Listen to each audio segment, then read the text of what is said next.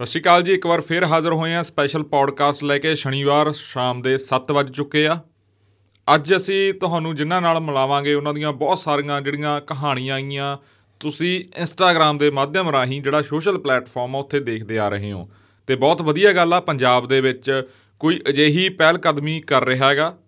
ਤੇ ਬਹੁਤ ਸਾਰੇ ਉਹ ਲੋਕ ਜਿਨ੍ਹਾਂ ਨੂੰ ਅਸੀਂ ਕਹਿ ਦਿੰਦੇ ਆ ਅਣਗੌਲੇ ਜਾਂ ਉਹ ਪਰਦੇ ਦੇ ਪਿੱਛੇ ਦੀਆਂ ਕਹਾਣੀਆਂ, ਸਾਨੂੰ ਉਹ ਪਰਦੇ ਦੇ ਉੱਤੇ ਦੇਖਣ ਨੂੰ ਮਿਲ ਰਹੀਆਂ ਹੈਗੀਆਂ।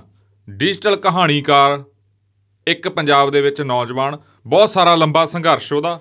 ਉਹਦੇ ਨਾਲ ਗੱਲਬਾਤ ਕਰਾਂਗੇ ਤੇ ਹੋਰ ਇੱਕ ਅਸੀਂ ਪੌਡਕਾਸਟ ਸ਼ੁਰੂ ਕਰਨ ਤੋਂ ਪਹਿਲਾਂ ਗੱਲਬਾਤ ਕਰ ਰਹੇ ਸੀ ਰਿਵਰਸ ਮਾਈਗ੍ਰੇਸ਼ਨ ਉਹ ਦੁਆਬੇ ਤੋਂ ਆਉਂਦੇ ਨੇ। ਉਹਦੇ ਬਾਰੇ ਵੀ ਥੋੜੀ ਝਾਤ ਮਾਰਨ ਦੀ ਕੋਸ਼ਿਸ਼ ਕਰਾਂਗੇ ਵੀ ਉਹ ਕੀ ਸੋਚਦੇ ਨੇ, ਸਾਡੇ ਨਾਲ ਮੌਜੂਦ ਰਹਿਣਗੇ। ਉਹਨਾਂ ਦਾ ਇੰਸਟਾਗ੍ਰam ਤੇ ਪੇਜ ਆ JBS ਅਥਵਾਲ ਕਰਕੇ ਜੰਗ ਬਹਾਦਰ ਸਿੰਘ ਜੀ। ਜੰਗ ਬਹਾਦਰ ਸਿੰਘ ਜੀ ਸਵਾਗਤ ਹੈ ਸਤਿ ਸ਼੍ਰੀ ਅਕਾਲ। ਸਤਿ ਸ਼੍ਰੀ ਅਕਾਲ ਭਾਈ ਥੈਂਕ ਯੂ ਥੈਂਕ ਯੂ ਠੀਕ ਠਾਕ ਹੋ? ਹਾਂਜੀ ਹਾਂਜੀ ਬਹੁਤ ਵਧੀਆ ਜੀ। ਬਹੁਤ ਬਹੁਤ ਮਤਲਬ ਕੀ ਕਹਿ ਸਕਦੇ ਅ ਸ਼ੁਕਰੀਆ। ਜਾਂ ਆਪਾਂ ਕਹਿੰਦੇ ਹਾਂ ਧੰਨਵਾਦ ਜਿਹੜਾ ਪੰਜਾਬੀ ਚ ਕਹਿੰਦੇ ਆ ਕਿ ਇੱਥੇ ਅੱਜ ਬੈਠਾ ਤੁਹਾਡੇ ਨਾਲ। ਨਹੀਂ ਨਹੀਂ ਨਹੀਂ ਕੋਈ ਨਹੀਂ ਕੋਈ ਨਹੀਂ, ਤੁਸੀਂ ਤੁਸੀਂ ਵਧੀਆ ਕੰਮ ਕਰ ਰਹੇ ਹੋ। ਹਾਂ ਨਹੀਂ ਚਲੋ ਉਹ ਤਾਂ ਹੈ ਪਰ ਫਿਰ ਵੀ ਇੱਕ ਮੈਂ ਕਿਉਂਕਿ ਤੁਹਾਡੀਆਂ ਵੀਡੀਓਜ਼ ਦੇਖਦਾ ਰਿਹਾ। ਇਹ ਨਹੀਂ ਕਿ ਆਪਾਂ ਇੱਕ ਦੂਸਰੇ ਨੂੰ ਉਹ ਕਰ ਰਹੇ ਹਾਂ ਕਿ ਤੁਸੀਂ ਮੈਨੂੰ ਬੁਲਾਇਆ ਮੈਂ ਤਾਂ ਗੱਲ ਕਰ ਰਿਹਾ। ਜੀ। ਪਰ ਇੱਕ ਹੁੰਦਾ ਨਾ ਕਿ ਕੰਟੈਂਟ ਜਿੱਦਾਂ ਇੱਕ ਖੁੱਲਾ ਜਿੱਦਾਂ ਖੁੱਲਾ ਖਾੜਾ ਹੁੰਦਾ। ਜੀ ਜੀ। ਉਦੋਂ ਮੈਨੂੰ ਲੱਗਦਾ ਕਿ ਇਹ ਤੁਹਾਡਾ ਪੋਡਕਾਸਟ ਵੀ ਉਦਾਂ ਦਾ ਹੁੰਦਾ ਤਾਂ ਨਹੀਂ ਖੁੱਲਾ ਖੜਾ ਹੀ ਹੈ।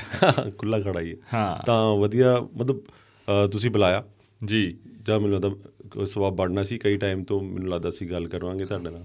ਜੀ। ਤੇ ਇੱਕ ਹੁਣ ਮੈਂ ਹੋਰ ਗੱਲ ਕਹਿਦਾ ਪੌਡਕਾਸਟ ਸ਼ੁਰੂ ਕਰਨ ਤੋਂ ਪਹਿਲਾਂ ਹੀ ਜਿਹੜੇ ਬਾਈ ਬਾਰੇ ਨਹੀਂ ਜਾਣਦੇ JVS ਅਥਵਾਲ ਕਰਕੇ ਇੰਸਟਾਗ੍ਰam ਤੇ ਸਰਚ ਕਰੋ ਪਹਿਲਾਂ ਇਹਨਾਂ ਦਾ ਦੇਖੋ।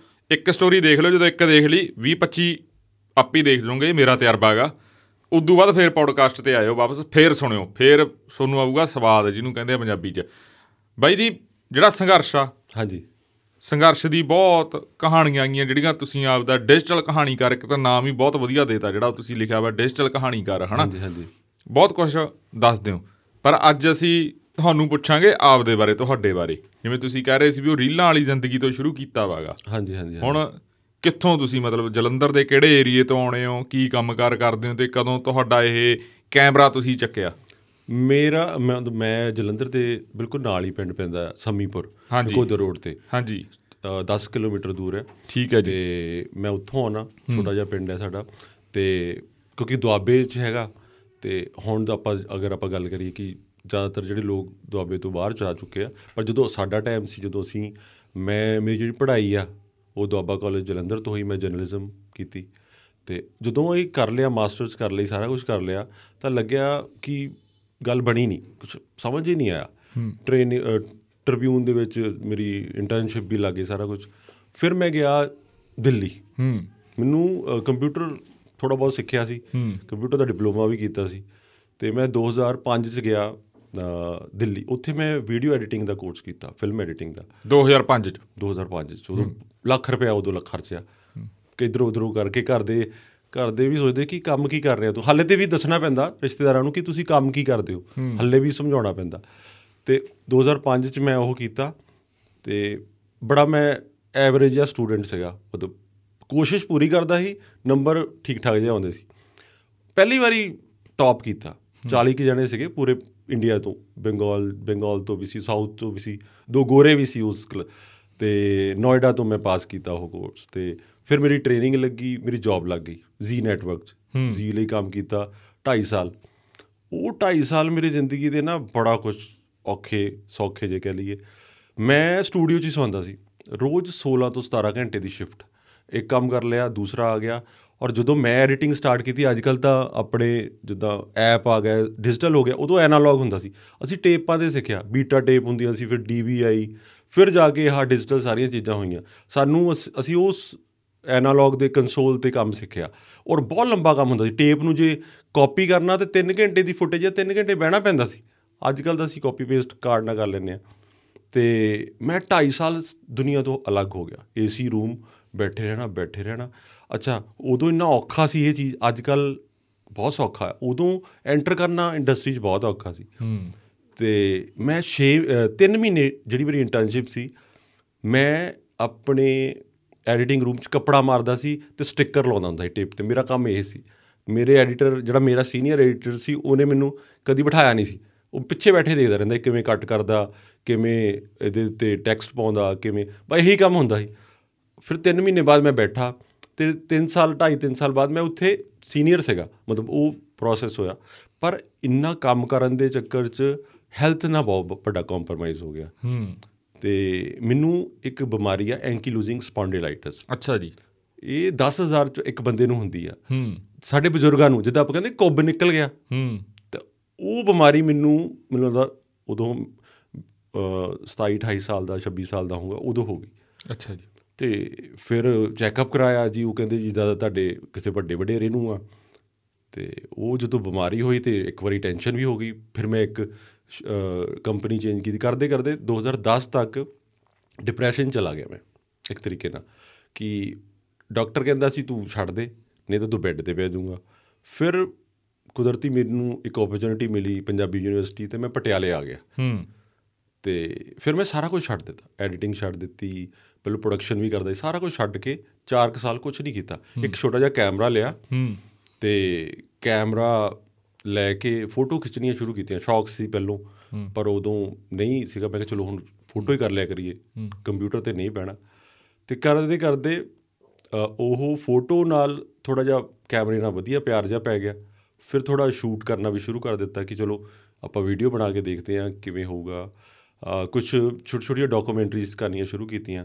ਜਦੋਂ ਮੈਂ ਦਿੱਲੀ ਸੀਗਾ ਤੇ ਦਿੱਲੀ ਕਾਫੀ ਪ੍ਰੋਡਕਸ਼ਨ ਹਾਊਸ ਫ੍ਰੀਲਾਂਸ ਕੀਤਾ ਐਨਡੀਟੀਵੀ ਲਈ ਵੀ ਕੰਮ ਕੀਤਾ। ਜਿਹੜਾ ਅੱਜ ਮੈਂ ਰੀਲਸ ਵੀ ਬਣਾਉਣਾ ਇਹ ਮੈਂ ਐਨਡੀਟੀਵੀ 'ਚ ਸਿੱਖਿਆ। ਅਸੀਂ ਨਾ ਇੱਕ ਸੀਰੀਜ਼ ਬਣਾਉਂਦੇ ਸੀ ਜਿਹੜੇ ਬੱਚੇ ਸੜਕਾਂ ਤੇ ਕੰਮ ਕਰਦੇ ਨੇ ਜਾਂ ਸੜਕਾਂ ਤੇ ਰਹਿੰਦੇ ਨੇ। ਉਹਨਾਂ ਨੇ ਅਸੀਂ ਮੈਂ 25 ਕੁ ਛੋਟੀਆਂ ਡਾਕੂਮੈਂਟਰੀ ਬਣਾਈਆਂ। ਉਹ ਸੇਮ ਇਦਾਂ ਹੀ ਸ਼ੂਟ ਕਰਦੇ ਸੀ। 2010 ਦੀ ਗੱਲ ਹੈ। ਜੀ। ਤਾਂ ਉਹ ਜਿਹੜੀ ਟੈਕਨੀਕ ਕਿਵੇਂ ਕਰਦੇ ਨੇ ਕਿਵੇਂ ਸ਼ੂਟ ਉਹ ਐਡਿਟ ਵੀ ਮੈਂ ਹੀ ਕਰਦਾ ਸੀ। ਤਾਂ ਉਹ ਚੀਜ਼ਾਂ ਮੇਰੇ ਅੰਦਰ ਉਦੋਂ ਦੀਆਂ ਸੀ ਕਿ ਮੈਂ ਕਿਹਾ ਯਾਰ ਇਹ ਚੀਜ਼ ਵਧੀਆ ਲੱਗਦੀ ਆ। ਸਕੂਨ ਜਿਹਾ ਵੀ ਮਿਲਦਾ ਕਿ ਆਪਾਂ ਕਿਸੇ ਲਈ ਕੰਮ ਵੀ ਕਰ ਰਹੇ ਆ ਤੇ ਉਹ ਜਾ ਕੇ ਮੈਨੂੰ ਲੱਗਦਾ 10 12 ਸਾਲ ਬਾਅਦ ਦੁਬਾਰਾ ਐਕਟੀਵੇਟ ਹੁਣ ਹੋਈਆਂ। ਹੂੰ। ਤੇ ਉਸ ਦੌਰਾਨ ਸੌਖਾ ਨਹੀਂ ਰਿਹਾ ਕਿਉਂਕਿ ਪਿਛੋਕੜ ਜੇ ਮੈਂ ਆਪਣੇ ਪਿੰਡ ਦੀ ਗੱਲ ਕਰਾਂ ਮੇਰੇ ਦਾਦਾ ਜੀ ਉਹਨਾਂ ਦਾ ਨਾਂ ਦਿਲਬਾਗ ਸਿੰਘ ਚਿੱਟੀ ਉਹ ਕਾਫੀ ਮਤਲਬ ਐਕਟਿਵ ਸੀਗੇ ਪੋਲਿਟਿਕਸ ਵਿੱਚ ਵੀ ਫਰੀडम ਫਾਈਟਰ ਵੀ ਸੀਗੇ। ਸਾਡੇ ਜਿਹੜੇ ਪਿੰਡ ਨੂੰ ਸੜਕ ਜਾਂਦੀ ਆ ਉਹ ਵੀ ਉਹਨਾਂ ਦੇ ਨਾਮ ਤੇ ਦਿਲਬਾਗ ਸਿੰਘ ਚਿੱਟੀ ਮਾਰਗ। ਤੇ ਮੇਰੇ ਫਾਦਰ ਸਾਹਿਬ ਹੁਣ ਤਾਂ ਸਾਡੇ ਵਿੱਚ ਨਹੀਂ ਹੈਗੇ 10 ਸਾਲ ਹੋ ਗਏ। ਸਰਦਾਰ ਸਰਬਜੀਤ ਸਿੰਘ ਉਹ ਵਧੀਆ ਉਹਨਾਂ ਦੀ ਮਤਲਬ ਜੌਬ ਸੀਗੀ ਮੰਡੀ ਆਫੀਸਰ ਸੀਗੇ। ਪਰ ਮੇਰੇ ਅੰਦਰ ਸੀਗਾ ਕਿ ਮੈਂ ਇਹ ਚੀਜ਼ ਤੋਂ ਹਟ ਕੇ ਕੁਝ ਆਪਣਾ ਕਰਨਾ। ਹੂੰ। ਉਹ ਸ਼ੁਰੂ 'ਚ ਫਿਲਮਾਂ ਦੇਖਣ ਦਾ ਸ਼ੌਕ ਸਾਡੇ VCR ਅਸੀਂ ਉਹ ਵੀ ਟਾਈਮ ਦੇਖਿਆ ਜਦੋਂ VCR ਅਸੀਂ ਲਿਆਉਂਦੇ ਸੀਗੇ। ਤੇ ਅਸੀਂ ਦੋ ਦੋ ਦਿਨ ਰੱਖਦੇ ਸੀ 15 15 ਫਿਲਮਾਂ ਵੀ ਦੇਖ ਲੈਂਦੇ ਸੀ ਸਾਰੇ ਇਕੱਠੇ। ਮਤਲਬ ਉਹ ਦੌਰ ਤੋਂ ਲੈ ਕੇ ਹਰ ਤਰ੍ਹਾਂ ਦਾ ਦੌਰ ਦੇਖਿਆ ਫਿਰ ਟੈਲੀਫੋਨ ਆਇਆ ਫਿਰ ਮੋਬਾਈਲ ਆਇਆ ਇਹ ਹਰ ਚੀਜ਼ ਨੂੰ ਹੰਡਾਇਆ ਔਰ ਦੇਖਿਆ ਸਮਝਿਆ। ਪਰ ਹੁਣ ਜਿਹੜੀ ਆਪਾਂ ਗੱਲ ਕਰਦੇ ਆ ਕਿ ਜਿਹਦਾ ਹੁਣ ਇੰਸਟਾਗ੍ਰam ਸੋਸ਼ਲ ਮੀਡੀਆ ਇਹ ਇਹਨੇ ਦੁਬਾਰਾ ਮੈਨੂੰ ਲੱਗਦਾ ਕਿ ਮੇਰੇ ਮੈਂ ਜਿਹੜੀ ਚੀਜ਼ ਭੁੱਲ ਗਿਆ ਸੀਗਾ ਉਹਨੂੰ ਦੁਬਾਰਾ ਐਕਟਿਵ ਕੀਤਾ। ਅ, ਮੇਰਾ ਜਦੋਂ ਵਿਆਹ ਹੋਇਆ ਮੇਰੀ ਜਿਹੜੀ ਧਰਮ ਪਤਨੀ ਆ ਉਹਨੇ ਬਹੁਤ ਮੈਨੂੰ ਮੋਟੀਵੇਟ ਕੀਤਾ। ਹੂੰ। ਉਹ ਕਿਉਂਕਿ ਇਸ ਫੀਲਡ ਦੀ ਹੈਗੀ ਆ ਉਹ ਕਹਿੰਦੀ ਕਿ ਤੂੰ ਬਹੁਤ ਹੋ ਗਿਆ ਹੁਣ ਤੁਸੀਂ ਮੈਂ ਆਪਣੀ ਹੈਲਥ ਤੇ ਵੀ ਕੰਮ ਕੀਤਾ ਮੈਂ ਆਪਣੀ ਬਾਡੀ ਲਈ ਮੈਂ ਅੱਜਕੱਲ ਸਾਈਕਲਿੰਗ ਬਹੁਤ ਕਰਦਾ ਮੈਂ ਮਤਲਬ ਡੇਲੀ ਦੇ 30 ਕਿਲੋਮੀਟਰ ਸਾਈਕਲ ਚਲਾ ਦਿੰਦਾ। ਜਿੰਨੀਆਂ ਕਹਾਣੀਆਂ ਸਾਰੀਆਂ ਮੈਂ ਸਾਈਕਲ ਤੇ ਕੀਤੀਆਂ। ਸਾਈਕਲ ਤੇ ਕਰੀਆਂ ਸਾਰੀਆਂ ਸਾਈਕਲ ਤੇ। ਤੇ ਉਹਦੇ ਨਾਲ ਹੈ ਕਿ ਮੈਂ ਕਿਹਾ ਸਭ ਤੋਂ ਪਹਿਲਾਂ ਬਾਡੀ ਆ ਉਹਨੂੰ ਠੀਕ ਕੀਤਾ ਸਿਹਤ ਸਿਹਤ ਜ਼ਰੂਰੀ ਸੀ। ਫਿਰ ਉਸ ਤੋਂ ਬਾਅਦ ਜਦੋਂ ਵਿਆਹ ਹੋਇਆ ਵਿਆਹ ਤੋਂ ਬਾਅਦ ਅਸੀਂ ਮਿਲ ਕੇ ਨਾ ਮੇਰਾ ਇੱਕ ਦੋਸਤ ਸੀ ਪੁਰਾਣਾ ਨੋਇਡਾ ਜੀ। ਉਹਨੇ ਨਾ ਵੈਡਿੰਗ ਦਾ ਕੰਮ ਸ਼ੁਰੂ ਕੀਤਾ। ਉਹ ਵੀ ਕੀਤਾ ਤੇ ਵੈਡਿੰਗ ਵਾਲਾ ਕੰਮ ਵੀ ਮੈਂ ਕੀਤਾ ਆਪਣੀ ਲਾਈਫ ਤਾਂ ਉਹਨੇ ਨਾ ਸ਼ੁਰੂ ਕੀਤਾ ਕਹਿੰਦਾ ਕਿ ਤੂੰ ਆ ਤੇਰੀ ਫੋਟੋ ਵਧੀਆ ਹੁੰਦੀ ਆ ਤੂੰ ਮੇਰੇ ਲਈ ਕੰਮ ਕਰ। ਉਹ ਵਧੀਆ ਵੱਡੀਆਂ ਵੈਡਿੰਗਸ ਕਰਦਾ ਸੀ। ਮੈਂ ਉਹਦੇ ਨਾਲ 2 ਸਾਲ ਉਹ ਵੀ ਕੰਮ ਕੀਤਾ। ਠੀਕ ਆ। ਮਤਲਬ ਮੈਨੂੰ ਅੰਦਰੋਂ ਲੱਗਦਾ ਸੀ ਕਿ ਨਹੀਂ ਯਾਰ ਕਿਉਂਕਿ ਇੱਕ ਰਿਸਪੈਕਟ ਆਪਣੇ ਨਾ ਤਾਂ ਪੰਜਾਬ 'ਚ ਨਾ ਇੰਡੀਆ 'ਚ ਉਸ ਲੈਵਲ ਦੀ ਇੱਕ ਫੋਟੋਗ੍ਰਾਫਰ ਨੂੰ ਨਹੀਂ ਮਿਲਦੀ। ਓਏ ਇਧਰ ਆ ਫੋਟੋ ਖਿੱਚ। ਮਤਲਬ ਆਹ ਵਾਲਾ ਜਾ ਚੱਕਰ ਬਹੁਤ ਹੈ। ਇੱਕ ਰਿਸਪੈਕਟ ਮੈਂ ਕਹਿੰਦਾ ਜਿੰਨੀ ਬਾਹਰ ਹੈ ਉਹ ਉਹਨੂੰ ਕ੍ਰੀਏਟਿਵ ਬੰਦਾ ਮੰਨਦੇ ਕਿ ਵੀ ਕ੍ਰੀਏਟਿਵ ਬੰਦਾ ਹੈ ਸਾਡੀ ਮੈਮਰੀ ਕੈਦ ਕਰ ਰਿਹਾ। ਇੱਥੇ ਆਪਣੇ ਨਹੀਂ। ਆਪਣੇ ਹੈ ਨਹੀਂ ਆਪਣੇ ਓਏ ਬਸ ਉਹੀ ਮੂਵੀ ਵਾਲਾ ਜਾਂ ਉਹੀ ਆਪਣਾ ਤਾਂ ਨਾ ਆ ਫੋਟੋ ਹੀ ਖਦਾ ਲਾ ਅਸੀਂ ਮੋਬਾਈਲ ਚਾਪ ਵੀ ਖਿੱਚ ਲਾਂਗੇ। ਹਾਂ ਹੁਣ ਕਹਿੰਦੇ ਨਹੀਂ ਉਹ ਪਤਾ ਹੀ ਕਰਦੇ ਹੁਣ? ਮੋਬਾਈਲ ਨਾਲ ਦੇ ਦਿੰਦੇ ਆ ਵੀ ਸਾਡੀ ਵੀ ਖਿੱਚਦੀ ਤੂੰ ਤਾਂ ਖਿੱਚਣੀ ਆ। ਤਾਂ ਹੁਣ ਇੱਕ ਨਵਾਂ ਕੰਮ ਉਹ ਵਿਚਾਰੇ ਨੂੰ ਹੋ ਗਿਆ। ਤੇ ਉਹਦੇ ਲਈ ਦੋਹਰਾ ਕੰਮ ਹੋ ਗਿਆ ਉਹਨਾਂ ਲਈ ਵੀ ਸ਼ੂਟ ਕਰੋ ਆਪਣੇ ਲਈ। ਤਾਂ ਉਹ ਕਰਨ ਤੋਂ ਬਾਅਦ ਫਿਰ ਮੇਰਾ ਇੱਕ ਦੋਸਤ ਆ ਕੈਨੇਡਾ। ਤੇ ਉਹ ਕਹਿੰਦਾ ਯਾਰ ਆਪਾਂ ਮਿਲ ਕੇ ਕੋਈ ਪੰਜਾਬ 'ਚ ਕਰੀਏ ਪੰਜਾਬ ਲਈ ਕਰੀਏ ਤੇ ਉਹ ਸ਼ੋਅ ਵਗੈਰਾ ਉੱਥੇ ਕਰਾਉਂਦਾ ਵਧੀਆ। ਹਰਜਿੰਦਰ ਸਿੰਘ ਗਿੱਲ ਨਾਮ ਹੈ। ਅ, ਵੱਡੇ ਵੱਡੇ ਜਿੱਦਾਂ ਵਾਰਿਸ ਭਰਾਵਾਂ ਦਾ ਸ਼ੋਅ ਕਰਾਉਂਦੇ ਆ ਹੋਰ ਵੀ। ਤੇ ਅਸੀਂ ਮਿਲ ਕੇ ਨਾ ਇੱਕ ਡਾਕੂਮੈਂਟਰੀ ਸੀਰੀਜ਼ ਬਣਾਈ 2018 19 ਚ। ਦਾ ਪੇਨ ਆਫ ਵਾਟਰ ਤੁਸੀਂ YouTube ਤੇ ਦੇਖ ਲਿਓ। ਤੇ 25 ਕੁ ਐਪੀਸੋਡ ਬਣਾਏ ਅਸੀਂ। ਤੇ ਉਹ ਜਦੋਂ ਉਹਦਾ ਟ੍ਰੇਲਰ ਬਣਾਇਆ ਤੇ ਉਹਨੇ ਅੱਗੇ ਕਿ ਦਿਖਾਇਆ ਵਾਰਿਸ ਭਰਾਵਾਂ ਨੂੰ ਉਹ ਕਿਉਂਕਿ ਜਾਣਦੇ ਸੀ ਕਿਉਂਕਿ ਸ਼ੋਅ ਕਰਾਉਂਦੇ ਸੀ। ਉਹਨਾਂ ਨੇ ਸਾਡੇ ਉਹਨਾਂ ਨੇ ਸਾਡੇ ਲਈ ਫ੍ਰੀ ਗਾਣਾ ਕੀਤਾ ਪੰਜਾਬ ਦਾ ਪਾਣੀ ਮੈਂ। ਪੰਜਾਬ ਦਾ। ਤਾਂ ਉਹਨਾਂ ਨੇ ਸਪੈਸ਼ਲ ਨਾ ਕੋਈ ਪੈਸਾ ਲਿਆ ਸ਼ੂਟ ਵੀ ਅਸੀਂ ਉਹ ਕਹਿੰਦੇ ਆਪਾਂ ਸਿੰਪਲ ਜਿਹਾ ਕਰਾਂਗੇ ਸ਼ੂਟ ਤੇ ਆਏ ਸਪੈਸ਼ਲ ਸਾਰਾ ਕੁਝ ਕੀਤਾ। ਪਰ ਉਹ ਟਾਈਮ ਮਤਲਬ ਸਾਨੂੰ ਸੀਗਾ ਕਿ ਇਹਨੂੰ ਅਸੀਂ ਅਵੇਅਰਨੈਸ ਵਧਾਈਏ ਅੱਗੇ ਕਿਉਂਕਿ ਪਾਣੀ ਦੀ ਸਮੱਸਿਆ ਤਾਂ ਆਪਾਂ ਨੂੰ ਪਤਾ ਹੀ ਹੈ। ਤਾਂ ਡੇਢ ਸਾਲ ਜਦੋਂ ਮੈਂ ਘੁੰਮਿਆ ਪੰਜਾਬ ਸਾਰੇ ਚ ਮਤਲਬ 6 ਮਹੀਨੇ ਘੁੰਮਿਆ ਹੋਊਗਾ ਤਾਂ ਡੇਢ ਸਾਲ ਲੱਗਿਆ ਉਹਨੂੰ ਤੇ ਮੈਂ ਕਿਹਾ ਯਾਰ ਆਪਾਂ ਤਾਂ ਪੰਜਾਬ ਛੱਡ ਕੇ ਭੱਜ ਜਾਈਏ ਦਿਮਾਗ 'ਚ ਆਇਆ। ਹੂੰ। ਜ਼ਿੰਦਗੀ 'ਚ ਕਿਉਂਕਿ ਮੈਂ ਦੁਆਬੇ ਤੋਂ ਮੈਨੂੰ ਤਿੰਨ ਵਾਰੀ ਚਾਂਸ ਮਿਲਿਆ। ਕਿਉਂਕਿ ਪਹਿਲੋਂ 2010 ਤੋਂ ਪਹਿਲੋਂ ਕੀ ਹੁੰਦਾ ਸੀ ਕਿ ਜੇ ਦੁਆਬੇ 'ਚ ਹੋ ਤੇ ਤੁਹਾਡਾ ਵਿਆਹ ਤੁਹਾਡਾ ਰਿਸ਼ਤਾ ਆ ਜਾਂਦਾ। ਕੋਈ ਨਾ ਕੋਈ ਰਿਸ਼ਤੇਦਾਰੀ ਲੱਭਦਾ ਸੀ ਤੇ ਮੈਨੂੰ ਦੋ ਵਾਰੀ ਰਿਸ਼ਤਾ ਆਇਆ। ਮੈਂ ਕੁਦਰਤੀ ਦਿੱਲੀ ਸੀ ਮੇਰੇ ਅੰਦਰ ਪਤਾ ਨਹੀਂ ਕੀ ਸੀ ਮੈਂ ਪਤਾ ਨਹੀਂ ਦੁਨੀਆ ਚੇਂਜ ਕਰ ਦੇਣੀ ਆ।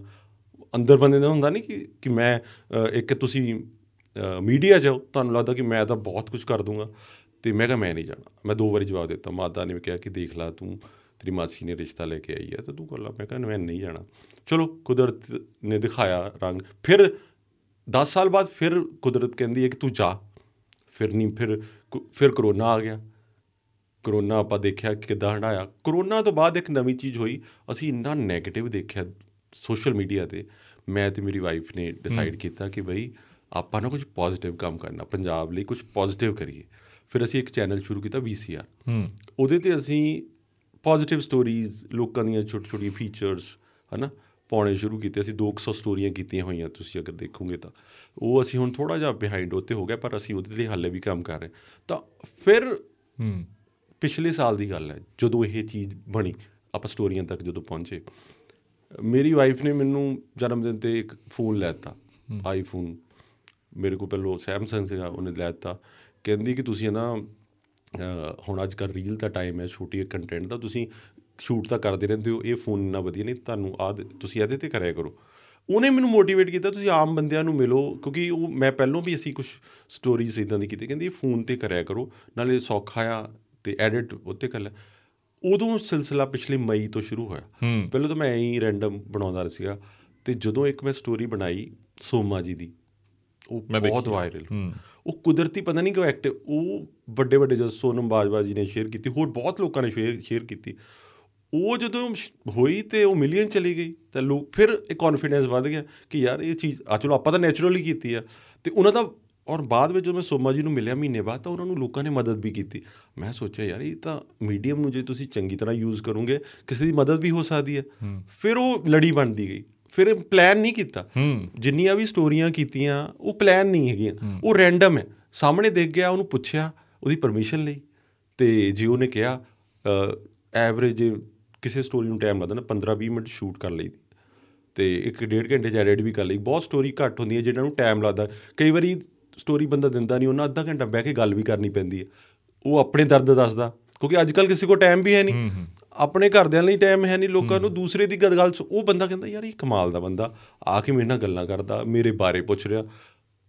ਕਦੀ ਕਿਸੇ ਨੇ ਪੁੱਛਿਆ ਹੀ ਨਹੀਂ ਇੰਨੇ ਸਾਲ ਹੋ ਗਏ। ਤਾਂ ਉਹ ਜਿਹੜਾ ਇੱਕ ਸਰਕਲ ਬਣਿਆ ਤੇ ਉਹ ਹੁਣ ਤੁਹਾਡੇ ਸਾਹਮਣੇ ਹੀ ਹੈ ਮਤਲਬ ਉਹ ਉਹ ਹੌਲੀ ਹੌਲੀ ਕਰਕੇ ਸਿੱਖ ਰਿਹਾ ਮੈਂ ਤਾਂ ਹਾਲੇ ਤਾਈਂ ਪਿਛਲੇ ਮਤਲਬ 17 ਕੁ ਸਾਲ ਹੋ ਗਏ 16 17 ਸਾਲ ਮੈਂ ਸਿੱਖ ਰਿਹਾ। ਨਵੀਂ ਟੈਕਨੋਲੋਜੀ ਨੂੰ ਨਵੇਂ ਜਿਹੜੇ ਅੱਜ ਕੱਲ ਚੀਜ਼ਾਂ ਆ ਰਹੀਆਂ ਉਹਨੂੰ ਲਰਨਿੰਗ ਪ੍ਰੋਸੈਸ ਜਿੱਦਾਂ ਆਪਾਂ ਕਹਿ ਦਈਏ। ਆਪਾਂ ਸਿੱਖਣ ਦੀ ਹਾਲੇ ਕੋਸ਼ਿਸ਼ ਕਰ ਰਹੇ ਹਾਲੇ ਮੈਨੂੰ ਲੱਗਦਾ ਨਹੀਂ ਕਿ ਸਿੱਖੇ ਆ।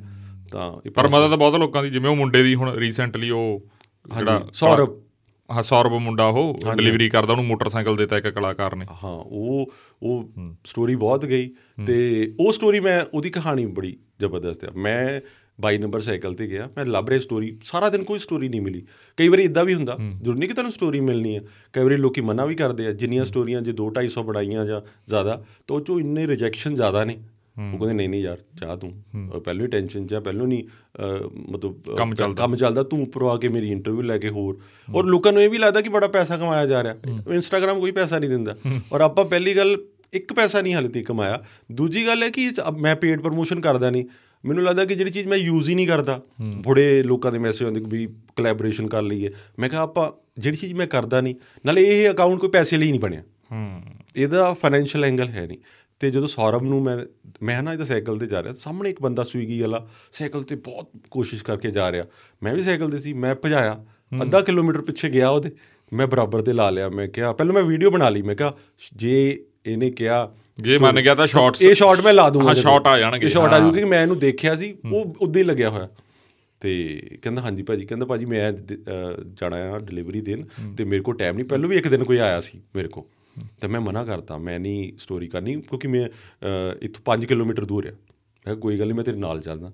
5 ਕਿਲੋਮੀਟਰ ਮੈਂ ਨਾਲ ਸਾਈਕਲ ਤੇ। ਕਹਿੰਦਾ ਭਾਈ ਥੱਕ ਨਹੀਂ ਜਾਊਂਗੇ। ਮੈਂ ਕਿਹਾ ਯਾਰ ਜੇ ਤੂੰ ਚਾਲ ਮੈਨੂੰ ਉਹਨੇ ਦੱਸਿਆ 40 ਕਿਲੋਮੀਟਰ। ਮੈਂ ਕਿਹਾ ਵੀਕ ਤਾਂ ਮੈਂ ਵੀ ਚਲਾ ਹੀ ਲੈਣਾ ਕੋਈ ਟੈਨਸ਼ਨ ਵਾਲੀ ਗੱਲ ਨਹੀਂ ਫਿਰ ਸਾਰੀ ਸਟੋਰੀ ਮੈਂ ਸਾਈਕਲ ਚੱਲਦੇ ਤੇ ਲਈ ਹੈ ਸਾਰੀ ਇੰਟਰਵਿਊ ਉਹਦੇ ਤੇ ਕਿਉਂਕਿ ਮੈਂ ਨਾ ਜਦੋਂ ਸ਼ੂਟ ਕਰਦਾ ਤੇ ਐਡਿਟ ਕਰਦਾ ਤੇ ਮੈਂ ਫੋਨ ਤੇ ਕਰਦਾ। ਮੈਂ ਕੋਈ ਮਾਈਕ ਯੂਜ਼ ਨਹੀਂ ਕਰਦਾ। ਕੋਈ ਮਾਈਕ ਨਹੀਂ ਸਿਰਫ ਜਿਹੜਾ ਵੀ ਫੋਨ 'ਚ ਰਿਕਾਰਡ ਹੋ ਗਿਆ, ਮੈਨੂੰ ਲੱਗਦਾ ਕਈ ਵਾਰੀ ਬਹੁਤ ਆਡੀਓ ਦੀ ਪ੍ਰੋਬਲਮ ਆ ਜਾਂਦੀ, ਪਰ ਮੈਂ ਫੋਨ ਤੇ ਰਿਕਾਰਡ ਕੀਤਾ ਸਾਰਾ, ਉਹ ਰੁਕਿਆ ਜਿੱਥੇ ਉਹਨੇ ਡਿਲੀਵਰੀ ਦਿੱਤੀ, ਉਹਨੂੰ ਕਿਹਾ, ਮੈਂ ਕਿਹਾ, ਇੱਕ ਮਿੰਟ ਰੁਕ ਜਾ, ਉਹਦੀ ਫੋਟੋ ਕੀਤੀ ਤੇ ਬਸ ਫਿਰ ਮੈਂ ਮਤਲਬ ਉਹਨੂੰ ਜਿ- ਮੈਂ ਕਿਹਾ, ਚੱਲ ਠੀਕ ਹੈ, ਕਹਿੰਦਾ ਫਿਰ ਉਹਦਾ ਨੰਬਰ ਲੈ ਲਿਆ, ਤੇ ਅਗਲੇ ਦਿਨ ਜਦੋਂ ਸਟੋਰੀ ਪਾਈ ਆ, ਉਹ ਵਾਇਰਲ ਹੀ ਬੜੀ ਹੋ ਗਈ, ਉਹ ਵਾਇਰਲ ਪਹਿਲਾਂ ਸੋਨਮ ਬਾਜਵਾ ਜੀ ਨੇ ਸ਼ੇਅਰ ਕੀਤੀ ਜਾਂ ਹੋਰ ਲੋਕਾਂ ਨੇ ਕੀਤੀ, ਉਹ ਇੰਨੀ ਜ਼ਿਆਦਾ ਹੋ ਗਈ, ਫਿਰ ਟਵਿੱਟਰ ਤੇ ਕਿਸੇ ਨੇ ਟਵੀਟ ਕਰਤੀ, ਤੇ ਉਹ ਤੁਹਾਡੇ ਸਾਹਮਣੇ ਹੁਣ ਅੱਜ ਮੈਂ ਜਦੋਂ ਆ ਰਿਹਾ ਸੀ ਉਹਦਾ ਕਾਲ ਆਇਆ ਹੋਇਆ ਸੀ।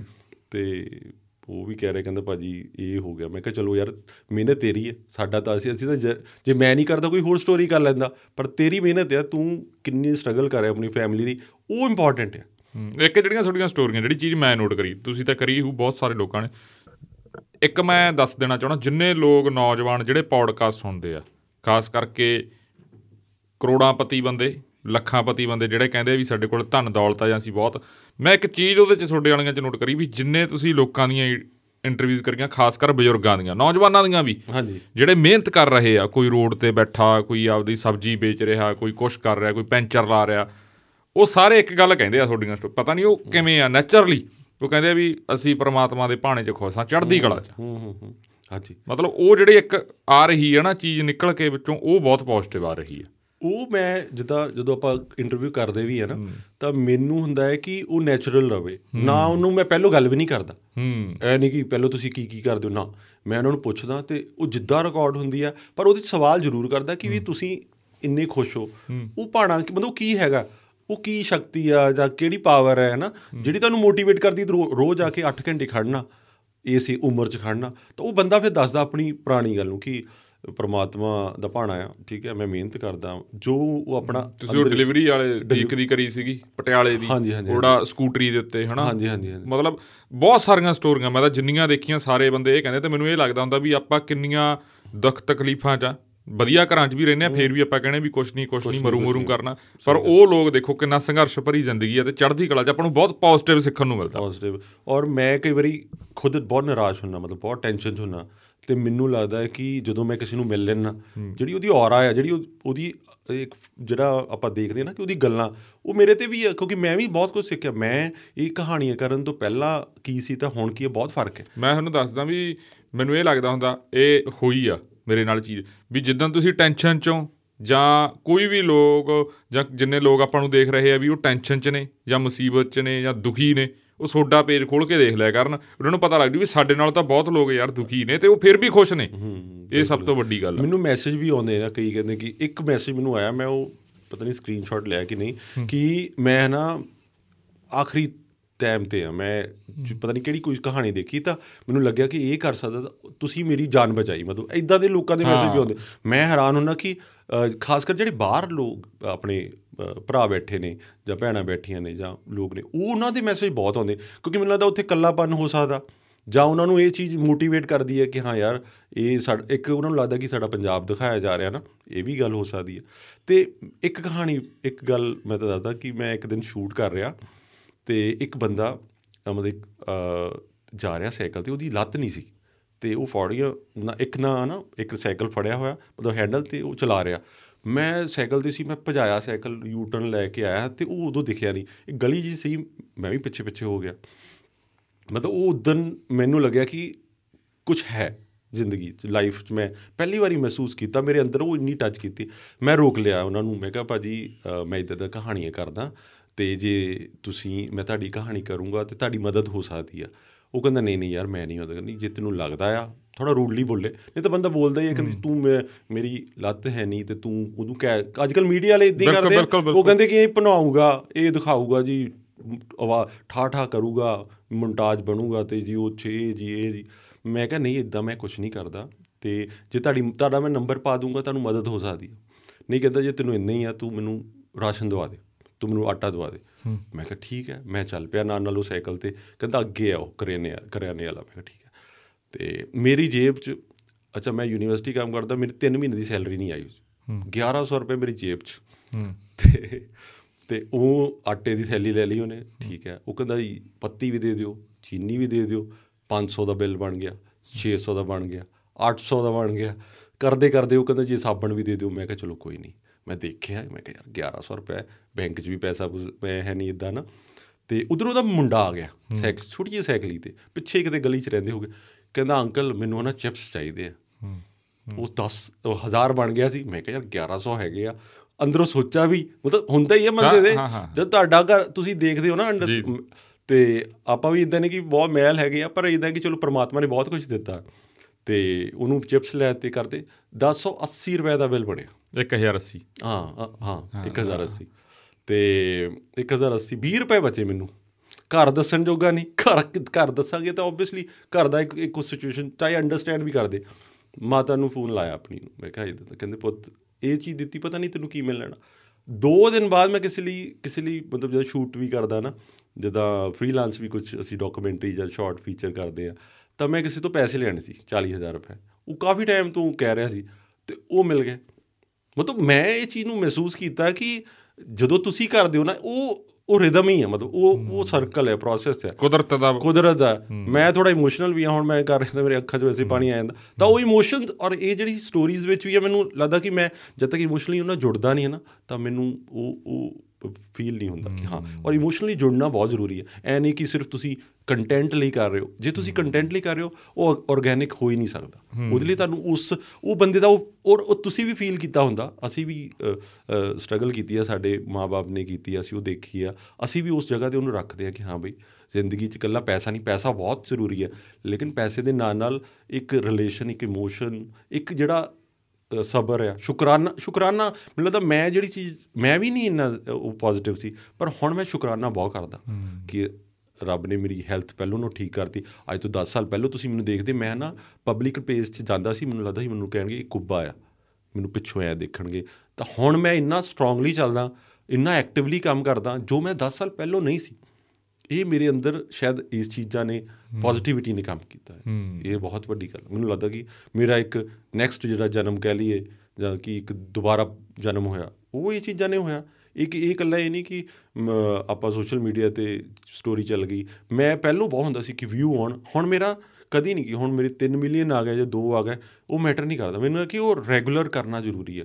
ਜਿਹੜੀ ਚੀਜ਼ ਨੇ ਮੈਨੂੰ ਕੁਝ ਦਿੱਤਾ ਜਾਂ ਜਿਹੜੀ ਚੀਜ਼ ਮੈਨੂੰ ਅੰਦਰੋਂ ਸੈਟੀਸਫਾਈ ਕਰ ਰਹੀ ਹੈ ਉਹਦੇ ਲਈ ਕੰਮ ਕਰਨਾ ਜ਼ਰੂਰੀ ਹੈ। ਔਰ ਲੋਕਾਂ ਦੀ ਮਦਦ ਹੁੰਦੀ ਹੈ।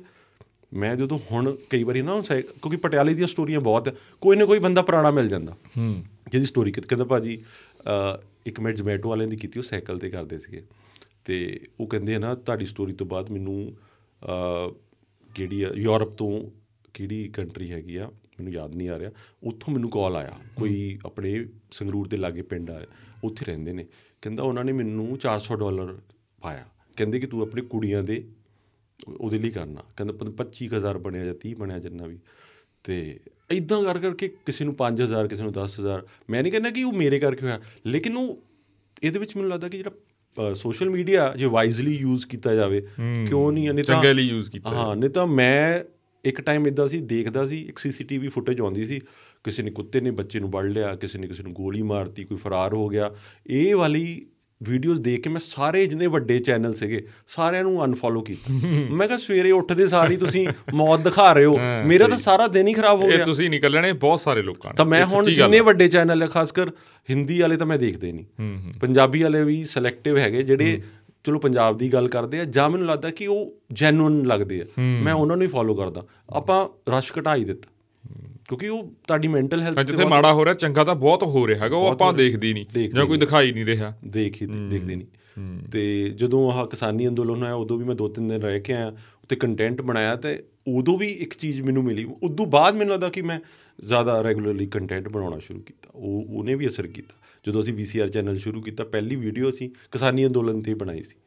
ਤਾਂ ਉਹਨੇ ਵੀ ਮਨ ਲੱਗਿਆ ਕਿ ਹਾਂ ਯਾਰ ਕਰ ਸਕਦੇ ਆ ਪਹਿਲਾਂ ਮੈਂ ਕਦੀ ਕਿਸੇ ਨੂੰ ਕਹਿੰਦਾ ਸੀ ਕਿਸੇ ਕੈਮਰਾ ਮੇਰੇ ਸਟੂਡੈਂਟ ਵੀ ਹੈਗੇ ਨੇ ਜਿੱਦਾਂ ਮੈਂ ਯੂਨੀਵਰਸਿਟੀ 'ਚ ਹੈਗਾ ਤੇ ਉਹਨਾਂ ਦੀ ਮੈਂ ਹੈਲਪ ਲੈਂਦਾ ਸੀ। ਫਿਰ ਮੈਂ ਕਿਹਾ ਨਹੀਂ ਆਪ ਹੀ ਕਰਕੇ ਦੇਖਦੇ ਆ ਤੇ ਉਹ ਆਪ ਹੌਲੀ ਹੌਲੀ ਜਿੱਦਾਂ ਰਿਆਜ਼ ਹੀ ਆ ਜਿੱਦਾਂ ਹੁਣ ਆਪਾਂ ਜਿੰਨਾ ਕਰੀ ਜਾਵਾਂਗੇ ਹੁਣ ਤੁਸੀਂ ਜਿੱਦਾਂ ਪੋਡਕਾਸਟ ਕਰਦੇ ਹੋ ਇੰਟਰਵਿਊਜ਼ ਕਰਦੇ ਹੋ ਹੁਣ ਤੁਹਾਡੀ ਰਿਦਮ ਬਣ ਗਈ ਆ ਰਿਆਜ਼ ਬਣ ਗਿਆ। ਉਦਾਂ ਹੀ ਮੈਨੂੰ ਲੱਗਦਾ ਕਿ ਇਹੀ ਆ। ਕਰ ਕਰ ਕਰਕੇ ਬੰਦਾ ਸਿੱਖਦਾ। ਤੇ ਹੁਣ ਮੈਨੂੰ ਲੱਗਦਾ ਕਿ ਹਾਲੇ ਤੱਕ ਤਾਂ ਚੀਜ਼ਾਂ ਠੀਕ ਹੋ ਰਹੀਆਂ, ਜਿੱਦਾਂ ਸੋਚਿਆ ਸੀ। ਸੋਚਿਆ ਤਾਂ ਕੁਝ ਨਹੀਂ ਸੀ, ਪਰ ਜਿੱਦਾਂ ਕੀਤਾ ਸੀ, ਉਹਦਾ ਮਤਲਬ ਲੋਕਾਂ ਤੱਕ ਕੋਈ ਮੈਸੇਜ ਪਹੁੰਚ ਰਿਹਾ। ਵਧੀਆ ਗੱਲ ਹੈ। ਨਾਲੇ ਵੱਡੀ ਗੱਲ ਇਹ ਆ ਵੀ ਜਿਹੜਾ ਤੁਸੀਂ ਪੈਸੇ ਲਈ ਨਹੀਂ ਇਹ ਕਰ ਰਹੇ ਇਹ ਆਤਮਿਕ ਸ਼ਾਂਤੀ ਲਈ ਵੀ ਬਹੁਤ ਕੰਮ ਹੋ ਰਿਹਾ ਹੈਗਾ। ਤੁਹਾਡਾ ਪੈਸ਼ਨ ਵੀ ਆ। ਬਿਲਕੁਲ ਮੇਰਾ ਜਨੂਨ ਵੀ ਆ। ਉਹ ਚਲੋ ਠੀਕ ਆ ਜਦੋਂ ਕੋਈ ਚੀਜ਼ ਜ਼ਿਆਦਾ ਚੱਲਦੀ ਉਹ ਤੁਹਾਨੂੰ ਮੋਟੀਵੇਟ ਕਰਦੀ ਹੈ ਹੁੰਦਾ ਇਹ ਵੀ ਹੋਣਾ ਚਾਹੀਦਾ। ਇੰਨਾ ਕਿ ਤਾਂ ਮਾਣ ਬੰਦੇ ਨੂੰ ਹੋਣਾ ਚਾਹੀਦਾ। ਪਰ ਇਹ ਸਭ ਤੋਂ ਵੱਡੀ ਗੱਲ ਆ। ਜਿਵੇਂ ਸਾਨੂੰ ਅਸੀਂ ਇੱਥੇ ਬੈਠੇ ਸਾਨੂੰ ਤਾਂ ਪੈਸੇ ਵੀ ਆਉਣਗੇ ਚਾਰ ਸਾਰਾ ਕੁਝ ਹੁੰਦਾਗਾ ਠੀਕ ਹੈ। ਸਾਡਾ ਕੰਮ ਹੋਰ ਤਰੀਕੇ ਦਾ ਬਟ ਜਿਹੜਾ ਤੁਸੀਂ ਕਰ ਰਹੇ ਹੋ ਉਹਦਾ ਤਾਂ ਮੁੱਲ ਹੀ ਨਹੀਂ। ਤੇ ਉਹ ਸਾਡੇ ਵਰਗੇ ਕਿੰਨੇ ਲੋਕਾਂ ਨੂੰ ਖੁਸ਼ੀ ਵੀ ਦਿੰਦਾਗਾ ਵੀ ਨਹੀਂ ਯਾਰ ਲੋਕ ਇੰਨੇ ਨੇ ਝੱਖੜ ਝੁੱਲਣ ਦੇ ਬਾਵਜੂਦ ਇੰਨੇ ਦੁੱਖਾਂ 'ਚ ਰਹਿਣ ਦੇ ਬਾਵਜੂਦ ਉਹ ਕਿਵੇਂ ਉੱਭਰਦੇ ਨੇ? ਮਤਲਬ ਇਹ ਨਹੀਂ ਜ਼ਰੂਰੀ ਕਿਸੇ ਨੂੰ ਵੀ ਕਿਸੇ ਦਾ 2.5 ਕਰੋੜ ਦਾ ਘਰ ਹੋਵੇ ਜਾਂ ਲਾਟਰੀ ਲੱਗੇ ਉਹ ਪਰ ਉਹਨਾਂ ਦੀ ਖੁਸ਼ੀ ਕੀ ਹੈ ਉਹਨਾਂ ਦਾ ਛੋਟਾ ਜਿਹਾ ਬਿਜ਼ਨਸ ਚੱਲਣਾ ਕੋਈ ਕੜੀ ਚੌਲ ਵੇਚ ਰਿਹਾ ਕੋਈ ਕੁਝ ਕਰ ਰਿਹਾ ਉਹਨਾਂ ਦਾ ਜਿਵੇਂ ਤੁਸੀਂ ਇੱਕੋ ਬਾਪੂ ਜੀ ਦੀ ਸਟੋਰੀ ਬੜੀ ਮੋਟੀਵੇਟ ਕਰਦੀ ਜਿਹੜੇ ਉਹ ਪੈਂਚਰਾਂ ਦੀ ਦੁਕਾਨ ਪੈਂਚਰ ਵਾਲੀ ਹਾਂ। ਉਹਨਾਂ ਨੂੰ ਮੈਂ ਦੋ ਤਿੰਨ ਵਾਰ ਬਾਅਦ ਚ ਮਿਲਿਆ। ਉਹ ਤਾਂ ਮਤਲਬ ਬਹੁਤ ਵਧੀਆ ਸਟੋਰੀਆਂ ਸਾਰੀਆਂ ਹੀ ਹਾਂ ਪਰ ਉਹ ਸਟੋਰੀ ਤੇ ਆਖਰੀ ਲਾਈਨ ਜਦੋਂ ਬੋਲਦੇ ਆ ਉਹ ਮੈਨੂੰ ਵੀ ਨਹੀਂ ਸੀਗਾ ਕਿ ਜਦੋਂ ਮੈਂ ਬਾਅਦ ਚ ਐਡਿਟ ਕੀਤੀ ਨਾ ਦੇਖਿਆ ਤੇ ਮੈਂ ਲੱਗਿਆ ਕਿ ਯਾਰ ਇਹ ਚੀਜ਼ ਨੇ ਅਸਰ ਕੀਤਾ ਮੇਰੇ ਤੇ। ਮੈਂ ਜਿੰਨੀ ਵਾਰੀ ਵੀ ਦੇਖਦਾ ਉਹ ਜਿਹੜੇ ਕੁਝ ਉਹਨਾਂ ਦੀ ਜਿਹੜੀ ਗੱਲ ਕੀਤੀ ਆ ਉਹ ਮੇਰੇ ਹਰ ਵਾਰੀ ਚੇਂਜ ਕਰਦੀ ਮੈਨੂੰ। ਅੰਦਰੋਂ ਫੀਲ ਜਿਹਾ ਹੁੰਦਾ ਕਿ ਇਹ ਹੈਗਾ। ਔਰ ਇੱਕ ਹੋਰ ਗੱਲ ਵੀ ਹੈ ਕਿ ਜਦੋਂ ਆਪਾਂ ਇਹ ਕਹਾਣੀਆਂ ਕਰ ਰਹੇ ਆ ਨਾ ਕਹਾਣੀਆਂ ਦੇ ਨਾਲ ਚਲੋ ਕਿਸੇ ਦੀ ਮਦਦ ਤਾਂ ਹੋ ਰਹੀ ਹੈ ਪਰ ਮੈਨੂੰ ਪਹਿਲਾਂ ਲੱਗਦਾ ਸੀ ਕਿ ਯਾਰ ਪੰਜਾਬ ਬਦਲ ਗਿਆ ਨਾ ਜਾਂ ਲੋਕ ਬੜੇ ਪ੍ਰੈਕਟੀਕਲ ਹੋ ਗਏ। ਲੋਕ ਨਹੀਂ ਅੱਜ ਕੱਲ ਉਹ ਨਹੀਂ ਪੁਰਾਣੇ ਟਾਈਮ ਆਪਾਂ ਹਰ ਬੰਦਾ ਪੁਰਾਣੇ ਪੁਰਾਣੇ ਟਾਈਮ 'ਚ ਇਹ ਹੁੰਦਾ ਸੀ ਸਾਡੇ ਟਾਈਮ 'ਚ ਇਹ ਹੁੰਦਾ ਸੀ ਨਹੀਂ। ਹਾਲੇ ਵੀ ਜੇ ਤੁਸੀਂ ਲੋਕਾਂ ਨਾਲ ਉਸ ਲੈਵਲ ਤੇ ਗੱਲ ਕਰੋ ਨਾ ਲੋਕਾਂ ਦੇ ਅੰਦਰ ਹਿਊਮੈਨਿਟੀ ਉਦਾਂ ਹੀ ਉਦਾਂ ਲੇਕਿਨ ਅਸੀਂ ਉਹਨੂੰ ਦੇਖਣ ਦੇ ਉੱਤੇ ਨਾ ਉਹ ਪਰਦਾ ਪਾਤਾ ਜਾਂ ਅਸੀਂ ਉਸ ਲੈਵਲ ਤੇ ਦੇਖਦੇ ਹੀ ਨਹੀਂ ਸਮਝਦੇ ਨਹੀਂ। ਮੈਂ ਤੁਹਾਨੂੰ ਆਪਦੀ ਇੱਕ ਐਗਜ਼ਾਮਪਲ ਦਿੰਦਾ ਤੁਹਾਡੀ ਇੱਕ ਸਟੋਰੀ ਦੇਖੀ ਜੀ ਚੋ ਬਾਪੂ ਜੀ ਰਮਾਲ ਐਣਕਾਂ ਵੇਚਦੇ ਆ ਸਾਈਡ ਤੇ ਸੜਕਾਂ ਤੇ ਨਹੀਂ ਖੜੇ ਹੁੰਦੇ ਹਨਾ? ਉਹਨਾਂ ਕੋਲੇ ਕੜੇ ਵੀ ਹੁੰਦੇ ਆ ਕੋਈ ਮਤਲਬ ਮੇਰਾ ਨਜ਼ਰੀਆ ਉਹ ਲੋਕਾਂ ਨੂੰ ਦੇਖਣ ਦਾ ਬਦਲ ਗਿਆ। ਪਹਿਲਾਂ ਮੈਂ ਦੇਖਦਾ ਸੀਗਾ ਯਾਰ ਵੀ ਪਤਾ ਨਹੀਂ ਇਹ ਕਿਵੇਂ ਆ ਮਤਲਬ ਕਹਾਣੀ ਕਿੰਨੀ ਮਜਬੂਰੀ ਚ ਕੀ ਕੀ ਕੁਝ ਕਰਾਉਂਦੇ ਜਦੋਂ ਬਜ਼ੁਰਗ ਬੰਦਾ ਖੜਾ ਹੁੰਦਾਗਾ। ਮੈਂ ਤਾਂ ਪਹਿਲਾਂ ਉਵੇਂ ਗੰਭੀਰਤਾ ਨਾਲ ਉਹਨਾਂ ਨੂੰ ਕਦੇ ਦੇਖਿਆ ਨਹੀਂ ਸੀ। ਆਪਾਂ ਜੋ ਨਾ ਜਾਣਦੇ ਆ ਚਾਹੇ ਅਸੀਂ ਉਹਨਾਂ ਤੋਂ ਸਮਾਨ ਲੱਗੇ ਚਾਹੇ ਨਾ ਲੱਗੇ ਪਹਿਲਾਂ ਤਾਂ ਐ ਹੁੰਦਾ ਸੀ ਵੀ ਨਾਰਮਲ ਦੁਕਾਨ ਆ ਰੇੜੀ ਲਾਈ ਵੀ ਅਗਲੇ ਨੇ ਠੀਕ ਪਰ ਹੁਣ ਦੇਖਣ ਦਾ ਨਜ਼ਰੀਆ ਜਦੋਂ ਬਦਲਦਾ ਨਾ ਉਦੋਂ ਵਾਕਿਆ ਹੀ ਉਹ ਚੀਜ਼ ਕਰਦੀ ਹੈ ਵੀ ਇਹ ਮਿਹਨਤ ਕਰ ਰਹੇ ਨੇ ਤਾਂ ਬਹੁਤ ਇਹਨਾਂ ਦਾ ਬਿਜ਼ਨਸ ਆ ਬਈ ਬਹੁਤ ਤਕੜਾ ਬਿਜ਼ਨਸ ਆ।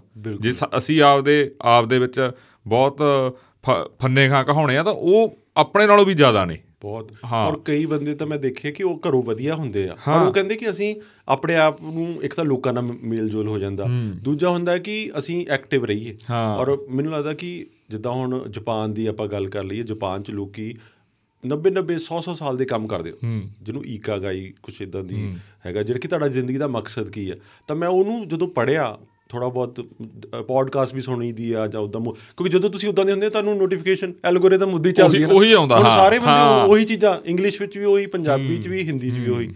ਤੇ ਉਹ ਕਹਿੰਦੇ ਕਿ ਮਕਸਦ ਜ਼ਰੂਰੀ ਆ ਰਿਟਾਇਰਮੈਂਟ ਜਾਂ ਅਸੀਂ ਬਣਾ ਲਿਆ ਇਹ ਚੀਜ਼ ਨਾ। ਤਾਂ ਮੈਨੂੰ ਲੱਗਦਾ ਜੇ ਮੈਂ ਕੱਲ ਨੂੰ 70 ਸਾਲ ਦਾ ਵੀ ਹੋਵਾਂ ਤਾਂ ਤਾਂ ਵੀ ਮੈਂ ਕੁਝ ਉਹੀ ਕੰਮ ਕਰ ਰਿਹਾ ਹਾਂ ਜਿਹੜਾ ਮੇਰਾ ਸੋਲ ਕਹਿੰਦਾ। ਪਰ ਉਹ ਲੋਕੀ ਸਮਝਦੇ ਕਿ ਇਹ ਨਹੀਂ ਹੁੰਦਾ ਨਹੀਂ ਇਦਾਂ। ਪਰ ਮੈਂ ਕਹਿੰਦਾ ਇਹ ਹੁੰਦਾ। ਜੇ ਤੁਸੀਂ ਸੋਚੋਗੇ ਤਾਂ ਉਹ ਚੀਜ਼ ਨਹੀਂ ਸਭ ਕੁਝ ਹੁੰਦਾਗਾ। ਤੁਸੀਂ ਤੁਹਾਨੂੰ ਸਾਡੀ ਗੱਲ ਦੱਸਦਾ। ਹੁਣ ਸਾਨੂੰ ਸਾਡੇ ਮਿੱਤਰਾ ਬਹੁਤ ਪਰਮ ਮਿੱਤਰਾ ਉਹ ਮੁੰਡੇ ਕਹਿੰਦੇ ਵੀ ਮੋਹਾਲੀ ਬਾਈ ਸਟੂਡੀਓ ਚੰਡੀਗੜ੍ਹ। ਮੈਂ ਕਿਹਾ ਨਹੀਂ ਅਸੀਂ ਇੱਥੇ ਪਿੰਡ 'ਚ ਬਹਿ ਕੇ ਪਰਿਵਾਰ 'ਚ ਬਹਿ ਕੇ ਮੈਂ ਕਿਹਾ ਇੱਥੇ ਹੀ ਸਾਰੀ ਦੁਨੀਆ ਨੇ ਆ ਜਾਣਾ। ਜੇ ਅਸੀਂ ਵਧੀਆ ਕੰਮ ਕੁਝ ਵਧੀਆ ਕਰਾਂਗੇ। ਜੇ ਕੋਈ ਨਹੀਂ ਵੀ ਆਊਗਾ ਤਾਂ ਅਸੀਂ ਅਸੀਂ ਆਪਦੇ ਆਪ 'ਚ ਇੰਨੇ ਕੇਪੇਬਲ ਹੈਗੇ ਅਸੀਂ ਕਰੀ ਜਾਵਾਂਗੇ ਹੌਲੀ ਹੌਲੀ ਥੋੜਾ ਜਿਹੜੀ ਅੰਦਰਲੀ ਗੱਲ ਆ ਨਾ ਅੰਦਰਲੀ ਜਿਹੜੀ ਸ਼ਾਂਤੀ ਆ ਉਹ ਤੁਹਾਨੂੰ ਉਵੇਂ ਉੱਥੇ ਚੰਡੀਗੜ੍ਹ ਜਾਂ ਮੋਹਾਲੀ ਉੱਥੇ ਬਹਿ ਕੇ ਨਹੀਂ ਮਿਲਣੀ। ਨਹੀਂ ਮਿਲਣੀ ਸਹੀ ਗੱਲ ਹੈ। ਮੈਂ ਤਾਂ ਆਪ ਸੋਚਿਆ ਹੋਇਆ ਕਿ ਮੈਂ ਆਉਣ ਵਾਲੇ ਟਾਈਮ 'ਚ ਪਿੰਡ ਵਾਪਸ ਜਾਣਾ। ਹੂੰ। ਮੇਰੀ ਮਾਤ ਕਿਉਂਕਿ ਮੇਰੇ ਫਾਦਰ ਸਾਹਿਬ ਹੈ ਨਹੀਂ ਸਾਡਾ ਘਰ ਵੀ ਖੇਤਾਂ 'ਚ ਤੇ ਮਦਰ ਇਕੱਲੇ ਰਹਿੰਦੇ ਆ। ਉਹ ਉਹ ਬਹੁਤ ਸਟਰੋਂਗ ਹੈ ਮਤਲਬ ਉਹਨਾਂ ਦਾ ਹੁਣ ਵੀ ਮੈਂ ਨਾ ਜਦੋਂ ਤੁਹਾਡੇ ਨਾਲ ਗੱਲ ਹੋਈ ਤੇ ਮਦਰ ਨੂੰ ਮੈਂ ਗੱਲ ਕੀਤੀ ਮੈਂ ਕਿਹਾ ਇਹਦੇ ਤਾਂ ਜਾਣਾ ਉਹ ਦੇਖਦੇ ਆ ਤੁਹਾਡਾ ਕਿਉਂਕਿ ਉਹ ਸੋਸ਼ਲ ਮੀਡੀਆ ਤੇ ਮੈਨੂੰ ਕਹਿਣਗੇ ਇਹ ਸਟੋਰੀ ਤੇਰੀ ਐਵਰੇਜ ਆ ਇਹ ਵਧੀਆ ਨਹੀਂ ਤੂੰ ਇਦਾਂ ਕਰ ਲਾ ਫਿਰ ਮੈਨੂੰ ਭੇਜਣਗੇ ਪੁਰਾਣੇ ਜਿੱਦਾਂ ਕਈ ਮਨੁੱਖਤਾਈ ਸੇਵਾ ਵਾਲੇ ਆ ਜਾਂ ਹੋਰ ਤਾਂ ਸਾਰਿਆਂ ਦੀ ਮੈਨੂੰ ਭੇਜਦੇ ਰਹਿੰਦੇ ਕਿ ਆਹ ਦੇਖ ਸਟੋਰੀ ਕਿਦਾਂ ਇਹਨਾਂ ਨੇ ਇਦਾਂ ਕੀਤਾ ਤਾਂ ਉਹ ਟੈਕਨੀਕਲੀ ਬਹੁਤ ਮਤਲਬ ਟੈਕਨੀਕਲੀ ਉਹਨਾਂ ਨੂੰ ਸ਼ੌਕ ਹੈ ਇਕੱਲੇ ਰਹਿੰਦੇ ਆ ਫੋਨ ਤੇ ਕਹਿੰਦੇ ਮੈਂ ਕਿਹਾ ਕਹਿੰਦੇ ਤੂੰ ਨਾ ਵੈਸੇ ਬੜਾ ਮੈਨੂਪਲੇਟ ਕਰਕੇ ਬੋਲਦਾ ਬੈਲੈਂਸ ਜੇ ਕਰਕੇ ਉੱਥੇ ਜਾਊਂਗਾ ਨਾ ਤੇ ਮੈਨੂਪਲੇਟ ਨਾ ਕਰੀ। ਮੇਰੀ ਵਾਈਫ ਨੇ ਵੀ ਸੇਮ ਕਿਹਾ। ਕਹਿੰਦੀ ਹੈ ਨਾ ਮੈਂ ਹੈਗਾ ਥੋੜਾ ਮਤਲਬ ਮੈਨੂਪਲੇਟ ਨਹੀਂ ਮੈਂ ਬੈਲੈਂਸ ਜੇ ਕਹਿੰਦੀ ਤੁਸੀਂ ਹੈ ਨਾ ਜ਼ਿੰਦਗੀ 'ਚ ਹਮੇਸ਼ਾ ਬੈਲੈਂਸ ਹੀ ਬਣਾਇਆ। ਹਰ ਗੱਲ ਕਰਨੀ ਮਤਲਬ ਬੈਲੈਂਸ ਕਰਕੇ ਕਿ ਨਹੀਂ ਉਹਨੂੰ ਇਦਾਂ ਲੱਗੂਗਾ ਉਹਨੂੰ ਪਰ ਮੈਂ ਕਿ ਨਹੀਂ ਮੈਂ ਹੁਣ ਫ਼ਰਕ ਮੈਨੂੰ ਪੈ ਗਿਆ। ਮਤਲਬ ਮੈਨੂੰ ਮੈਂ ਹੁਣ ਜਿਹੜੀ ਚੀਜ਼ ਸੋਚਦਾ ਉਹ ਬੋਲਦਾ। ਜਿਹੜੀ ਚੀਜ਼ ਮਨ ਆਉਂਦੀ ਉਹ ਮੈਂ ਕਰਦਾ। ਕਈ ਵਾਰੀ ਤੁਹਾਡਾ ਨਾ ਉਹ ਟ੍ਰਿਗਰ ਪੁਆਇੰਟ ਹੁੰਦਾ ਕਿ ਉਹ ਟ੍ਰਿਗਰ ਕਦੋਂ ਹੋ ਗਿਆ ਤੁਹਾਨੂੰ ਪਤਾ ਨਹੀਂ ਲੱਗਦਾ। ਮੈਂ ਤੁਹਾਨੂੰ ਦੱਸਦਾ ਕਿ ਆ ਜਿਹੜੇ ਮੇਰੇ ਕੁਝ ਸਾਲ ਹੈ ਨਾ ਬਹੁਤ ਮੈਂ ਬਹੁਤ ਮੈਂਟਲੀ ਤੌਰ ਤੇ ਮੈਨੂੰ ਫਾਈਨੈਂਸ਼ੀਅਲ ਪ੍ਰੈਸ਼ਰ ਬਹੁਤ ਸੀ। ਕਿਉਂਕਿ ਮੈਂ ਜੇ ਤੁਸੀਂ ਚਾਹੁੰਦੇ ਹੋ ਤਾਂ ਮੈਂ ਇਹ ਵੀ ਗੱਲ ਕਰਦਾ ਮੈਂ ਯੂਨੀਵਰਸਿਟੀ 'ਚ ਕੰਟਰੈਕਟ ਤੇ ਕੰਮ ਕਰਦਾ। ਮੇਰੀ ਤਨਖਾਹ ਵੀ ਕੋਈ ਜ਼ਿਆਦਾ ਨਹੀਂ ਹੈ। ਬਹੁਤ ਮਤਲਬ ਮੈਂ ਦੱਸ ਨਹੀਂ ਸਕਦਾ ਇੰਨੀ ਤਨਖਾਹ ਹੈ ਨਾ। ਲੇਕਿਨ ਉਸ ਪ੍ਰੈਸ਼ਰ ਦੇ ਬਾਵਜੂਦ ਵੀ ਮੈਂ ਸਾਈਕਲ ਤੇ ਨਿਕਲਦਾ 4 ਵਜੇ ਸ਼ਾਮ ਨੂੰ ਤੇ 7 ਵਜੇ ਤੇ 8 ਵਜੇ ਘਰ ਦੇ ਮੈਨੂੰ ਕਹਿੰਦੇ ਤੂੰ ਤਾਂ ਤੁਸੀਂ ਤਾਂ ਮਤਲਬ ਘਰ ਦਾ ਟਾਈਮ ਤੁਸੀਂ ਉਹ ਕੋਈ ਪ੍ਰਾਈਵੇਟ ਕੰਮ ਕਰ ਲਓ ਤੁਸੀਂ ਆਹ ਕਰ ਲਓ ਤੁਸੀਂ ਇਹ ਕਰ ਲਓ ਪੈਸੇ ਆ ਜਾਣਗੇ। ਉਹ ਵੀ ਅਸੀਂ ਕਰੀਦਾ ਕੰਟਰੈਕਟ ਵਾਲੇ ਦੀ ਤਾਂ ਜਿੰਨੀ ਮਰਜ਼ੀ ਤਨਖਾਹ ਹੋਵੇ ਮੈਂ ਕਰੀ ਆ ਜੌਬ ਪਰ ਉਹਦੇ ਕੋਲ ਇੱਕ ਡਰ ਤਾਂ ਹੁੰਦਾ ਵੀ ਮੇਰੀ ਜੌਬ ਪੱਕੀ ਨਹੀਂ। ਜੌਬ ਪੱਕੀ ਉਹ ਜਿੰਨੀ ਮਰਜ਼ੀ ਹੋਵੇ। ਔਰ ਪਤਾ ਕੀ ਜਦੋਂ ਦੂਸਰੇ ਕਹਿੰਦੇ ਆ ਨਾ ਸਾਨੂੰ ਡੀਏ ਲੱਗ ਗਿਆ ਸਾਨੂੰ ਆਹ ਲੱਗ ਗਿਆ ਉਹ ਨਾਲ ਬਹਿ ਕੇ ਤੁਹਾਡੇ ਹਾਂ। ਔਰ ਤੁਸੀਂ ਔਰ ਮੈਂ ਮੈਨੂੰ 12 ਸਾਲ ਹੋ ਗਏ 12 13 ਸਾਲ। ਉਹ ਸੌਖਾ ਕੰਮ ਨਹੀਂ ਹੁੰਦਾ। ਫਿਰ ਤੁਸੀਂ ਆਪਣੀ ਮੈਂਟਲ ਹੈਲਥ ਨੂੰ ਸਹੀ ਰੱਖਣਾ। ਫਿਰ ਇਹ ਜਿਹੜੀ ਚੀਜ਼ ਨੇ ਮੈਨੂੰ ਉਹ ਚੀਜ਼ ਤੋਂ ਉਭਾਰਿਆ ਕਿ ਕਾਕਾ ਤੇਰਾ ਮਕਸਦ ਉਹ ਨਹੀਂ ਹੈ ਜੋ ਬਾਕੀਆਂ ਦਾ ਹੋ ਸਕਦਾ। ਕਿ ਮੇਰਾ ਸ਼ਾਇਦ ਮੈਂ ਕਿਸੇ ਹੋਰ ਮਕਸਦ ਲਈ ਬਣਿਆ ਹੋਵਾਂ। ਜਾਂ ਮੈਂ ਆਪਣੇ ਆਪ ਨੂੰ ਇਹ ਵੀ ਕੰਸੋਲ ਕਰ ਰਿਹਾ ਸ਼ਾਇਦ ਮੈਂ ਇਹ ਇਹ ਕਰਕੇ ਮੈਨੂੰ ਉਹ ਹੋ ਜਾਊਗਾ। ਲੇਕਿਨ ਉਹ ਚੀਜ਼ ਨੇ ਮੈਨੂੰ ਮੇਰੇ ਜਿਹੜੀ ਮੈਂਟਲ ਹੈਲਥ ਨੂੰ ਜਾਂ ਮੇਰੇ ਅੰਦਰ ਦੀ ਉਹ ਉਹਨੂੰ ਬਹੁਤ ਪੰਪ ਕੀਤਾ। ਲੈਵਲ ਤੇ ਕੀਤਾ ਕਿ ਨਹੀਂ ਜ਼ਿੰਦਗੀ 'ਚ ਕੀ ਨਹੀਂ ਕੀਤਾ ਜਾ ਸਕਦਾ। ਲੋਕ ਮੈਂ ਹੁਣ 40 ਸਾਲ ਦਾ ਹੋ ਗਿਆ ਨਾ ਕਿ 40 ਸਾਲ 'ਚ ਕਿਉਂ ਨਹੀਂ ਸ਼ੁਰੂਆਤ ਹੋ ਸਕਦੀ? ਇੱਕ ਨਵੀਂ ਸ਼ੁਰੂਆਤ। ਮੈਂ ਤਾਂ ਕਰ ਹੀ ਰਿਹਾ ਸ਼ੁਰੂਆਤ ਲੇਕਿਨ 40 42 ਸਾਲ ਦੀ ਉਮਰ 'ਚ ਕਿਉਂ ਨਹੀਂ ਹੋ ਸਕਦਾ? ਨਹੀਂ ਕਦੋਂ ਵੀ ਹੋ ਸਕਦਾ ਕਦੇ ਵੀ ਹੋ। ਸਕਦਾ। ਉਹ ਜਿਵੇਂ ਇੱਕ ਮੈਂ ਤਾਂ ਉਹ ਬਹੁਤ ਜ਼ਿਆਦਾ ਦੇਖਦਾ ਹਾਂ ਆ ਜਾਂਦੀ ਉਹ ਕਹਿੰਦੇ KFC ਵਾਲੇ ਬਾਪੂ ਨੇ ਤਾਂ ਕਹਿੰਦੇ ਬਹੁਤ ਲੇਟ ਕਰਿਆ ਸੀ। ਹਾਂ? ਹਾਂ ਉਹ ਦੇਖੋ ਉਹਨਾਂ ਨੇ ਕੁਝ ਵੀ ਆ ਕੁਝ ਵੀ ਹੋ ਸਕਦਾ। ਸੋ ਮੈਨੂੰ ਲੱਗਦਾ ਕਿ ਉਹ ਉਹ ਚੀਜ਼ਾਂ ਨੇ ਵੀ ਮੈਂਟਲ ਹੈਲਥ ਨੂੰ ਉਦਾਂ ਕੀਤਾ ਪਰ ਹੁਣ ਇਹ ਚੀਜ਼ਾਂ ਕਰਨ ਤੋਂ ਬਾਅਦ ਜਦੋਂ ਮੈਂ ਆਪਣੇ ਆਪ ਨੂੰ ਦੇਖਦਾ ਐਜ਼ ਪਰ ਮੇਰੇ ਅੰਦਰ ਨਾ ਇੱਕ ਈਗੋ ਸੀਗੀ। ਹਰ ਬੰਦੇ ਦੇ ਅੰਦਰ ਹੁੰਦੀ ਆ। ਮੇਰੇ ਜਿਹਦਾ ਫਾਦਰ ਸਾਹਿਬ ਇੱਕ ਟਾਈਮ ਸੀ ਕਿ ਚੰਗਾ ਰੁਤਬਾ ਸੀ ਉਹਨਾਂ ਦਾ।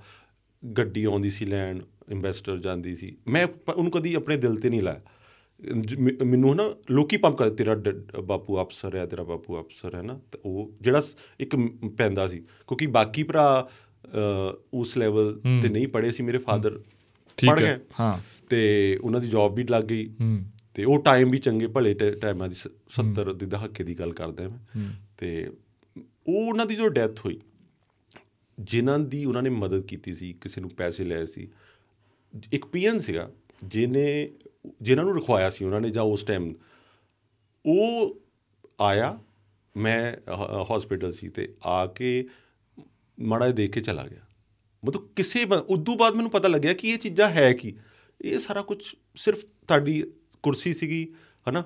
ਰਿਟਾਇਰ ਹੋ ਗਿਆ, ਤੁਹਾਡੀ ਅਪਰੋਚ ਬਦਲ ਗਈ, ਉਹ ਪਹਿਲੋਂ ਮੈਂ ਕਹਿੰਦਾ ਲਾਈਨਾਂ ਲੱਗੇ ਅਸੀਂ ਸਾਡੇ ਤੇ ਕਦੀ ਉਹ ਚੀਜ਼ ਦਾ ਇਫੈਕਟ ਨਹੀਂ ਹੋਇਆ। ਮੈਂ ਆਪਣੇ, ਮੈਂ 10ਵੀਂ ਪਾਸ ਕੀਤੀ, ਮੈਂ ਕਿਹਾ ਡੈਡੀ, ਮੈਂ ਨਾ ਬਾਈਕ ਲੈਣਾ। ਉਦੋਂ ਸਪਲੈਂਡਰ ਆਇਆ ਸੀ। ਕਹਿੰਦੇ ਕਾਕਾ ਆਪਾਂ ਹਨਾ ਕਿਉਂਕਿ ਉਹ ਇਹ ਚੀਜ਼ ਬਹੁਤ ਕਲੀਅਰ ਸੀ ਓਨੈਸਟ ਬੰਦੇ ਸੀ ਬਹੁਤ ਰਸੂਲਾਂ ਦੇ ਪੜ੍ਹਦੇ ਬਹੁਤ ਸੀ ਲਿਖਦੇ ਬਹੁਤ ਸੀ।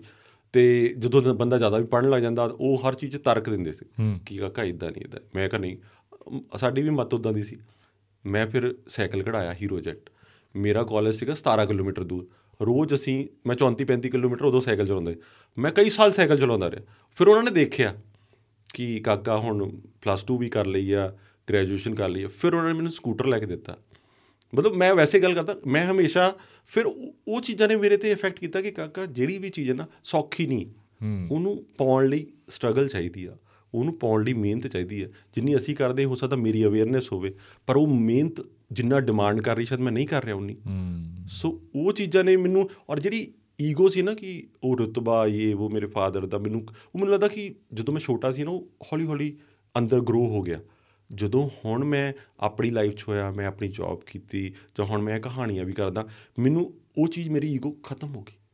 ਮਤਲਬ ਮੈਂ ਇਸ ਲੈਵਲ ਤੇ ਆ ਗਿਆ ਕਿ ਹਰ ਬੰਦਾ ਮਤਲਬ ਮੇਰੇ ਅੰਦਰ ਸ਼ੁਕਰਾਨਾ ਜਿਹੜੀ ਉਹ ਪੋਜ਼ਿਟਿਵਿਟੀ ਜਾਂ ਮੇਰੇ ਅੰਦਰ ਜਿਹੜਾ ਮੈਂ ਸੀ ਜ਼ੀਰੋ ਹੋ ਗਈ। ਹੁਣ ਮੈਂ ਬਿਲਕੁਲ ਨਿਊਟਰਲ ਮੈਨੂੰ ਕੋਈ ਬੋਲ ਵੀ ਦਿੰਦਾ ਨਾ ਮੈਨੂੰ ਜਵਾਬ ਦੇ ਦਿੰਦਾ ਕਿ ਯਾਰ ਤੂੰ ਕੀ ਕਰ ਰਿਹਾ ਕੈਮਰਾ ਜਾ ਕੇ ਕਿਉਂ ਕਰ ਰਿਹਾ। ਕਈ ਕਹਿੰਦੇ ਕਿ ਕਮੇਟੀ ਵਾਲਾ ਆ ਗਿਆ। ਇਹ ਕੀ ਕਰੀ ਜਾਂਦਾ ਓਏ? ਮੈਂ ਉਹਨੂੰ ਬੜੀ ਮੈਂ ਕਿਹਾ ਹਾਂਜੀ ਭਾਜੀ ਕੀ ਹੋ ਗਿਆ? ਹਨਾ? ਪੋਲਾਈਟਲੀ ਪੁੱਛਦਾ ਕੀ ਹੈ ਕੀ? ਫਿਰ ਮੈਂ ਆਪਣੀ ਇੰਟਰੋਡਕਸ਼ਨ ਦਿੰਦਾ ਮੈਂ ਆ ਮੈਂ ਆ ਕੰਮ ਕਰਦਾ ਮੈਂ ਕਰ ਸਕਦਾ। ਸੋ ਉਹ ਐਜ਼ ਅ ਹਿਊਮਨ ਮੈਨੂੰ ਲੱਗਦਾ ਕਿ ਪਤਾ ਨਹੀਂ। ਹੁੰਦਾ ਹੁੰਦਾ ਬਦਲਦਾ। ਅਸੀਂ ਜਿਵੇਂ ਅਸੀਂ ਖਾਸ ਤੌਰ ਤੇ ਕਹਿ ਦਿੰਦੇ ਵੀ ਥੋੜੀ ਟਿੱਪਣੀ ਦਾ ਇੰਤਜ਼ਾਰ ਰਹੂ ਤੁਹਾਡੇ ਮਾਤਾ ਜੀ ਦਾ ਤੇ ਤੁਹਾਡੀ ਵਾਈਫ ਦੀ ਟਿੱਪਣੀ ਦਾ ਸਾਨੂੰ ਇੰਤਜ਼ਾਰ ਰਹੂ ਵੀ ਵਾਕੇ ਮੁੰਡੇ ਨੇ ਅਪਰੋਚ ਬਦਲੀ ਆ। ਹਾਂ ਇਹ ਜ਼ਿਆਦਾ ਹਾਂ ਅਸੀਂ ਕਮੈਂਟਾਂ 'ਚ ਪੜਾਂਗੇ ਜ਼ਰੂਰ ਉਹਨਾਂ ਦਾ ਕਮੈਂਟ ਲੱਭਣ ਦੀ ਕੋਸ਼ਿਸ਼ ਕਰਾਂਗੇ। ਹੈ। ਨਹੀਂ ਇਹ ਵੀ ਆ ਦੂਜੇ ਬੰਦੇ ਨੂੰ ਜ਼ਿਆਦਾ ਉਹ ਹੁੰਦਾ। ਜ਼ਿਆਦਾ ਹੁੰਦਾ ਬਿਲਕੁਲ। ਕਿਉਂਕਿ ਕਿਉਂਕਿ ਹੁਣ ਮਦਰ ਇਕੱਲੇ ਰਹਿੰਦੇ ਆ ਪਿੰਡ 'ਚ ਰਹਿਣਾ ਫਿਰ ਉਹਨਾਂ ਨੇ ਖੇੜੇ ਮੱਥੇ। ਉਹਨਾਂ ਨੂੰ ਵੀ ਬੈਕ ਦਾ ਬਹੁਤ ਵੱਡੀ ਇਸ਼ੂ ਚਾਹੇ ਸਾਡੇ ਘਰ 12 ਬੰਦੇ ਆ ਜਾਣ 13 ਆ ਜਾਣ ਸਾਡੇ ਪ੍ਰਾਹੁਣੇ ਆ ਜਾਣ ਜਿੱਦਾਂ ਪ੍ਰਾਹੁਣੇ ਕਹਿੰਦੇ ਤਾਂ ਉਹ ਉਹਨਾਂ ਨੂੰ ਕੁਕਿੰਗ ਦਾ ਸ਼ੌਂਕ ਹੈ ਗਾਰਡਨਿੰਗ ਦਾ ਸ਼ੌਂਕ ਹੈ। ਉਹ ਐਕਟਿਵ ਰਹਿੰਦੇ ਆ। ਮੈਂ ਕਹਿੰਦਾ ਮੈਂ ਇੰਨਾ ਐਕਟਿਵ ਨਹੀਂ ਹੈ ਇਸ ਉਮਰ ਜਿੰਨੀ ਉਹ 70 ਸਾਲ ਦੀ ਇੱਕ ਸਭ ਤੋਂ ਵੱਡੀ ਗੱਲ ਜਿਹੜੀ ਗੱਲ ਤੇ ਹੁਣ ਆਪਾਂ ਮੈਨੂੰ ਲੱਗਦਾ ਵੀ ਆਪਾਂ ਜ਼ਿਆਦਾ ਗੱਲ ਉਧਰ ਨੂੰ ਮੈਂ ਮੋੜ ਹੀ ਲਵਾਂ।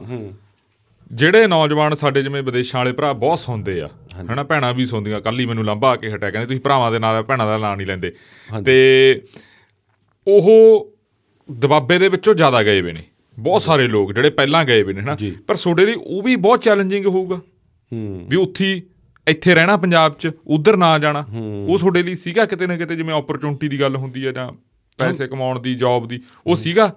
ਔਖਾ ਸੀ ਤੁਹਾਡੇ ਲਈ? ਬਾਹਰ ਜਾਣ ਦੀ ਕਹਿ ਰਹੇ ਹੋ ਤੁਸੀਂ? ਹਾਂ ਵੀ ਮਤਲਬ ਇੱਥੇ ਰਹਿਣਾ ਤੁਹਾਡੇ ਲਈ ਔਖਾ ਹੀ ਕਿਉਂਕਿ ਜਦੋਂ ਸਾਰੀ ਆਲੇ ਦੁਆਲੇ ਬਾਕੀ ਮੈਨੂੰ ਤਾਂ ਲੱਗਦਾ ਤੁਹਾਡੇ ਉਧਰ ਤਾਂ ਦੁਆਬੇ 'ਚ ਜਿੰਨਾ ਕਿ ਮੈਂ ਕਿਉਂਕਿ ਮੈਂ ਪੜਿਆਂਗਾ ਉੱਥੇ ਯੂਨੀਵਰਸਿਟੀ 'ਚ ਉੱਥੇ ਤਾਂ ਉਦੋਂ ਹੀ ਇਹ 2008 11 12 13 ਉਦੋਂ ਮੈਂ ਉੱਥੇ ਰਿਹਾ 8 ਤੋਂ ਲੈ ਕੇ। ਹਾਂਜੀ। ਤਾਂ ਉਦੋਂ ਹੀ ਬਹੁਤ ਵੱਡੇ ਵੱਡੇ ਜਿੰਦੇ ਲੱਗੇ ਹੁੰਦੇ ਬਹੁਤ ਵੱਡੀਆਂ ਵੱਡੀਆਂ ਵੱਡੇ, ਕੋਠੀਆਂ ਤੇ ਮਤਲਬ ਤੁਸੀਂ ਤਾਂ ਚੀਜ਼ਾਂ ਜਮਾ ਦੇਖੀਆਂ ਮੈਂ ਤਾਂ। ਦੇਖਿਆ ਮੇ ਅਸੀਂ ਜਿੱਦਾਂ ਮੇਰੇ ਫਾਦਰ ਹੁਣੀ ਪੰਜ ਭੈਣ ਭਰਾ ਸੀਗੇ। ਸੱਤ ਸੌਰੀ ਪੰਜ ਭਰਾ ਸੀਗੇ ਦੋ ਭੈਣਾਂ ਮੇਰੀ ਭੂਆ ਦੋ ਨੇ। ਤੇ ਇੱਕ ਭੂਆ ਇੱਥੇ ਨੇ ਵੱਡੇ ਤੇ ਦੂਸਰੇ ਅਮਰੀਕਾ ਨੇ। ਤੇ ਅੱਗੇ ਜਿਹੜੇ ਉਹਨਾਂ ਦੇ ਬੱਚੇ ਨੇ ਜਿੱਦਾਂ ਮੇਰੇ ਕਜ਼ਨ ਤਾਇਆ ਜੀ ਦੇ ਮੇਰੇ ਕੋਲ ਡੈਡੀ ਹੁਣੀ ਸਭ ਤੋਂ ਛੋਟੇ ਸੀ ਤਾਂ ਅਸੀਂ 15 16 ਜਣੇ ਸੀਗੇ। ਗਰਮੀ ਦੀਆਂ ਛੁੱਟੀਆਂ ਹੋਣ ਕੋਈ ਵੀਸੀਆਰ ਆ ਗਿਆ ਕੁਝ ਹੋ ਗਿਆ ਬਸ ਸਾਡੇ ਮੇਲਾ ਲੱਗਿਆ ਰਹਿੰਦਾ ਸੀ ਘਰਾਂ 'ਚ। ਪਹਿਲਾਂ ਜੁਆਇੰਟ ਫੈਮਿਲੀ ਸੀ ਫਿਰ ਕ- ਕ- ਅਲੱਗ-ਅਲੱਗ ਹੋ ਗਏ ਹੁਣ ਉਹਨਾਂ ਦੇ ਵਿੱਚੋਂ ਸਿਰਫ ਦੋ ਜਣੇ ਅਸੀਂ ਇੱਥੇ। ਬਾਕੀ ਸਾਰੇ ਬਾਹਰ ਚਲੇ ਗਏ। ਇੱਕ ਵੀ ਬੰਦਾ ਨਹੀਂ। ਔਰ ਉਹਨਾਂ ਦੀ ਅਪਰੋਚ ਮੈਂ ਕਹਿੰਦਾ ਚਲੋ ਕ- ਦੁਆਬੇ ਦੇ ਵਿੱਚ ਨਾ ਜ਼ਮੀਨਾਂ ਇੰਨੀਆਂ ਜ਼ਿਆਦਾ ਨਹੀਂ ਸਾਡੇ ਵੀ ਸਾਡੇ ਵੀ ਪੰਜ ਸੀਗੇ ਤੇ ਸਾਨੂੰ ਬਹੁਤ ਘੱਟ ਜ਼ਮੀਨ ਆਉਂਦੀ ਹੈ ਨਾ। ਇਹ ਵੀ ਹੋ ਸਕਦਾ ਮੇਰੇ ਇੱਕ ਤਾਇਆ ਜੀ ਬਲੈਤ ਕਹਿੰਦੇ ਸੀ ਆਪਾਂ ਇੰਗਲੈਂਡ ਜਾਣ ਨੂੰ ਹਨਾ। ਉਹ ਉਹਨਾਂ ਨੂੰ 60 ਸਾਲ ਹੋ ਗਏ ਗਿਆ ਨੂੰ। 60 ਸਾਲ ਇੰਗਲੈਂਡ ਗਿਆ ਨੂੰ ਹੋ ਗਏ ਤੇ ਉਹ ਕਿਹੜੇ ਟਾਈਮਾਂ ਦੇ ਗਏ ਹੋਣਗੇ ਕਿਵੇਂ ਸੀ? ਚਲੋ ਪਹਿਲਾਂ ਹੁੰਦਾ ਸੀ ਕਿ ਇੱਕ ਭਰਾ ਜਾਂਦਾ ਸੀ ਤੇ ਬਾਕੀਆਂ ਨੂੰ ਪਿੱਛੇ ਪੈਸੇ ਭੇਜਦਾ ਸੀ ਜਾਂ ਉਹਨਾਂ ਦਾ ਘਰ-ਬਾਰ ਬਣ ਜਾਂਦਾ ਸੀ। ਪਹਿਲਾਂ ਪੈਸਾ ਇੱਧਰ ਆਉਂਦਾ ਸੀ। ਹੁਣ ਨਹੀਂ। ਹੁਣ ਹਰ ਬੰਦੇ ਦੀ ਅਪਰੋਚ ਹੈ ਵੇਚ ਦਿਓ ਕਰ ਦਿਓ। ਜਿਹੜੇ ਘਰ ਬਣ ਗਏ ਬਣ ਗਏ।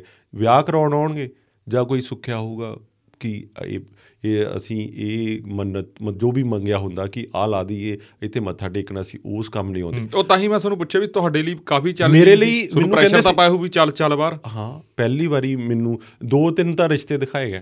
ਮੈਂ ਦੱਸੋ ਜਦੋਂ ਮੈਂ ਉਹ ਸੀਗਾ ਕਿ ਆ ਜੀ ਦੇਖ ਲਓ ਕੁੜੀ ਇਹ ਮੈਂ ਮੰਮੀ ਨੂੰ ਕਹਿੰਦਾ ਮੈਂ ਕਿਹਾ ਨਹੀਂ। ਮੈਂ ਪਹਿਲੋਂ ਇੱਕ ਟਾਈਮ ਸੀ ਮੈਂ ਕਿਹਾ ਮੈਂ ਜਾਣਾ। ਫਿਰ ਮੈਂ ਜਦੋਂ ਪੜਨ ਸ਼ੁਰੂ ਹੋ ਗਿਆ ਮੈਂ ਦਿੱਲੀ ਚਲਾ ਗਿਆ ਫਿਰ ਮੈਂ ਕਿਹਾ ਨਹੀਂ ਜਾ ਫਿਰ ਇਹ ਦੋ ਤਿੰਨ ਵਾਰੀ ਫਿਰ ਮੇਰੇ ਦਿਮਾਗ 'ਚ ਆਇਆ। ਉੱਥੇ ਪਤਾ ਕੀ ਕਹਿੰਦੇ ਆ? ਯਾਰ ਇਹ ਬਾਹਰ ਨਹੀਂ ਗਿਆ। ਹੂੰ। ਇਹ ਕਿਉਂ ਨਹੀਂ ਗਿਆ ਬਾਹਰ? ਕੀ ਪ੍ਰੋਬਲਮ ਸੀ? ਤੁਹਾਡੇ ਤਾਂ ਠੀਕ ਠਾਕ ਸੀ। ਤੁਸੀਂ ਇਹਨੂੰ ਕਿਉਂ ਨਹੀਂ ਬਾਹਰ ਭੇਜਿਆ? ਉੱਥੇ ਜਿਹੜਾ ਬੰਦਾ ਨਹੀਂ ਜਾਂਦਾ ਨਾ ਉਹਨੂੰ ਪਹਿਲਾਂ ਪੁੱਛਦੇ ਬਾਹਰ ਕਿਉਂ ਨਹੀਂ ਗਿਆ ਤੂੰ? ਮਤਲਬ ਆ ਜੇ ਨਹੀਂ ਹੋ ਗਿਆ ਬਈ ਉਹ ਨਹੀਂ ਜਾਣਾ ਚਾਹੁੰਦਾ ਜਾਂ ਉਹਦੇ ਹਾਲਾਤ ਇਹ ਸੀ ਕਿ ਉਹਨੂੰ ਕੋਈ ਉਹਨੂੰ ਲੱਗਦਾ ਸੀ ਉਹਨੂੰ ਓਪਰਚੁਨਿਟੀ ਮਿਲ ਗਈ ਉਹ ਇੱਥੇ ਕੁਝ ਕਰਨਾ ਚਾਹੁੰਦਾ ਸੀ। ਪਰ ਉੱਥੇ ਪਹਿਲੀ ਗੱਲ ਇਹ ਹੈ। ਹੁਣ ਵੀ ਇਹ ਕਹਿੰਦੇ ਅੱਛਾ ਮੁੰਡਾ ਕੀ ਕਰ ਆਇਲਸ ਨਹੀਂ ਕਰਾਈ ਤੁਸੀਂ? ਆਹ ਗੱਲ ਇੱਥੇ ਗੱਲ ਫਸ ਜਾਂਦੀ ਹੈ। ਮੇਰੇ ਤੇ ਪ੍ਰੈਸ਼ਰ ਇਹ ਸੀਗਾ ਹੁਣ ਉਹ ਹੁੰਦਾ ਜੀ ਬਾਹਰ ਜਾ ਕੇ ਇੱਕ ਦੇ 50 ਬਣ ਜਾਂਦੇ ਆ 80 ਬਣ ਜਾਂਦੇ ਆ ਨਾ ਉਹ ਇੱਕ ਨਾਲ ਜਿਹੜਾ ਗੁਣਾ ਆ ਜਿਹੜੀ 80 ਨਾਲ ਜਾਂ 50 ਨਾ ਉਹੀ ਆ। ਹੁਣ ਕਈ ਬਾਹਰੋਂ ਮੈਨੂੰ ਫੋਨ ਕਰਦੇ ਆ ਕਿ ਬਾਹਰ ਵੀ ਮਤਲਬ ਇੱਕ ਦੇਖੋ ਪੈਸਾ ਤਾਂ ਹੈ ਪੈਸਾ ਉਹ ਤਾਂ ਹੀ ਆ ਜੇ ਇੱਥੇ ਆ ਗਿਆ ਜੇ ਉੱਥੇ ਤੁਸੀਂ ਘਰ ਲੈ ਲਿਆ ਗੱਡੀ ਲੈ ਲਈ ਤਾਂ ਉੱਥੇ ਹੀ ਆ। ਹੁਣ ਮੇਰੇ ਜਿਹੜੇ ਕਜ਼ਨ ਹੈਗੇ ਨੇ ਚਲੋ ਵੈਲ ਆਫ ਨੇ ਵਧੀਆ ਉੱਥੇ ਬਾਹਰ ਕੰਮ ਕਰ ਰਹੇ। ਲੇਕਿਨ ਮੈਨੂੰ ਸਭ ਤੋਂ ਦੁਆਬੇ ਦੀ ਜਿਹੜੀ ਸਭ ਤੋਂ ਵੱਡਾ ਫਿਕਰਮੰਦ ਚੀਜ਼ ਇਹ ਹੈ ਕਿ ਉਹ ਪਿੱਛੇ ਬਾਰੇ ਨਹੀਂ ਸੋਚ ਰਹੇ। ਹੂੰ। ਉਹ ਪਿੱਛੇ ਜਿਹੜਾ ਘਰ ਬਣ ਗਿਆ ਜਾਂ ਪਿੱਛੇ ਪਿੰਡ ਲਈ ਕੀ ਕਰ ਸਕਦੇ ਆ ਜਾਂ ਅਸੀਂ ਕਮਿਊਨਿਟੀ ਬਣਾ ਕੇ ਕੀ ਕਰ ਸਕਦੇ ਆ ਮੈਂ ਆਪਣੇ ਫੈਮਿਲੀ ਚੋਂ ਮੈਂ ਆਪਣੇ ਪਿੰਡ ਚੋਂ ਸ਼ਾਇਦ ਇੱਕ ਇੱਕ ਅੱਧਾ ਕੋਈ ਬੰਦਾ ਹੋਵੇ। ਹਾਂ ਟੂਰਨਾਮੈਂਟ ਕਰਾਉਣਾ ਤਾਂ ਦੋ ਦੋ ਟੂਰਨਾਮੈਂਟ ਬਰਾਬਰ ਤੇ ਹੋ ਜਾਂਦੇ ਆ ਕਬੱਡੀ ਦੇ ਕਿ ਇਹ ਇਹ ਇੱਕ ਏ ਟੀਮ ਨੇ ਕਰਾਇਆ ਮੈਂ ਬੀ ਨੂੰ ਕਰਾ ਦੂੰਗਾ। ਇਹਨੂੰ ਅਸੀਂ ਇੰਨੇ ਲੱਖ ਦਾ ਆ ਦੇ ਦਾਂਗੇ ਆ। ਲੇਕਿਨ ਜਿਹੜਾ ਬੇਸਿਕ ਜਿੱਦਾਂ ਪਿੰਡ ਦਾ ਸੁਧਾਰ ਕੀ ਹੈ? ਜਿੱਥੇ ਰਹਿਣਾ ਜਿੱਥੇ ਤੁਹਾਡਾ ਉਹਦੇ ਬਾਰੇ ਕੋਈ ਗੱਲ ਨਹੀਂ। ਪਿੰਡ ਤਾਂ ਹੈ ਹੀ ਨਹੀਂ। ਹੁਣ ਮੈਂ ਜਾਣਾ ਪਿੰਡ ਮੈਨੂੰ ਲੱਗਦਾ ਕਿ ਗੁਰਦੁਆਰਾ ਸਾਹਿਬ ਜਨਰੇਟਰ ਕਹਿੰਦੇ ਚਾਹੀਦਾ ਆਪਣੇ ਆਪ ਚੱਲ ਪਵੇ। ਜਦੋਂ ਜਾਈਦਾ 35 ਬੰਦੇ ਨਹੀਂ ਇਕੱਠੇ ਹੁੰਦੇ। 35 ਬੰਦੇ ਨਹੀਂ ਇਕੱਠੇ ਹੁੰਦੇ। ਤੁਸੀਂ ਤੁਸੀਂ ਕਹਿੰਦੇ ਹੋ ਕਿ ਹਾਂਜੀ ਆ ਦੇ ਦਿੱਤਾ ਆ ਅਸੀਂ ਇਹ ਕਰ ਦਿੱਤਾ ਪਿੰਡ। ਲੇਕਿਨ ਉਹ ਬੰਦੇ ਤਾਂ ਹੈ ਹੀ ਨਹੀਂ ਉੱਥੇ। ਸਿਰਫ ਬਜ਼ੁਰਗ ਥੋੜੇ ਜਿਹੇ ਰਹਿੰਦੇ ਆ ਜਾਂ ਸਾਡੇ ਦੋ ਤਿੰਨ ਘਰ ਹੈਗੇ ਆ। ਜਾਂ ਫਿਰ ਉਹ ਲੋਕ ਜਿਹੜੇ 15 ਲੱਖ ਨਹੀਂ ਇਕੱਠਾ ਕਰ ਪਾਏ ਸ਼ਾਇਦ ਉਹ ਬੰਦੇ ਹੋਣਗੇ ਹੂੰ। ਜਾਂ ਉਹਨਾਂ ਦੀ ਮਜਬੂਰੀ ਹੋ ਗਈ ਫਾਈਨੈਂਸ਼ਲੀ ਨਹੀਂ ਪਹੁੰਚ ਸਕੇ। ਪਰ ਮੈਂ ਹੁਣ ਸੋਚਦਾ ਹਾਂ ਕਿ ਜਿੰਨਾ ਕੰਮ ਮਾਲਵੇ 'ਚ ਹੋ ਰਿਹਾ ਜਾਂ ਜਿੰਨਾ ਐਕਟਿਵ ਇੱਥੇ ਹੈਗਾ ਉਹਨਾਂ ਕੰਪੈਰੀਟਿਵਲੀ ਜੇ ਮੈਂ ਦੁਆਬੇ ਦੀ ਗੱਲ ਕਰਾਂ ਦੁਆਬਾ ਕਿਉਂਕਿ ਬਹੁਤ ਪਹਿਲੋਂ ਤੋਂ ਲੋਕ ਜਾ ਰਹੇ ਆ ਤਾਂ ਉਹ ਜਿਹਦੇ ਉਹਦੀ ਜਿਹਦੇ ਕਿਤੇ ਨਤੀਜੇ ਹੁੰਦੇ ਆ। ਮਤਲਬ ਜਿਵੇਂ ਅਸੀਂ ਇੱਕ ਦਿਨ ਬਾਈ ਗੱਲ ਕਰਦੇ ਸੀ ਮੈਂ ਉਹਦੀ ਗੱਲ ਟੋਕ ਰਿਹਾ ਹਾਂਗਾ ਵੀ ਜੇ ਕਿਸੇ ਨੇ, ਜਿਹੜੇ ਬੰਦੇ ਸਾਨੂੰ ਕਿਸੇ ਦੇ ਆਈ ਗੱਲਾਂ ਬਾਤਾਂ ਨਾ ਉਹ ਮੈਨੂੰ ਕਹਿੰਦੇ ਵੀ ਉਹ ਮਿੱਤਰ ਸੀ ਆਪਣਾ ਫੋਨ ਤੇ ਉਹ ਕਹਿੰਦਾ ਵੀ ਰਤਨ ਜੇ ਤੈਨੂੰ ਕਿਸੇ ਨੇ ਕਹਤਾ ਵੀ ਤੁਸੀਂ ਰਿਵਰਸ ਮਾਈਗ੍ਰੇਸ਼ਨ ਤੇ ਵੀਡੀਓ ਬਣਾਉਣੇ ਜਾਂ ਤੁਸੀਂ ਇਹਦਾ ਜ਼ਿਆਦਾ ਰੌਲਾ ਪਾਉਣੇ ਹੋ ਵੀ ਬਾਹਰ ਜਾਣਾ ਮਾੜਾ। ਮੈਂ ਕਿਹਾ ਸੀ ਮਾੜਾ ਨਹੀਂ ਕਹਿੰਦੇ ਕਮਾਉਣ ਜਾਓ ਠੀਕ ਆ ਕੁਝ ਵੀ ਆ। ਲੋਕ ਮੈਂ ਕਿਹਾ ਚੰਡੀਗੜ੍ਹ ਵੀ ਜਾ ਰਹੇ ਸਾਨੂੰ ਤਾਂ ਉਹ ਵੀ ਰਿਵਰਸ ਮਾਈਗ੍ਰੇਸ਼ਨ ਹੀ ਲੱਗਦੀ ਆ। ਮੈਂ ਕਿਹਾ ਕਮਾਉਣ ਜਾਓ ਸਾਰਾ ਕੁਝ ਅਸੀਂ ਰੌਲਾ ਨਹੀਂ ਪਾਉਂਦੇ। ਮੈਂ ਕਿਹਾ ਪਰ ਅਸੀਂ ਇੰਨਾ ਕੁ ਜ਼ਰੂਰ ਸਲਾਹ ਦੇ ਦਿਆ ਕਰਾਂਗੇ। ਉਹ ਕਹਿੰਦਾ ਵੀ ਤੁਸੀਂ ਕੀ ਕਰੋਗੇ? ਕੁਝ ਹੈਗਾ ਐਗਜ਼ਾਮਪਲ ਦਿਖਾਉਣ ਨੂੰ? ਮੈਂ ਕਿਹਾ ਯਾਰ ਹੁਣ ਕੱਲੇ ਕੱਲੇ ਬੰਦੇ ਨੂੰ ਤਾਂ ਮੈਂ ਕਿੱਥੇ ਦਿਖਾਉਂ? ਪਰ ਮੈਂ ਇੰਨਾ ਕੁ ਜ਼ਰੂਰ ਕਹਦਾ ਕਰੂੰ ਵੀ ਥੋੜਾ ਤੁਸੀਂ ਦਬਾਬੇ ਕਣੀ ਝਾਤ ਮਾਰ ਲਓ। ਬਿਲਕੁਲ। ਰਹਿ ਕੇ ਆਓ ਮਹੀਨਾ ਤੁਹਾਨੂੰ ਪਤਾ ਲੱਗੂ। ਉੱਥੇ ਪੱਗ ਵਾਲਾ ਬੰਦਾ ਤੁਸੀਂ ਲੱਭਣਾ ਜੇ ਬਜ਼ੁਰਗ ਕੋਈ ਲੱਭਣਾ ਤੁਹਾਨੂੰ ਬਹੁਤ ਮੁਸ਼ਕਿਲ ਤੁਸੀਂ ਸ਼ਹਿਰਾਂ ਚਲੇ ਜਾਓ ਸ਼ਹਿਰਾਂ ਦੇ ਵਿੱਚ ਦਾ ਮਾਹੌਲ ਬਿਲਕੁਲ ਹੀ ਚੇਂਜ ਮੈਨੂੰ ਉਹ ਲੱਗਦਾ ਨਹੀਂ ਪੰਜਾਬ। ਬਹੁਤ ਏਰੀਆ ਤੁਹਾਨੂੰ ਅਸੀਂ- ਪੰਜਾਬ ਹੀ ਨਹੀਂ ਲੱਗਦਾ। ਅਸੀਂ ਕਿਸੇ ਲੀਡਰ ਦਾ ਇੰਟਰਵਿਊ ਕਰਨ ਗਏ ਆ ਪਿਛਲੇ ਹਫ਼ਤੇ ਦੀ ਗੱਲ ਆ ਸਰਦੂਲਗੜ੍ਹ ਏਰੀਏ 'ਚ। ਇਹ ਮੁੰਡੇ ਕਹਿੰਦੇ ਕਹਿੰਦੇ ਯਾਰ ਆਹ ਦੇ ਇਧਰ ਛਟੀਆਂ ਹੂੰ। ਆਪਣੇ ਏਰੀਏ 'ਚ ਕਹਿੰਦੇ ਖਤਮ ਹੁੰਦੀ ਮਤਲਬ ਸਾਡੇ ਬਠਿੰਡੇ 'ਚ ਹੁਣ ਬਠਿੰਡੇ ਦੇ ਪਰਲੇ ਪਾਸੇ ਇਹ ਰਾਮਪਰੇ ਤੋਂ ਉਧਰਲੇ ਪਾਸੇ ਨੂੰ ਹੈਗਾ ਇਧਰਲੇ ਪਾਸੇ ਨੂੰ ਖਤਮ ਹੋਣ ਲੱਗ ਗਿਆ ਕੰਮ ਵੀ ਇਹ ਵੀ ਹੈਗਾਗਾ। ਮਤਲਬ ਹੌਲੀ ਹੌਲੀ ਚੀਜ਼ਾਂ ਤੁਸੀਂ ਨੋਟ ਕਰੋਗੇ ਤਾਂ ਤੁਹਾਨੂੰ ਪਤਾ ਲੱਗੂ ਅਸੀਂ ਕੀ ਗਵਾ ਰਹੇ ਹਾਂ ਕੀ ਪਾ ਰਹੇ ਹਾਂ। ਤਾਂ ਕਿਵੇਂ ਆ? ਉਹ ਹਰ ਇੱਕ ਵਾਰ ਆਏ ਨਹੀਂ ਵੀ ਸਰਕਾਰਾਂ ਹੀ ਜ਼ਿੰਮੇਵਾਰ ਜਾਂ ਲੀਡਰ ਹੀ ਆਏ ਨਹੀਂ ਸਾਡ ਅਸੀਂ ਆ। ਮੈਂ ਨਾ ਪਿੱਛੇ ਮੇਰਾ ਇੱਕ ਦੋਸਤ ਆਇਆ ਆਸਟ੍ਰੇਲੀਆ ਤੋਂ ਤਾਂ ਅਸੀਂ ਸਾਰੇ ਬੈਠੇ ਹੋਏ ਤੇ ਦੋ ਤਿੰਨ ਮਿੱਤਰ ਇੱਥੇ ਦੇ ਸੀ ਉਹ ਕਹਿੰਦੇ ਅੱਜ ਕੱਲ ਇਹ ਕੰਮ ਬਹੁਤ ਵਧੀਆ ਚੱਲੂ ਮਤਲਬ ਸ਼ਾਇਦ ਚੱਲ ਵੀ ਰਿਹਾ। ਕਹਿੰਦਾ ਜਿਹੜੇ ਆਪਾਂ ਨਾ ਠੇਕੇ ਲੈਨੇ ਆ ਅੱਛਾ ਜੀ। ਜਿਹੜੇ ਘਰ ਬੰਦ ਪਏ ਨਾ ਤਾਂ ਆਪਾਂ ਉਹਨਾਂ ਨੂੰ ਚੱਕਦੇ ਆ 10 10 20 ਘਰ ਕਿ ਇਹਨਾਂ ਨੂੰ ਮੇਨਟੇਨ ਕਰਕੇ ਜਿਹੜੇ ਐਨ ਆਰ ਆਈ ਚੱਲ ਬਾਹਰ ਚਲੇ ਗਏ। ਅਸੀਂ ਉਹਨਾਂ ਨੂੰ ਮੇਨਟੇਨ ਕਰਾਂਗੇ। ਕਹਿੰਦਾ ਬਹੁਤ ਇੱਥੇ ਦੁਆਬੇ 'ਚ ਇਹ ਬਿਜ਼ਨਸ ਬਹੁਤ ਬੂਮ ਕਰਨ ਵਾਲਾ। ਦੇਖੋ ਮੈਂ ਇੱਕ ਪਾਸੇ ਤਾਂ ਤੁਸੀਂ ਪੁਆਇੰਟ ਆਫ View ਦਾ ਬਿਜ਼ਨਸ। ਮਾਡਲ ਦੇਖੋ। ਲੇਕਿਨ ਉਹਦੇ ਪਿੱਛੇ ਕਿੰਨੀ ਵੱਡੀ ਤਰਾਸ ਮਤਲਬ ਸਾਡੇ ਲਈ ਤਰਾਸ ਦੀ ਮੈਂ ਕਹਿੰਦਾ ਸਾਡੇ ਲਈ ਚਪੇੜ ਹੈ ਤਾਂ ਬਹੁਤ ਵੱਡੀ ਫਿਟੇ ਲਾਂਤ। ਫਿਟੇ ਲਾਂਤੀ ਹੈ ਠੀਕ ਹੈ ਸਹੀ ਗੱਲ ਇਹ ਦੇਖੋ ਕਿੱਡਾ ਵੱਡਾ ਹੋ ਰਿਹਾ। ਔਰ ਮੈਂ ਮਤਲਬ ਕੱਲ ਵੀ ਇੱਕ ਕਿਸੇ ਸਟੋਰੀ ਕਰ ਰਿਹਾ ਸੀ ਤਾਂ ਉਹ ਵੀ ਕਹਿੰਦੇ ਕਹਿੰਦੇ ਯਾਰ ਸਾਡੇ ਪੰਜਾਬ ਦੀ ਗੱਲ ਮੈਂ ਹਮੇਸ਼ਾ ਕਰਦਾ ਜਦੋਂ ਵੀ ਇੰਟਰਵਿਊ ਕਰਦਾ ਨਾ ਤਾਂ ਉਹ ਕਹਿੰਦੇ ਕਿ ਮੈਂ ਬਜ਼ੁਰਗ ਸੀਗੇ 60 ਕੁ ਸਾਲ ਦੇ ਤੇ ਉਹ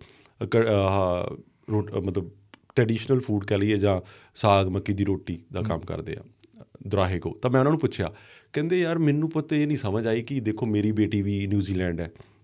ਮੈਂ ਤੇ ਮੇਰੀ ਵਾਈਫ ਇੱਥੇ ਕੰਮ ਕਰਦੇ ਆ ਮੇਰੀ ਧਰਮ ਪਤਨੀ। ਤੇ ਪੰਜਾਬ ਚ ਕਹਿੰਦਾ ਜਿੱਥੇ ਮੈਂ ਰਹਿਣਾ ਜਿੱਥੇ ਮੇਰਾ ਪਿੰਡ ਹੈ ਉੱਥੇ ਨਾ ਪ੍ਰਵਾਸੀ ਆ ਕੇ ਉਹਨਾਂ ਨੇ ਘਰ ਵੀ ਬਣਾ ਲਿਆ ਉਹ ਵੀ ਕਹਿੰਦਾ ਸਾਡੇ ਇੱਥੇ ਲੋਕਾਂ ਤੋਂ ਰੰਗ ਕਰਾਉਣ ਜੋਗੇ ਪੈਸੇ ਨਹੀਂ ਹੁੰਦੇ। ਮਿਹਨਤ ਕਿੱਥੇ ਹੈ ਕਹਿੰਦਾ? ਕਹਿੰਦਾ ਹੁਣ ਮੈਂ ਮਿਹਨਤ ਕਰਦਾ। ਕਹਿੰਦਾ ਲੋਕੀ ਬਾਹਰੋਂ ਆ ਕੇ ਪੰਜਾਬ ਚ ਇੰਨੀ ਕਮਾਈ ਕਰ ਰਹੇ ਨੇ। ਘਰ ਲੈ ਰਹੇ ਨੇ ਤੇ ਸਾਡਿਆਂ ਨੂੰ ਕੀ ਮੌਤ ਪਈ ਹੈ ਕਿ ਉਹ ਬਾਹਰ ਜਾ ਰਹੇ ਨੇ। ਮੈਂ ਇਦਾਂ ਨਹੀਂ, ਮੈਂ ਵੀ ਵਿਰੋਧ ਨਹੀਂ ਕਰਦਾ ਬਾਹਰ। ਮੇਰੇ ਅੰਦਰ ਵੀ ਸੁਪਨਾ ਸੀ ਇੱਕ ਟਾਈਮ ਜਾਣ ਦਾ, ਹੋ ਸਕਦਾ। ਪਰ ਮੈਂ, ਇਹ ਆਪਾਂ ਕਿਸੇ, ਇਹ ਵੀ ਜਿਹੜੇ ਗਏ ਨੇ, ਚਲੋ ਕਮਾਈਆਂ ਕਰਨ ਗਏ ਨੇ, ਮਿਹਨਤ ਕਰ ਰਹੇ ਨੇ, ਉਹ ਉਹ ਮੈਨੂੰ ਲੱਗਦਾ ਜਿਹੜਾ ਦੇਸ਼ ਆ, ਤੁਹਾਨੂੰ ਇੱਕ ਮਿਹਨਤ ਕਰਨੀ ਸਿਖਾਉਂਦਾ। ਸ਼ਾਇਦ ਅਸੀਂ ਇੱਥੇ ਹੱਡ ਹਰਾਮੀ ਹੋ ਗਏ ਹੋਵਾਂ- ਹੋਵਾਂਗੇ ਨਾ। ਸਹੀ ਹੈ ਤਾਂ ਉਹ ਦੱਸਦਾ ਕਿ ਵੀ ਸਵੇਰੇ 7 ਵਜੇ ਜਾਂ ਸਵੇਰੇ 4 ਵਜੇ ਉੱਠਣਾ ਤੇ ਸ਼ਿਫਟ ਤੇ ਜਾਣਾ ਹੀ ਜਾਣਾ। ਹਾਂ ਟਾਈਮ ਟੇਬਲ ਕਿਵੇਂ ਟਾਈਮ? ਟੇਬਲ ਹਾਂ, ਕਿਦਾਂ? ਤਾਂ ਕਹਿੰਦਾ ਯਾਰ ਆਪਣੇ ਕਹਿੰਦੇ ਬੱਚਿਆਂ ਨੂੰ ਕੀ ਹੋ ਗਿਆ? ਕਹਿੰਦਾ ਅਸੀਂ ਹੁਣ ਇਸ ਉਮਰ 'ਚ ਮਿਹਨਤ ਕਰ ਰਹੇ ਹਾਂ ਅਸੀਂ ਸੁਖੀ ਆ ਇਦਾਂ ਦਾ ਹਵਾ ਪਾਣੀ ਨਹੀਂ ਮਿਲਣਾ ਇਦਾਂ ਦੇ ਮਤਲਬ ਤੁਸੀਂ ਮੌਸਮ ਦੇਖ ਲਓ। ਇਦਾਂ ਦਾ ਹਰ ਕਿਤੇ ਵੀ ਨਹੀਂ ਮਿਲਣਾ। ਪਰ ਫਿਰ ਵੀ ਕਹਿੰਦਾ ਸਾਡੇ ਉਹ ਕੀ ਹੋ ਗਿਆ? ਉਹ ਹੁਣ ਕਿੱਥੇ ਗਲਿਚ ਆਇਆ ਕਿੱਥੇ ਐਰਰ ਆਇਆ ਉਹ ਹੁਣ ਇਹ ਹੁਣ ਸਾਰਾ ਇੱਕ ਹੋਰ ਆ ਬਾਈ। ਇੱਕ ਜਿਹੜਾ ਦਰਦ ਆ ਨਾ ਤਾਂ ਹੋ ਰਿਹਾ ਜਿਵੇਂ ਤੁਸੀਂ ਕਿਹਾ ਵੀ ਤੁਹਾਡੇ ਜਿਹੜੇ ਤਾਇਆ ਜੀ ਉਹ 60 ਸਾਲ ਹੋ ਗਏ। ਹੁਣ ਜਿਹੜੇ ਗਾਂ ਉਹਨਾਂ ਦੇ ਉਹ ਹੈ ਹੀ ਨਹੀਂ। ਬੇਟੇ ਹੋਣਗੇ ਜਾਂ ਉਹਨਾਂ ਦੇ ਗਾਂ ਪੋਤੇ ਹੋਣਗੇ ਜਾਂ ਉਹਨਾਂ ਦੀਆਂ ਗਾਂ ਮਤਲਬ ਉਹ ਤਾਂ ਸਾਡੀਆਂ ਜੜਾਂ ਨਾਲੋਂ ਟੁੱਟ ਨਾ। ਦਰਦ ਤਾਂ ਇਹਦਾ ਹੈਗਾ ਦਰਦ ਇਹ ਨਹੀਂ।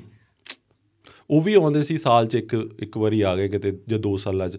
ਉਹ ਨਾ ਉਹਨਾਂ ਦੇ ਬੱਚੇ ਆਏ ਉਹ ਹੌਲੀ ਹੌਲੀ ਘਟ ਗਿਆ। ਬੱਚੇ ਕਿਤੇ ਵਿਆਹ ਦੇ ਆਏ ਹੋਣਗੇ। ਉਹ ਕਦੀ ਵੀ ਨਹੀਂ ਸਾਡੀ ਉਹਨਾਂ ਨਾਲ ਹੈ ਹੀ ਨਹੀਂ ਕੌਣ। ਹੈ ਉਹ- ਹੁਣ ਉਹਨਾਂ ਦਾ ਪੋਤਾ ਕੌਣ ਹੈ ਪੋਤੀ ਕੌਣ ਹੈ ਉਹਨਾਂ ਦੇ ਵੀ ਵਿਆਹ ਹੋ ਗਏ।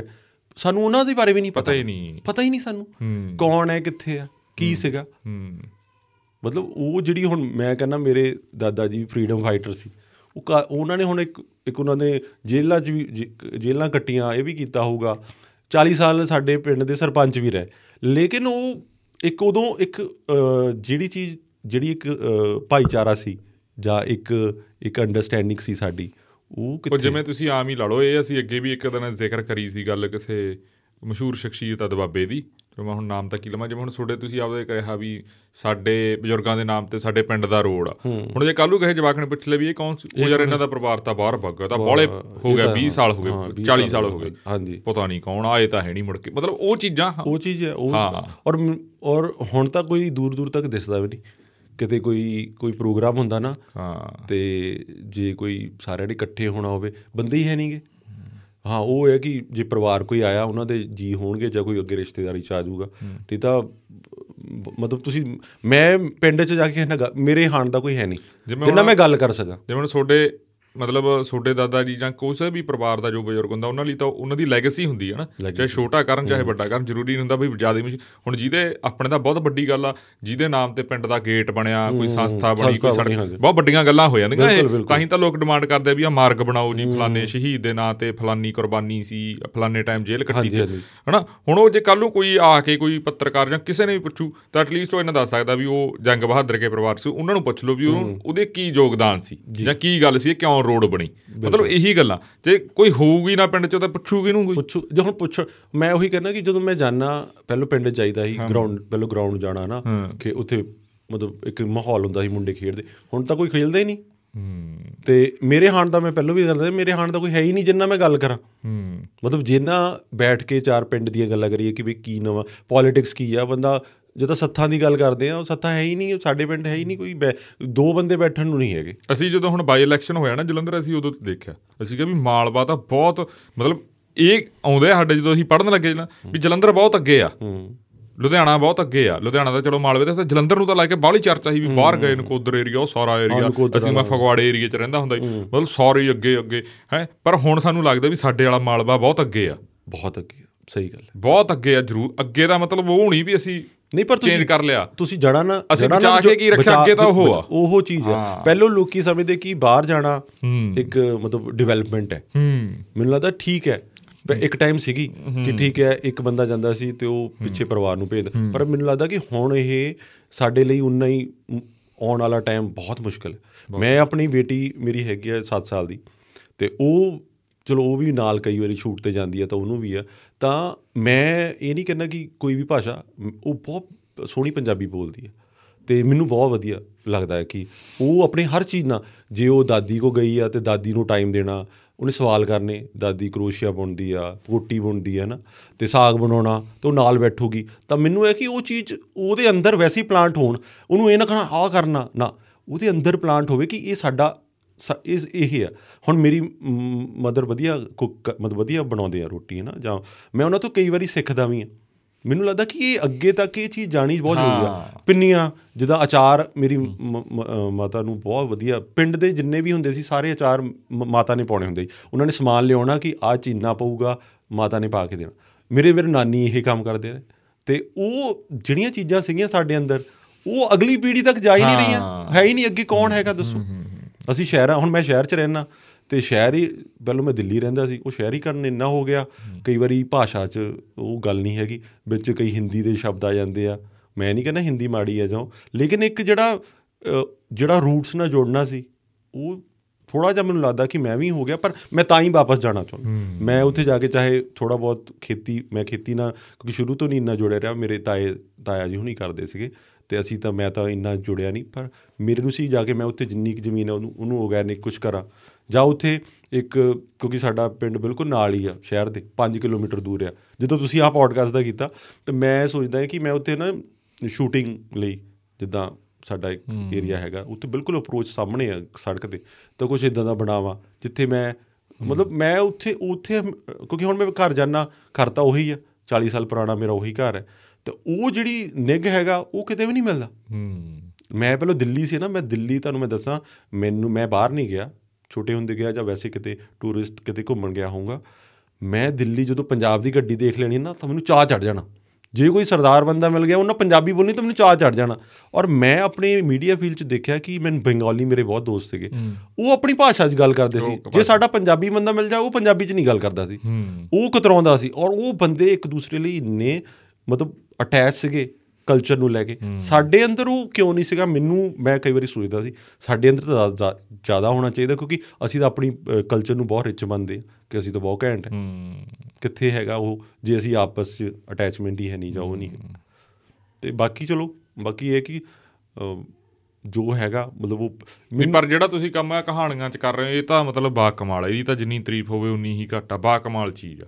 ਹਾਂ ਨਹੀਂ ਪਰ ਇਹ ਕਿ ਜਿੱਦਾਂ ਰੈਫਰੈਂਸਸ ਤੁਹਾਨੂੰ ਮਿਲਦੇ ਰਹੀਆਂ ਨਾ ਕਿ ਇਦਾਂ ਕਰ ਲਈਏ ਇਦਾਂ ਕਰ ਲਈਏ। ਮੈਨੂੰ ਲੱਗਦਾ ਕਿ ਇਹ ਜਿੱਦਾਂ ਹੁਣ ਮੇਰੀ ਲਾਈਫ ਦਾ ਇੱਕ ਪਾਰਟ ਬਣ ਗਿਆ। ਘਰ ਦੇ ਬਹੁਤ ਵਾਰੀ ਰੋਕਦੇ ਕਹਿੰਦੇ ਯਾਰ ਤੂੰ ਜਦੋਂ ਦੇਖੋ ਸਟੋਰੀਆਂ ਦੀ ਗੱਲ ਕਰਦਾ ਮੈਂ ਕਿਹਾ ਮੈਨੂੰ ਤੁਸੀਂ ਇਹ ਨਾ 2 ਸਾਲ ਦੇ ਦਿਓ। ਮਤਲਬ ਮੈਂ ਚਾਹੁੰਦਾ ਮੈਂ ਇਸ ਚੀਜ਼ ਨੂੰ ਫੁੱਲ ਟਾਈਮ ਦਵਾਂ ਮੈਂ ਆਪਣੀ ਜੋ ਮੇਰੇ ਅੰਦਰ ਹੈਗਾ ਜੋ ਮੈਂ ਮਤਲਬ ਕਰਨਾ ਚਾਹੁੰਦਾ ਜਾਂ ਮੈਂ ਕਰ ਰਿਹਾ ਤਾਂ ਉਹਦੇ ਨਾਲ ਮੈਂ ਕਿਹਾ ਮਤਲਬ ਇਹ ਨਹੀਂ ਇਕੱਲਾ ਕਿ ਮੇਰੇ ਅੰਦਰ ਚੇਂਜ ਆਇਆ ਮੇਰੀ ਫੈਮਿਲੀ ਜਦੋਂ ਦੇਖਦੀ ਆ ਜਾਂ ਮੇਰੇ ਜਿਹੜੇ ਮੇਰੇ ਦੋਸਤ ਮਿੱਤਰ ਆ ਉਹਨਾਂ ਦੇ ਵਿੱਚ ਮੈਨੂੰ ਲੈ ਕੇ ਬਹੁਤ ਚੇਂਜ ਆਇਆ। ਨਹੀਂ ਤਾਂ ਉਹ ਕਈ ਵਾਰੀ ਨਾ ਬੰਦਾ ਹੁੰਦਾ ਕਿ ਐਂ ਹੀ ਆ। ਹੁਣ ਉਹ ਮਤਲਬ ਗੱਲ ਕਰਦੇ ਕਹਿੰਦੇ ਯਾਰ ਇਹ ਚੀਜ਼ ਵਾਕਈ ਮੈਨੂੰ ਸਹੀ ਲੱਗੀ। ਪਰ ਮੈਨੂੰ ਜਦੋਂ ਮੈਂ ਪ੍ਰੋਸੈਸ ਵਿੱਚ ਹੁੰਦਾ ਮੈਂ ਕਦੀ ਪਲਾਨ ਕਰਕੇ ਨਹੀਂ ਕਿ ਮੈਂ ਤੋਂ ਇਹ ਗੱਲ ਕਰਾ ਦਾਂ ਇਹ ਕਰਾ ਲਾਂ। ਉਹ ਨੈਚੁਰਲ ਹੀ ਜਿੱਦਾਂ ਆਪਾਂ ਪਹਿਲਾਂ ਵੀ ਗੱਲ ਕੀਤੀ ਆਰਗੈਨਿਕ ਜੀ ਚੀਜ਼ ਹੋਵੇ ਜਿੱਦਾਂ ਮੈਨੂੰ ਕਈ ਬੰਦਿਆਂ ਨੇ ਅਪਰੋਚ ਵੀ ਕੀਤਾ ਕਿ ਆਪਾਂ ਨਾ ਮਿਲ ਕੇ ਇੱਕ ਇਦਾਂ ਸ਼ੁਰੂ ਕਰ ਹਾਂ। ਮੈਂ ਕਿਹਾ ਯਾਰ ਜਦੋਂ ਮੈਂ ਕਿਸੇ ਲਈ ਕੰਮ ਕਰਨ ਲੱਗ ਗਿਆ ਨਾ ਉਹ ਫਿਰ ਆਰਗੈਨਿਕ ਰਹਿਣੀ ਨਹੀਂ। ਉਹਦੇ ਲਈ ਫਿਰ ਉਹ ਇੰਟਰਫੇਰੈਂਸ ਹੋ ਜਾਣਾ ਕਿ ਇਹਦੇ ਵਿਊ ਨਹੀਂ ਆਏ ਇਹਨੂੰ ਤੁਸੀਂ ਇਦਾਂ ਕਰ ਦਿੰਦੇ। ਮੈਂ ਕਿਹਾ ਉਹ ਹੋਣੀ ਨਹੀਂ ਚਾਹੀਦੀ। ਕਿਉਂਕਿ ਇਹ ਹੈ ਵੀ ਨਹੀਂ। ਇਹ ਫਾਈਨੈਂਸ਼ੀਅਲ ਤਾਂ ਆਪੇ ਤੁਹਾਨੂੰ ਇਹੀ ਸਲਾਹ ਦੇਵਾਂਗੇ ਕਦੇ ਕਿਸੇ ਨਾਲ ਨਾ- ਆਪ ਕਰਿਓ ਕਿਉਂਕਿ ਉੱਥੇ ਤੁਹਾਡਾ ਆਪ ਦਾ ਸਭ ਕੁਝ ਆਪ ਦਾ ਦਿਮਾਗ ਆਪ ਦਾ ਚੰਗਾ ਉਹ ਵੀ ਆਪ ਦਾ ਕੁਝ ਮਾੜਾ ਹੋਗਾ ਉਹ ਵੀ ਤੁਹਾਨੂੰ ਪਤਾ ਵੀ ਤੁਸੀਂ ਕਰ ਲਿਆ। ਮਤਲਬ ਤੁਹਾਨੂੰ ਸਾਰੀ ਚੀਜ਼ ਦੀ ਸਮਝ ਆ। ਬਿਲਕੁਲ। ਨਾਲੇ ਹੁਣ ਤਾਂ ਉਹ ਸਟੇਜ ਤੇ ਹੋ ਤੁਸੀਂ ਜਿੱਥੇ ਲੋਕ ਬਹੁਤ ਵਧੀਆ ਰਿਸਪੌਂਸ ਕਰ ਰਹੇ ਨੇ। ਰਿਸਪੌਂਸ ਹਾਂ ਰਿਸਪੌਂਸ ਵਧੀਆ। ਮੈਸੇਜ ਬਹੁਤ ਹੁੰਦੇ ਕਈ ਵਾਰੀ ਤਾਂ ਹੁੰਦਾ ਕਿ ਜਿੱਦਾਂ ਹੁਣ ਕਿਸੇ ਦੀ ਜਿੱਦਾਂ ਹੁਣ ਸਟੋਰੀ ਆ ਗਈ ਉਹਦਾ ਨੰਬਰ ਕੈਪਸ਼ਨ ਚ ਆਪਾਂ ਮੈਂਸ਼ਨ ਕਰ ਦਿੰਨੇ ਆ ਉਹ ਦੇਖਦੇ ਨਹੀਂ ਲੋਕੀ ਕੈਪਸ਼ਨ ਘੱਟ ਤੋਂ ਘੱਟ ਹੁਣ ਪਿੱਛੇ ਸਟੋਰੀ ਚੱਲੀ ਘੱਟ ਤੋਂ 2 250 ਲੋਕਾਂ ਦਾ ਮੈਂ ਪਰਸਨਲ ਮੈਸੇਜ ਜਵਾਬ ਦਿੱਤਾ ਕਿ ਕੈਪਸ਼ਨ ਚ ਮੈਂਸ਼ਨ ਹੈ ਆਹ ਨੰਬਰ ਹੈ। ਕਈ ਵਾਰੀ ਤੁਹਾਨੂੰ ਚਾਹ ਕੇ ਵੀ ਹਰ ਮੈਂ ਪਰ ਕੋਸ਼ਿਸ਼ ਕਰਦਾ ਕਿ ਜਿਹੜਾ ਮੈਨੂੰ ਮੈਸੇਜ ਕਰਦਾ ਮੈਂ ਹਰ ਬੰਦੇ ਦਾ ਜਵਾਬ ਦਿੰਦਾ। ਹਰ ਬੰਦੇ ਨੂੰ ਜੋ ਤਾਂ ਹੁੰਦਾ ਹੈ ਕਿ ਹੁਣ ਲੋਕੀ ਪਹਿਲੋਂ ਮੈਂ ਸਟੋਰੀਆਂ ਲੱਭਦਾ ਸੀ ਹੁਣ ਲੋਕੀ ਮੈਨੂੰ ਅਪਰੋਚ ਕਰਦੇ ਕਿ ਕਿ ਤੁਸੀਂ ਸਾਡੀ ਸਟੋਰੀ ਕਰ ਲਓ। ਪਰ ਉਹ ਸਟੋਰੀ ਹੁੰਦੀ ਕੋਈ ਮੋਗੇ ਆ ਕੋਈ ਬਠਿੰਡੇ ਆ ਤੇ ਮੈਂ ਹੁਣ ਆਪਣੇ ਆਪ ਸੋਚਿਆ ਕਿ ਮੈਂ ਹੁਣ ਪੰਜਾਬ ਘੁੰਮਣਾ। ਪੰਜਾਬ ਦਾ ਟੂਰ ਕਰੂੰ ਜਾਂ ਕਿਸ ਤਰੀਕੇ ਨਾਲ ਕਰੂੰ ਵਰਕਆਊਟ ਕਰਾਂ ਉਹ ਦੂਸਰੀ ਗੱਲ ਹੈ। ਤੇ ਇੱਕ ਚੀਜ਼ ਮੈਂ ਹੋਰ ਕਹਿਣਾ ਚਾਹੁੰਦਾ ਤੁਹਾਡੇ ਮਾਧਿਅਮ ਨਾਲ ਕਿ ਲੋਕ ਕਹਿੰਦੇ ਕਿ ਪੈਸਾ ਆਪਾਂ ਪਹਿਲਾਂ ਵੀ ਗੱਲ ਕੀਤੀ ਪੈਸਾ ਨਹੀਂ ਹੈ। ਜੇ ਬਹੁਤ ਲੋਕ ਮੈਨੂੰ ਕਹਿੰਦੇ ਆ ਕਿ ਭਾਜੀ ਤੁਸੀਂ ਆ ਕਰ ਲਓ। ਕਈ ਵਾਰੀ ਇਹ ਮੈਸੇਜ ਵੀ ਕਰਦੇ ਵੀ ਤੇਰੇ ਇੰਨੇ ਮਿਲੀਅਨ ਹੋ ਗਏ, ਤੂੰ ਬਹੁਤ ਪੈਸਾ ਕਮਾ ਲਿਆ। ਫਿਰ ਮੈਂ ਲਿਖ ਪੋਲਾਈਟਲੀ ਲਿਖ ਦਿੰਦਾ ਕਿ ਯਾਰ ਕੋਈ ਪੈਸਾ ਨਹੀਂ ਮਿਲਿਆ। ਪੈਸੇ ਦੇ ਨਾਲ ਇਹਦੇ ਨਾਲ ਲੈਣਾ ਦੇਣਾ ਨਹੀਂ।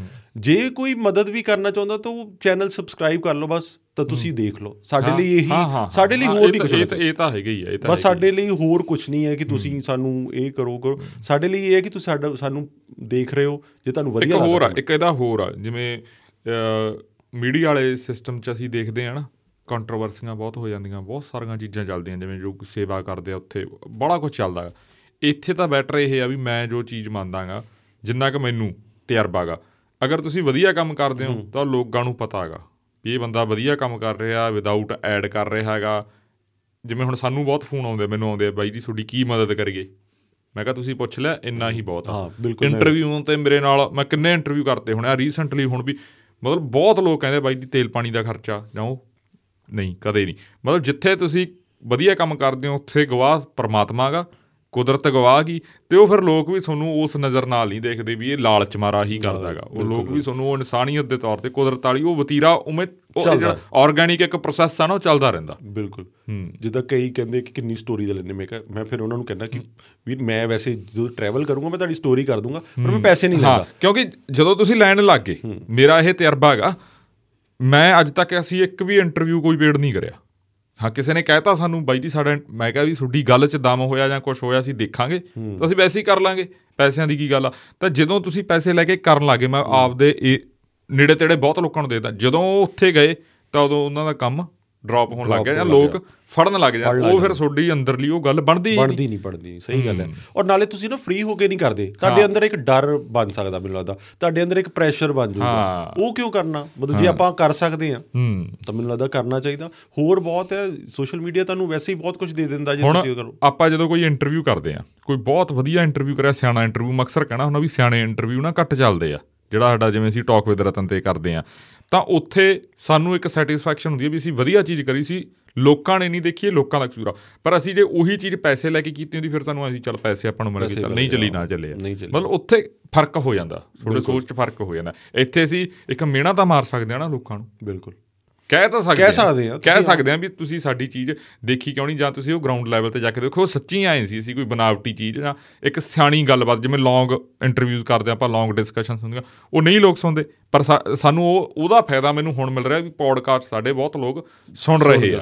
ਤੇ ਉਹ ਸਾਰਾ ਸੁਣਦੇ ਆ। ਜੇ 5000 ਬੰਦਾ ਸੁਣ ਰਿਹਾ ਤਾਂ ਉਹ ਸਾਰਾ ਸੁਣਦਾ ਤਾਂ ਤੁਹਾਨੂੰ ਸੈਟੀਸਫੈਕਸ਼ਨ ਹੈ 5000 ਦੇ ਵਿੱਚੋਂ 4000 ਬੰਦਾ ਸਾਰਾ ਸੁਣ ਰਿਹਾ ਤਾਂ ਉਹ ਬਹੁਤ ਵੱਡੀ ਬਹੁਤ ਵੱਡੀ ਗੱਲ। ਬਹੁਤ ਵੱਡੀ ਗੱਲ ਕਿਉਂਕਿ ਉਹ ਵਿਊ ਤੁਹਾਡਾ ਮਤਲਬ ਜੇ ਤੁਸੀਂ 1 ਘੰਟੇ 1.5 ਘੰਟੇ ਦੀ ਵੀ ਹੁੰਦੀ ਹੈ ਨਾ ਹਾਂਜੀ ਹਾਂਜੀ। ਤਾਂ ਉਦੋਂ ਜ਼ਿਆਦਾ ਵੀ ਤਾਂ ਉਹ ਜੇ ਪੂਰਾ ਸੁਣ ਰਿਹਾ ਤਾਂ ਉਹ ਮਤਲਬ ਉਹ ਲਾਇਲ ਇੱਕ ਤੁਹਾਡਾ ਸਬਸਕ੍ਰਾਈਬਰ ਹੈ ਜਾਂ ਤੁਹਾਡਾ ਫਾਲੋਅਰ ਹੈ ਨਾ। ਹੁਣ ਤੁਸੀਂ ਦੇਖੋ ਅੱਜ ਵਾਲਾ ਇਹ ਜਿਹੜਾ ਪੌਡਕਾਸਟ ਆਪਾਂ ਕੀਤਾ ਉਹ ਚਲੋ ਉਹ ਸੋਡੇ ਵਾਲਾ ਉਹੀ ਮਾਧਿਅਮ ਇਹ ਪੌਡਕਾਸਟ ਦਾ ਜਰੀਆ ਬਣਿਆ। ਨਹੀਂ ਸਾਨੂੰ ਨਹੀਂ ਪਤਾ ਸੀ ਵੀ ਜੰਗ ਬਹਾਦਰ ਸਿੰਘ ਕੌਣ ਆ ਉਹਦਾ ਕੀ ਆ।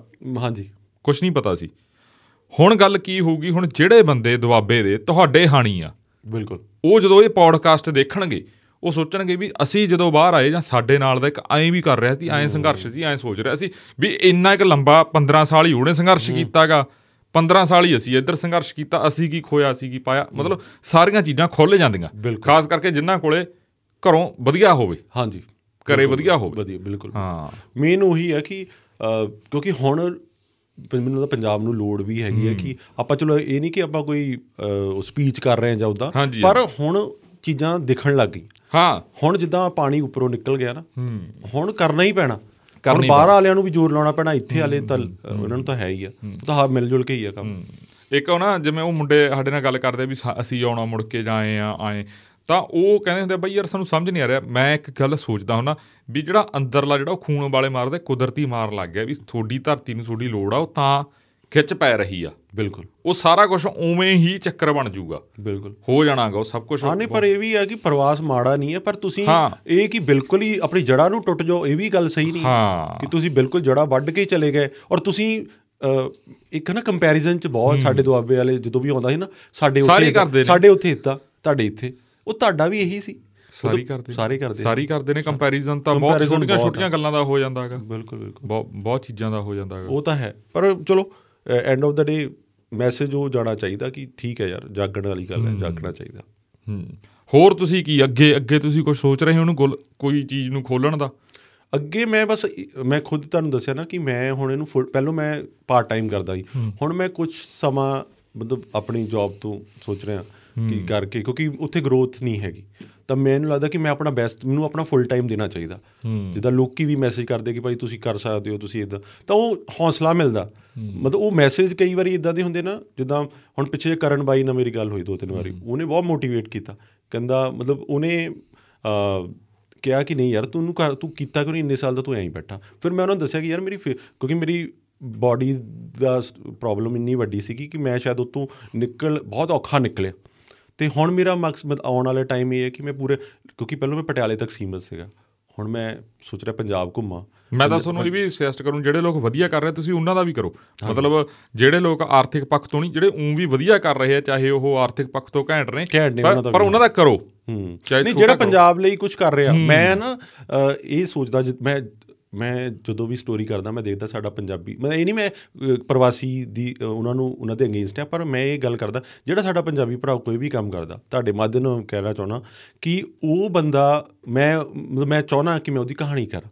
ਉਹਦੀ ਕਹਾਣੀ ਕਰਾਂ ਕਿ ਉਹ ਮੋਟੀਵੇਟ ਹੋਵੇ ਕਿਉਂਕਿ ਮੈਂ ਵੀ ਮੋਟੀਵੇਟ ਮੈਨੂੰ ਇਹ ਕਹਾਣੀਆਂ ਨੇ ਮੋਟੀਵੇਟ ਕੀਤਾ। ਜੇ ਮੈਂ ਉਹਨਾਂ ਦੀ ਕਹਾਣੀ ਕਰਾਂਗਾ ਕਰੂੰਗਾ ਤਾਂ ਹੋ ਸਕਦਾ ਕਿ ਉਹਨਾਂ ਦਾ ਚਾਹੇ ਉਹਨਾਂ ਦੇ ਬਿਜ਼ਨਸ ਦੀ ਗੱਲ ਹੈ ਚਾਹੇ ਉਹ ਜੋ ਕੰਮ ਕੋਈ ਵੀ ਕਰ ਰਹੇ ਨੇ ਚਾਹੇ ਇਨਵਾਇਰਨਮੈਂਟ ਲਈ ਕਰ ਰਹੇ ਨੇ ਅਪ ਕਿਸੇ ਹੈਲਥ ਲਈ ਕਰ ਰਹੇ ਨੇ ਪੰਜਾਬ ਦੀ ਕੋਈ ਮਿੱਟੀ ਲਈ ਕੰਮ ਕਰ ਰਿਹਾ ਕੋਈ ਜੰਗਲ ਲਾ ਰਿਹਾ ਕੁਝ ਵੀ ਕਰ ਰਿਹਾ ਆਪਾਂ ਹਰ ਬੰਦੇ ਲਈ ਕੰਮ ਕਰ ਸਕਦੇ ਤਾਂ ਮੈਨੂੰ ਇਹ ਹੈ ਕਿ ਮੈਂ ਕਰੂੰਗਾ ਕੰਮ ਉਹਨਾਂ ਲਈ ਔਰ ਮੈਨੂੰ ਕਰਨਾ ਚਾਹੀਦਾ। ਮੇਰੇ ਅੰਦਰ ਹੁਣ ਉਹ ਉਹ ਮੈਂਟਲ ਲੈਵਲ ਬਣ ਗਿਆ ਕਿ ਹਾਂ ਤੂੰ ਕਰ ਸਕਦਾ। ਜਿਹੜੇ ਪੰਜਾਬ ਨੂੰ ਇੱਕ ਇਹ ਜਿਹਾ ਮੀਡੀਆ ਇਹ ਇਹ ਮਾਧਿਅਮ ਦੀ ਲੋੜ ਆ ਚਾਹੇ ਇਹ ਵੀ ਇੱਕ ਮੀਡੀਆ ਦਾ ਹੀ ਹੈ ਡਿਜੀਟਲ ਯੁੱਗ।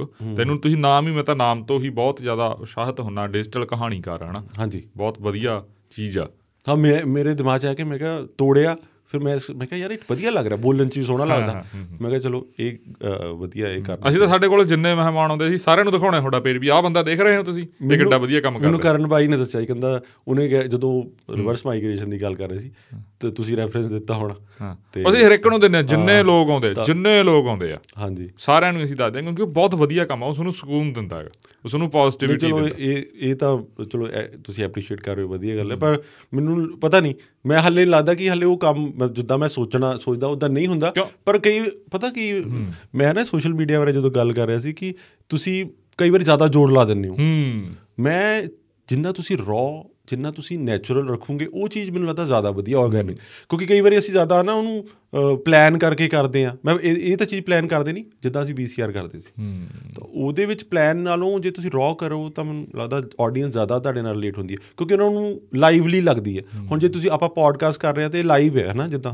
ਤਾਂ ਇਹਦੇ ਵਿੱਚ ਕੋਈ ਫਾਰਮੈਟ ਨਹੀਂ ਆ ਕਿ ਓਪਨਿੰਗ ਹੈ ਕਲੋਜ਼ਿੰਗ ਹੈ ਜਾਂ ਇਹਦੇ ਵਿੱਚ ਇਹ ਸਵਾਲ ਹੈ।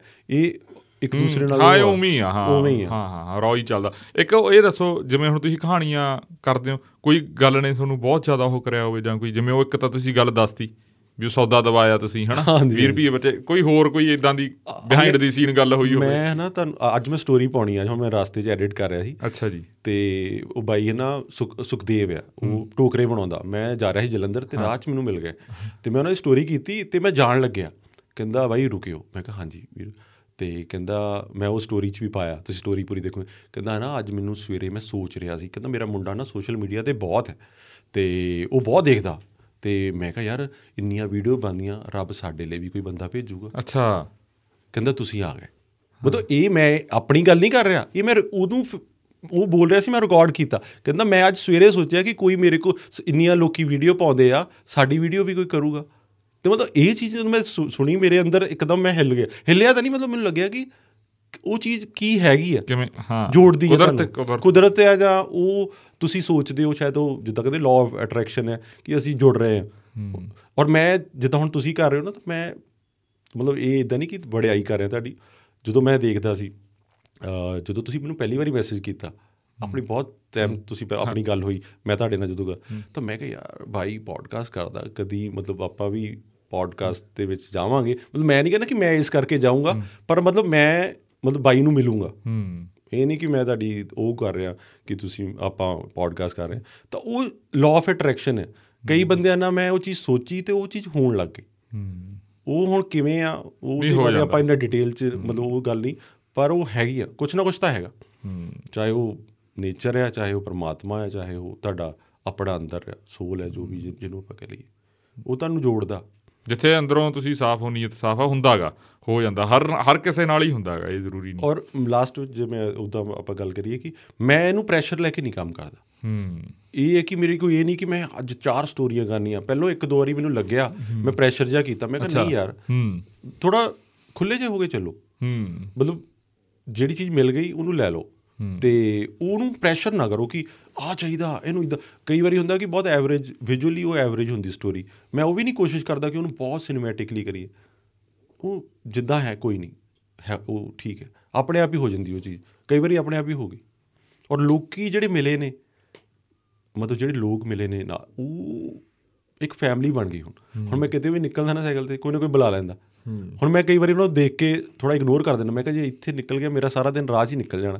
ਮੈਂ ਤਾਂ ਜਿਹੜੀ ਸਟੋਰੀ ਕਰਨੀ ਮੈਂ ਕਰ ਹੀ ਨਹੀਂ ਸਕਦਾ। ਕਿਉਂਕਿ ਹਰ ਬੰਦੇ ਦਾ ਇੱਕ- ਇੱਕ ਹੋ ਜਾਂਦਾ ਨਾ ਕਿ ਔਰ ਬਹੁਤ ਸਟੋਰੀਆਂ ਜਿਹੜੀਆਂ ਮੈਂ ਨਹੀਂ ਕੀਤੀਆਂ ਉਹਨਾਂ ਨਾਲ ਮੈਂ ਬਹੁਤ ਗੱਲਾਂ ਕੀਤੀਆਂ। ਉਹਨਾਂ ਦੇ ਐਕਸਪੀਰੀਅੰਸ ਕਿਵੇਂ ਉਹਨਾਂ ਦੇ ਬੱਚੇ ਕਿਸੇ ਦਾ ਕੋਈ ਛੱਡ ਗਿਆ ਕਿਸੇ ਦਾ ਬੱਚਾ ਨਹੀਂ ਸੀ। ਕਿਵੇਂ ਉਹਨਾਂ ਨੇ 80 ਸਾਲ ਦੀ ਉਮਰ ਚਾਹ ਕੀਤਾ? ਮੈਂ ਇੱਕ ਹੋਰ ਆ ਇੱਕ ਚੀਜ਼ ਤਾਂ ਇਹ ਨੋਟ ਕਰੀ ਸਾਰੇ ਚੜ੍ਹਦੀ ਕਲਾ ਚ ਨੇ ਸਾਰਾ। ਇੱਕ ਮੈਂ ਹੋਰ ਚੀਜ਼ ਨੋਟ ਕੀਤੀ ਜਿੱਥੇ ਆਪਾਂ ਗੱਲ ਕਰਦੇ ਆ ਜੋ ਭਰੂਣ ਹੱਤਿਆ ਦੀ ਗੱਲ ਹੁੰਦੀ ਹੈ ਜਾਂ ਹੋਰ। ਬਹੁਤ ਸਾਰੇ ਲੋਕ ਜਿਨ੍ਹਾਂ ਤੁਸੀਂ ਸਟੋਰੀਆਂ ਕਰੀਆਂ ਉਹਨਾਂ ਦੀ ਗੁੱਡੀਆਂ ਹੀ ਆ। ਜ਼ਿਆਦਾ ਗੁੱਡੀਆਂ। ਮੈਂ ਤਾਂ ਬਹੁਤ ਮਤਲਬ ਇਹੋ ਜਿਹੀਆਂ ਚੀਜ਼ਾਂ ਨੋਟ ਕਰਦਾ ਤਾਂ ਇਹ ਇਹ ਜ਼ਰੂਰੀ ਨਹੀਂ ਵੀ ਜਿੱਥੇ ਤੁਸੀਂ ਭੇਦਭਾਵ ਕਰਦੇ ਹੋ। ਹਾਲਾਂਕਿ ਅੱਜ ਤਾਂ ਅੱਜ ਕੱਲ ਤਾਂ ਇਹ ਘਟ ਗਿਆ ਬਹੁਤ ਘਟ ਗਿਆ ਪਰ ਘੱਟ ਗਿਆ, ਹਾਂਜੀ। ਕਈ ਥਾਵਾਂ ਤੇ ਹੈਗਾਗਾ ਉੱਥੇ ਵੀ। ਹਾਂਜੀ। ਹੁਣ ਜਿੱਦਾਂ ਮੇਰੇ ਇੱਕ ਬੇਟੀ ਹੈ ਹੂੰ। ਤੇ ਆਇਤ ਕੌਰ ਅਠਵਾਲ ਹੈ ਉਹਦਾ ਨਾਮ ਤੇ ਉਹ ਹੁਣ ਸਾਨੂੰ ਬੜੇ ਕਹਿੰਦੇ ਸੀ ਮੈਂ ਕਿਹਾ ਨਹੀਂ ਮੇਰੇ ਲਈ ਉਹੀ ਸਾਡਾ ਸਭ ਕੁਝ ਹੈ ਹਨਾ? ਤੇ ਇਹ ਨਹੀਂ ਕਿ ਮਤਲਬ ਉਹ ਚੀਜ਼ ਮਤਲਬ ਉਹ ਡਿਪੈਂਡ ਕਰਦਾ ਪਰ ਮੈਂ ਜਿੰਨੇ ਮੈਂ ਬਹੁਤ ਦੇਖਿਆ ਜਿੰਨੇ ਲੋਕ ਉਹਨਾਂ ਦੇ ਗੁੱਡੀਆਂ ਆ ਔਰ ਉਹ ਉਹਨਾਂ ਨੇ ਪੜਾਇਆ ਬਹੁਤ ਹੈ ਉਹਨਾਂ ਨੂੰ। ਉਹਨਾਂ ਜੇ ਉਹ ਚਾਹ ਦਾ ਕੰਮ ਵੀ ਕਰਦਾ ਤਾਂ ਉਹਨਾਂ ਨੇ ਬੱਚੇ ਨੂੰ ਐਜੂਕੇਸ਼ਨ ਦਿੱਤੀ ਆ। ਉਹ ਉਹਨਾਂ ਦੀ ਸਿਫਤ ਹੈਗੀ ਆ ਕਿਉਂਕਿ ਆਪ ਜੇ ਉਹ ਨਹੀਂ ਪੜ ਸਕੇ ਉਹਨਾਂ ਨੇ ਆਪਣੇ ਬੱਚੇ ਨੂੰ ਉਹ ਦਿੱਤਾ ਔਰ ਬੱਚਾ ਵਧੀਆ ਕਾਬਲ ਬਣਿਆ। ਇਹ ਮੈਨੂੰ ਲੱਗਦਾ ਕਿ ਕਿਸੇ ਵੱਡੇ ਮੋਟੀਵੇਟਰ ਨੂੰ ਵੱਡੀ ਗੱਲ ਹੈ ਉਹ ਉਸ ਬੰਦੇ ਲਈ ਉਹ ਸਲੂਟ ਕਰਨ ਵਾਲੀ ਗੱਲ ਹੈ। ਤੇ ਅਸੀਂ ਮੈਂ ਉਹ ਜਦੋਂ ਦੂਸਰੇ ਨੂੰ ਦੇਖਦਾ ਮੈਂ ਕਿਹਾ ਯਾਰ ਅਸੀਂ ਤਾਂ ਕੁਝ ਵੀ ਮਤਲਬ ਹਾਲੇ ਤਾਂ ਹੋਰ ਮਿਹਨਤ ਦੀ ਲੋੜ ਹੈ। ਹੋਰ ਕੁਝ ਕਰਨ ਦੀ ਲੋੜ ਹੈ ਇਹ ਤਾਂ ਕੁਝ ਜੀ। ਉਹ ਬੰਦਾ ਆ ਕੇ 80 ਸਾਲ ਦਾ ਖੜਾ ਹੋ ਜਾਂਦਾ ਸਟਾਲ ਤੇ। ਤੇ ਐ ਹੱਸ ਕੇ ਸਾਰਿਆਂ ਨੂੰ ਮਿਲਦਾ ਪਿਆਰ ਨਾਲ। ਹਾਂ। ਕੀ ਬਾਤ ਹੈ। ਹੂੰ। ਤੇ ਅੱਗੇ ਜਿਵੇਂ ਕੋਈ ਮਤਲਬ ਜਿਵੇਂ ਕਲਾਕਾਰ ਤੁਹਾਡੀਆਂ ਇਹ ਸਟੋਰੀਆਂ ਸ਼ੇਅਰ ਕਰਦੇ ਅਦਾਕਾਰ ਸ਼ੇਅਰ ਕਰਦੇ ਉਹਨਾਂ ਨਾਲ ਕਿਸੇ ਨਾਲ ਗੱਲਬਾਤ ਜਾਂ ਕੋਈ ਚੀਜ਼ ਇਦਾਂ ਦੀ ਕੋਈ ਐਕਸਪੀਰੀਅੰਸ ਕੋਈ ਸਾਂਝਾ ਕਰਨਾ ਠੀਕ ਆ ਨਹੀਂ? ਵੈਸੀ ਉਹ ਮੈਂ ਵੈਸੀ ਪੁੱਛ ਲਈ ਗੱਲ ਦਿਮਾਗ 'ਚ ਆ ਗਈ ਗੱਲ। ਨਹੀਂ ਮਤਲਬ ਕਈ ਜਿੱਦਾਂ ਫੋਲੋ ਕਰਦੇ ਆ ਨਾ ਮਤਲਬ ਇਦਾਂ ਕਿਸੇ ਨਾਲ ਗੱਲ ਨਹੀਂ ਹੋਈ ਪਰ ਜਿੱਦਾਂ ਸਟਾਲਿਨ ਵੀਰ ਹੈਗਾ ਉਹ ਮਿਲੇ ਮੈਨੂੰ। ਤੇ ਉਹ ਮਿਲ ਕੇ ਵੀ ਇੱਥੇ। ਚਰਚਾ ਹੋਈ ਸੀ ਕਾਫੀ ਛੋਟੇ ਬਾਰੇ ਹੁੰਦੀ ਸਟਾਲਿਨ ਉਹਨਾਂ ਨਾਲ ਇੱਕ ਵਾਰੀ ਅਸੀਂ ਮਿਲੇ ਅੰਮ੍ਰਿਤਸਰ ਮਿਲੇ ਤੇ ਇੱਕ ਵਾਰੀ ਉਹਨਾਂ ਨੇ ਜਾਣਾ ਸੀ ਆਪਣਾ ਚੰਡੀਗੜ੍ਹ। ਫਿਰ ਮੈਂ ਅਸੀਂ ਕਾਫੀ ਪੀਤੀ ਮਿਲੇ ਤਾਂ ਵਧੀਆ ਕਹਿੰਦਾ ਬਾਈ ਵਧੀਆ ਕੰਮ ਕਰ। ਮੈਂ ਕਿਹਾ ਨਹੀਂ ਤੁਸੀਂ ਵੀ ਪੰਜਾਬ ਨੂੰ ਵਧੀਆ 뮤직 ਵੀਡੀਓਜ਼ ਦਿਖਾ ਰਹੇ ਹੋ ਯਾਰ ਕਮਾਲ ਹੈ। ਬਹੁਤ ਸੋਹਣਾ ਕੰਮ ਕਰ ਰਹੇ ਹੋ। ਤੇ ਇਦਾਂ ਕਈ ਬੰਦਿਆਂ ਨਾਲ ਮੈਸੇਜ ਤੇ ਗੱਲ ਹੋਈ ਹੈ ਨਾ। ਫੋਲੋ ਤਾਂ ਮੈਂ ਕਈ ਵਾਰੀ ਹੁੰਦਾ ਮੈਨੂੰ ਕਈ ਮੈਸੇਜ ਕਰਦੇ ਯਾਰ ਤੁਹਾਨੂੰ ਆ ਵੀ ਬੰਦਾ ਫੋਲੋ ਕਰਦਾ ਆ ਵੀ ਕਰਦਾ। ਜਦੋਂ ਸੋਨਮ ਬਾਜਵਾ ਜੀ ਨੇ ਫੋਲੋ ਕੀਤਾ ਨਾ। ਤਾਂ ਮੈਨੂੰ ਬਾਅਦ ਚ ਨੋਟੀਫਿਕੇਸ਼ਨ ਜਿੱਦਾਂ ਆਈ ਮੈਂ ਕਿਹਾ ਯਾਰ ਕਿਤੇ ਫੇਕ ਹੀ ਨਾ ਹੋਵੇ। ਵੈਸੇ ਚਲੋ ਆਪਾਂ। ਇਹ ਨਹੀਂ ਕਹਿੰਦੇ ਕਿ ਚਲੋ ਕਲਾਕਾਰ ਹੈ ਹਰ ਬੰਦਾ ਸਾਡੇ ਲਈ ਬਰਾਬਰ ਹੈ। ਪਰ ਉਦਾਂ ਗੱਲ ਹੈ ਕਿ ਉਹਨਾਂ ਨੇ ਉਹ ਪੰਜ ਛੇ ਮੇਰੀ ਵੀਡੀਓਜ਼ ਜਿਹੜੀਆਂ ਸ਼ੇਅਰ ਕੀਤੀਆਂ ਉਹਨਾਂ ਲੋਕਾਂ ਦੀ ਮਦਦ ਵੀ ਬਹੁਤ ਹੋਈ। ਜਿੱਦਾਂ ਆ ਵੀਡੀਓ ਵੀ ਉਹਨਾਂ ਨੇ ਸ਼ੇਅਰ ਕੀਤੀ ਤਾਂ ਹੀ ਮਿਲੀਅਨ ਤੋਂ ਉੱਪਰ ਗਈ। ਵੈਸੇ ਵੀ ਆਰਗੈਨਿਕਲੀ ਤਾਂ ਚਲੋ ਚਾਹੁੰਦੇ ਹਾਂ ਚਲੋ ਜੇ ਕੋਈ ਵੱਡਾ ਸਤਾਰਾ ਤੁਹਾਨੂੰ ਐਪਰੀਸ਼ੀਏਟ ਕਰਦਾ ਤਾਂ ਉਹਦੇ। ਮਾਧਿਅਮ ਉਹਦਾ ਵੀ ਯੋਗਦਾਨ ਉਹਦੇ ਹੀ ਹੋ ਜਾਂਦਾ ਜੀ ਅੱਗੇ। ਹੁਣ ਜੇ ਉਹਦੀ ਸਹਾਇਤਾ ਜੇ ਰੰਧਾਵਾ ਬਾਈ ਨੇ ਵੀ ਉਹ ਦੇਖੋ ਉਹਨਾਂ ਨੇ ਉਹਨਾਂ ਨੇ ਇੱਕ ਹੋਰ ਸਟੈਪ ਲਿਆ। ਹੂੰ ਹੂੰ। ਉਹ ਵੀ ਵਧੀਆ ਗੱਲ ਹੈ ਚਲੋ। ਨਹੀਂ ਵਧੀਆ ਗੱਲ ਆ। ਕਿਵੇਂ ਵੀ ਔਰ appreciate ਵੀ ਕਰਨਾ ਬਹੁਤ। ਸਾਰੀਆਂ ਚੀਜ਼ਾਂ ਨੇ ਇਹ ਸਰਕਲਾਂ ਹੀ ਚੱਲਦਾ ਹੈ। ਜੇ ਪ੍ਰਮਾਤਮਾ ਨੇ ਤੁਸੀਂ ਸੋਨਮ ਬਾਜਵਾ ਦੀ ਗੱਲ ਕੀਤੀ ਆ ਉਹਨਾਂ ਨੂੰ ਮਾਣ ਸਨਮਾਨ ਬਖਸ਼ਿਆਗਾ ਤਾਂ ਤੁਸੀਂ ਉਹ ਜਰੀਆ ਬਰੇ ਉਹ ਤੁਹਾਡੇ ਜਰੀਏ ਉਹਨਾਂ ਨੇ ਉਹ ਚੀਜ਼ ਫੋਲੋ ਕੀਤੀ। ਤਾਂ ਜੇ ਉਹਨਾਂ ਦੇ ਇੱਕ ਮਤਲਬ ਬਟਨ ਨੱਪਣ ਨਾਲ ਕੁਝ ਹੁੰਦਾ ਹੈਗਾ ਕਿਸੇ ਦਾ ਦੇਖੋ ਕਿਸੇ ਦੀ ਜ਼ਿੰਦਗੀ ਬਦਲ ਗਈ। ਹਾਂ। ਇਹ ਵੀ ਦੇਖੋ ਸੋਚਣ ਵਾਲੀ ਗੱਲ ਹੈ। ਜਿੱਦਾਂ ਪਹਿਲੀ ਜਦੀ ਸੋਮ- ਆਂਟੀ ਦੀ ਅਸੀਂ ਕੀਤੀ ਸੀ ਉਦੋਂ ਐਮੀ ਵਾਈ ਨੇ ਕੀਤੀ। ਬਹੁਤ ਸਾਰਿਆਂ ਨੇ ਉਦੋਂ ਕੀਤੀ। ਪਰ ਇਹ ਕਿ ਚਲੋ ਉਹ ਹੈ ਕਿ ਉਸ ਉਹ ਜੇ ਕਰਦੇ ਮਤਲਬ ਆਪਾਂ ਇਹ ਨਹੀਂ ਕਹਿੰਦੇ ਕਿ ਉਹ ਕਰਨ। ਇਹਦੇ ਤਾਂ ਲੋਕ ਆਪਣੇ ਨਾਲ ਵੀ ਜੁੜ- ਜਾਂਦੇ ਆ। ਪਰ ਇਹ ਹੈ ਕਿ ਜੇ ਉਹਨਾਂ ਦੇ ਅੰਦਰ ਉਹ ਹੈ ਕਿ ਹਾਂ ਯਾਰ ਇਹ ਬੰਦੇ ਦੀ ਮਦਦ ਹੋਣੀ ਚਾਹੀਦੀ ਤਾਂ ਉਹ ਵੀ ਜਾਂਦੀ ਹੈ ਲੋਕੀ ਕਰ ਵੀ ਕਰਦੇ ਵੀ ਆ। ਪਰ ਇਹ ਕਿ ਮੈਂ ਇਹ ਜਿਹੜਾ ਟੀਚਾ ਲੈ ਕੇ ਚੱਲਿਆ ਸੀ ਕਿ ਸੋਸ਼ਲ ਮੀਡੀਆ 'ਚ ਜਦੋਂ ਆਪਾਂ ਓਪਨ ਕਰੀਏ ਹੂੰ। ਕਿ ਯਾਰ ਕੁਝ ਤਾਂ ਚੰਗਾ ਚਾਹੀਦਾ। ਮਤਲਬ ਇੱਕ ਉਹ ਚੀਜ਼ ਚਾਹੀਦੀ ਜਿਹੜੀ ਹਰ ਬੰਦੇ ਨਾਲ ਰਿਲੇਟ ਕਰਦੀ ਹੋਵੇ। ਉਹ ਉਹ ਸਭ ਤੋਂ ਪਹਿਲਾਂ ਮੈਂ ਵੀ ਇਨਸਾਨ ਹੈ ਤੇ ਮੇਰੇ ਨਾਲ ਰਿਲੇਟ ਕਰਨੀ ਚਾਹੀਦੀ ਆ ਕਿ ਇਹਨੇ ਤਾਂ ਭਰਿਆ ਹੀ ਪਿਆ ਸਾਰਾ ਕੁਝ ਉਹ ਚੀਜ਼ ਨੂੰ ਆਪਾਂ ਇਗਨੋਰ ਨਹੀਂ ਕਰ ਸਕਦੇ ਕਿ ਜੇ ਉਹ ਜੇ ਬੰਦਾ ਕੋਈ ਫੋਲੋ ਕਰਦਾ ਜਾਂ ਐਲਗੋਰਿਦਮ ਦਿਖਾਉਂਦੀ ਆ ਤੇ ਇੱਕ ਚੰਗੀ ਵੀਡੀਓ ਵੀ ਦਿਖਾ ਸਕਦੀ ਅਸੀਂ ਵੀ ਬਹੁਤ ਲੋਕਾਂ ਨੂੰ ਫੋਲੋ ਕਰਦੇ ਜਿਹੜਾ ਚੰਗਾ ਕੰਮ ਕਰਦੇ ਆ। ਉਹਨਾਂ ਨੂੰ ਐਪਰੀਸ਼ੀਏਟ ਵੀ ਕਰੀਦਾ ਮੈਸੇਜ ਵੀ ਕਰੀਦਾ ਬਹੁਤ ਲੋਕ ਕਨੈਕਟ ਵੀ ਹੋਏ ਆਪਸ ਚ ਕਿ ਹਾਂਜੀ ਤੂੰ ਮੈਂ ਕਿਹਾ ਤੁਸੀਂ ਸੋਹਣਾ ਕੰਮ ਕਰ ਰਹੇ ਹੋ। ਇੱਕ ਦੂਸਰੇ ਨਾਲ ਕਨੈਕਟੀਵਿਟੀ ਹੋ ਜਾਂਦੀ। ਤਾਂ ਮਤਲਬ ਮੇਨ ਹੈ ਕਿ ਕਿਉਂਕਿ ਹੁਣ ਤਾਂ ਫਿਊਚਰ ਆਪਾਂ ਕਹਿੰਦੇ ਸੋਸ਼ਲ ਮੀਡੀਆ ਦਾ ਤੇ ਜੇ ਉਹਦੇ ਵਿੱਚ 1% ਵੀ ਕੋਈ ਚੀਜ਼ ਇਦਾਂ ਦੀ ਹੋਵੇ ਜਿਹੜੀ ਆਪਾਂ ਨੂੰ ਮੋਟੀਵੇਟ ਕਰ ਲਵੇ ਜਾਂ ਇੱਕ ਮਾਹੌਲ ਨੂੰ ਠੀਕ ਰੱਖੇ ਕਿਉਂਕਿ ਮਾਹੌਲ ਖਰਾਬ ਕਰਨਾ ਤਾਂ ਸੋਸ਼ਲ ਮੀਡੀਆ ਤੁਹਾਨੂੰ ਪਤਾ ਹੀ ਆ ਕਿੰਨਾ ਟਾਈਮ ਲਾਉਂਦਾ ਸਕਿੰਟ ਵੀ ਨਹੀਂ ਲਾਉਂਦਾ ਹੁਣ। ਤਾਂ ਮਕਸਦ ਉਹੀ ਲੈ ਕੇ ਚੱਲੇ ਆ ਬਾਕੀ ਚਲੋ ਬਾਕੀ ਆਪ ਵੀ ਨਹੀਂ ਕਰ ਰਹੇ ਮੈਨੂੰ ਲੱਗਦਾ ਇਹ ਕਰਾਉਣ ਵਾਲਾ ਤਾਂ ਉਹੀ ਆ ਜਿਹੜਾ ਕਈ ਵਾਰੀ ਸੋਝੀ ਆ ਜਾਂਦੀ ਬੰਦੇ ਨੂੰ। ਹੂੰ। ਜਾਂ ਇਹ ਵੀ ਠੀਕ ਇਸ ਪਾਸੇ ਤੁਰ ਪਏ ਜਾਂ ਇਹ ਵੀ ਨਹੀਂ ਕਿ ਕੋਈ ਪਰ ਇਦਾਂ ਕਰਨਾ ਸ਼ੁਰੂ ਕਰ ਦਿੱਤਾ। ਉਹ ਨਾਲੇ ਆਏ ਆ ਨਾ ਜਦੋਂ ਬੰਦਾ ਮਿਹਨਤ ਕਰੀ ਜਾਂਦਾ ਠੀਕ ਆ ਉਹ ਪ੍ਰਮਾਤਮਾ ਉਹਨੂੰ ਕੋਈ ਨਾ ਕੋਈ ਇੱਕ ਮਕਸਦ ਦੇ ਦਿੰਦਾ ਉਵੇਂ ਬੰਦੇ ਨੂੰ ਪਤਾ ਨਹੀਂ ਹੁੰਦਾ ਫਿਰ ਉਹ ਆਪੇ ਹੀ ਆਪੇ ਹੀ ਅੱਗੇ ਚੱਲੀ ਜਾਂਦਾ ਹੈਗਾ ਹੁਣ ਮੈਨੂੰ ਮੇਰੇ ਅੰਦਰ ਉਹ ਪ੍ਰੋਗਰਾਮਿੰਗ ਜੀ ਬਣ ਗਈ। ਹੁਣ ਮੈਂ ਆਇਆ ਇੱਥੇ ਉਤਰਿਆ ਤੇ ਬੱਸ ਤੇ ਹੂੰ, ਜੇ ਮੈਂ ਤਾਂ ਆਪ ਤੁਹਾਨੂੰ ਮੈਂ ਤਾਂ ਹੁਣ ਬੱਸ ਤੇ ਕਿਹਾ ਵੀ ਮੈਂ ਕਾਰ ਤੇ ਮੈਂ ਕਿਹਾ ਬਾਈ ਤੂੰ ਬੱਸ ਤੇ ਆਈ। ਹਾਂ। ਹਾਂ। ਆਪਣੀ ਗੱਲ। ਮੈਂ ਬੱਸ ਤੇ ਪਹਿਲਾਂ ਮੈਂ ਤੁਹਾਨੂੰ ਚਾਹੁੰਦਾ ਸੀ ਵੀ ਇਹ ਬੰਦਾ ਬੱਸ ਤੇ ਹੀ ਆਵੇ ਕਿਉਂਕਿ ਮੈਂ ਤੁਹਾਨੂੰ ਕਿਹਾ ਮੈਂ ਤੂੰ ਆਪ ਤੁਸੀਂ ਆਪਦਾ ਬਈ ਕੈਮਰਾ ਨਾਲ ਲੈ ਆਇਓ।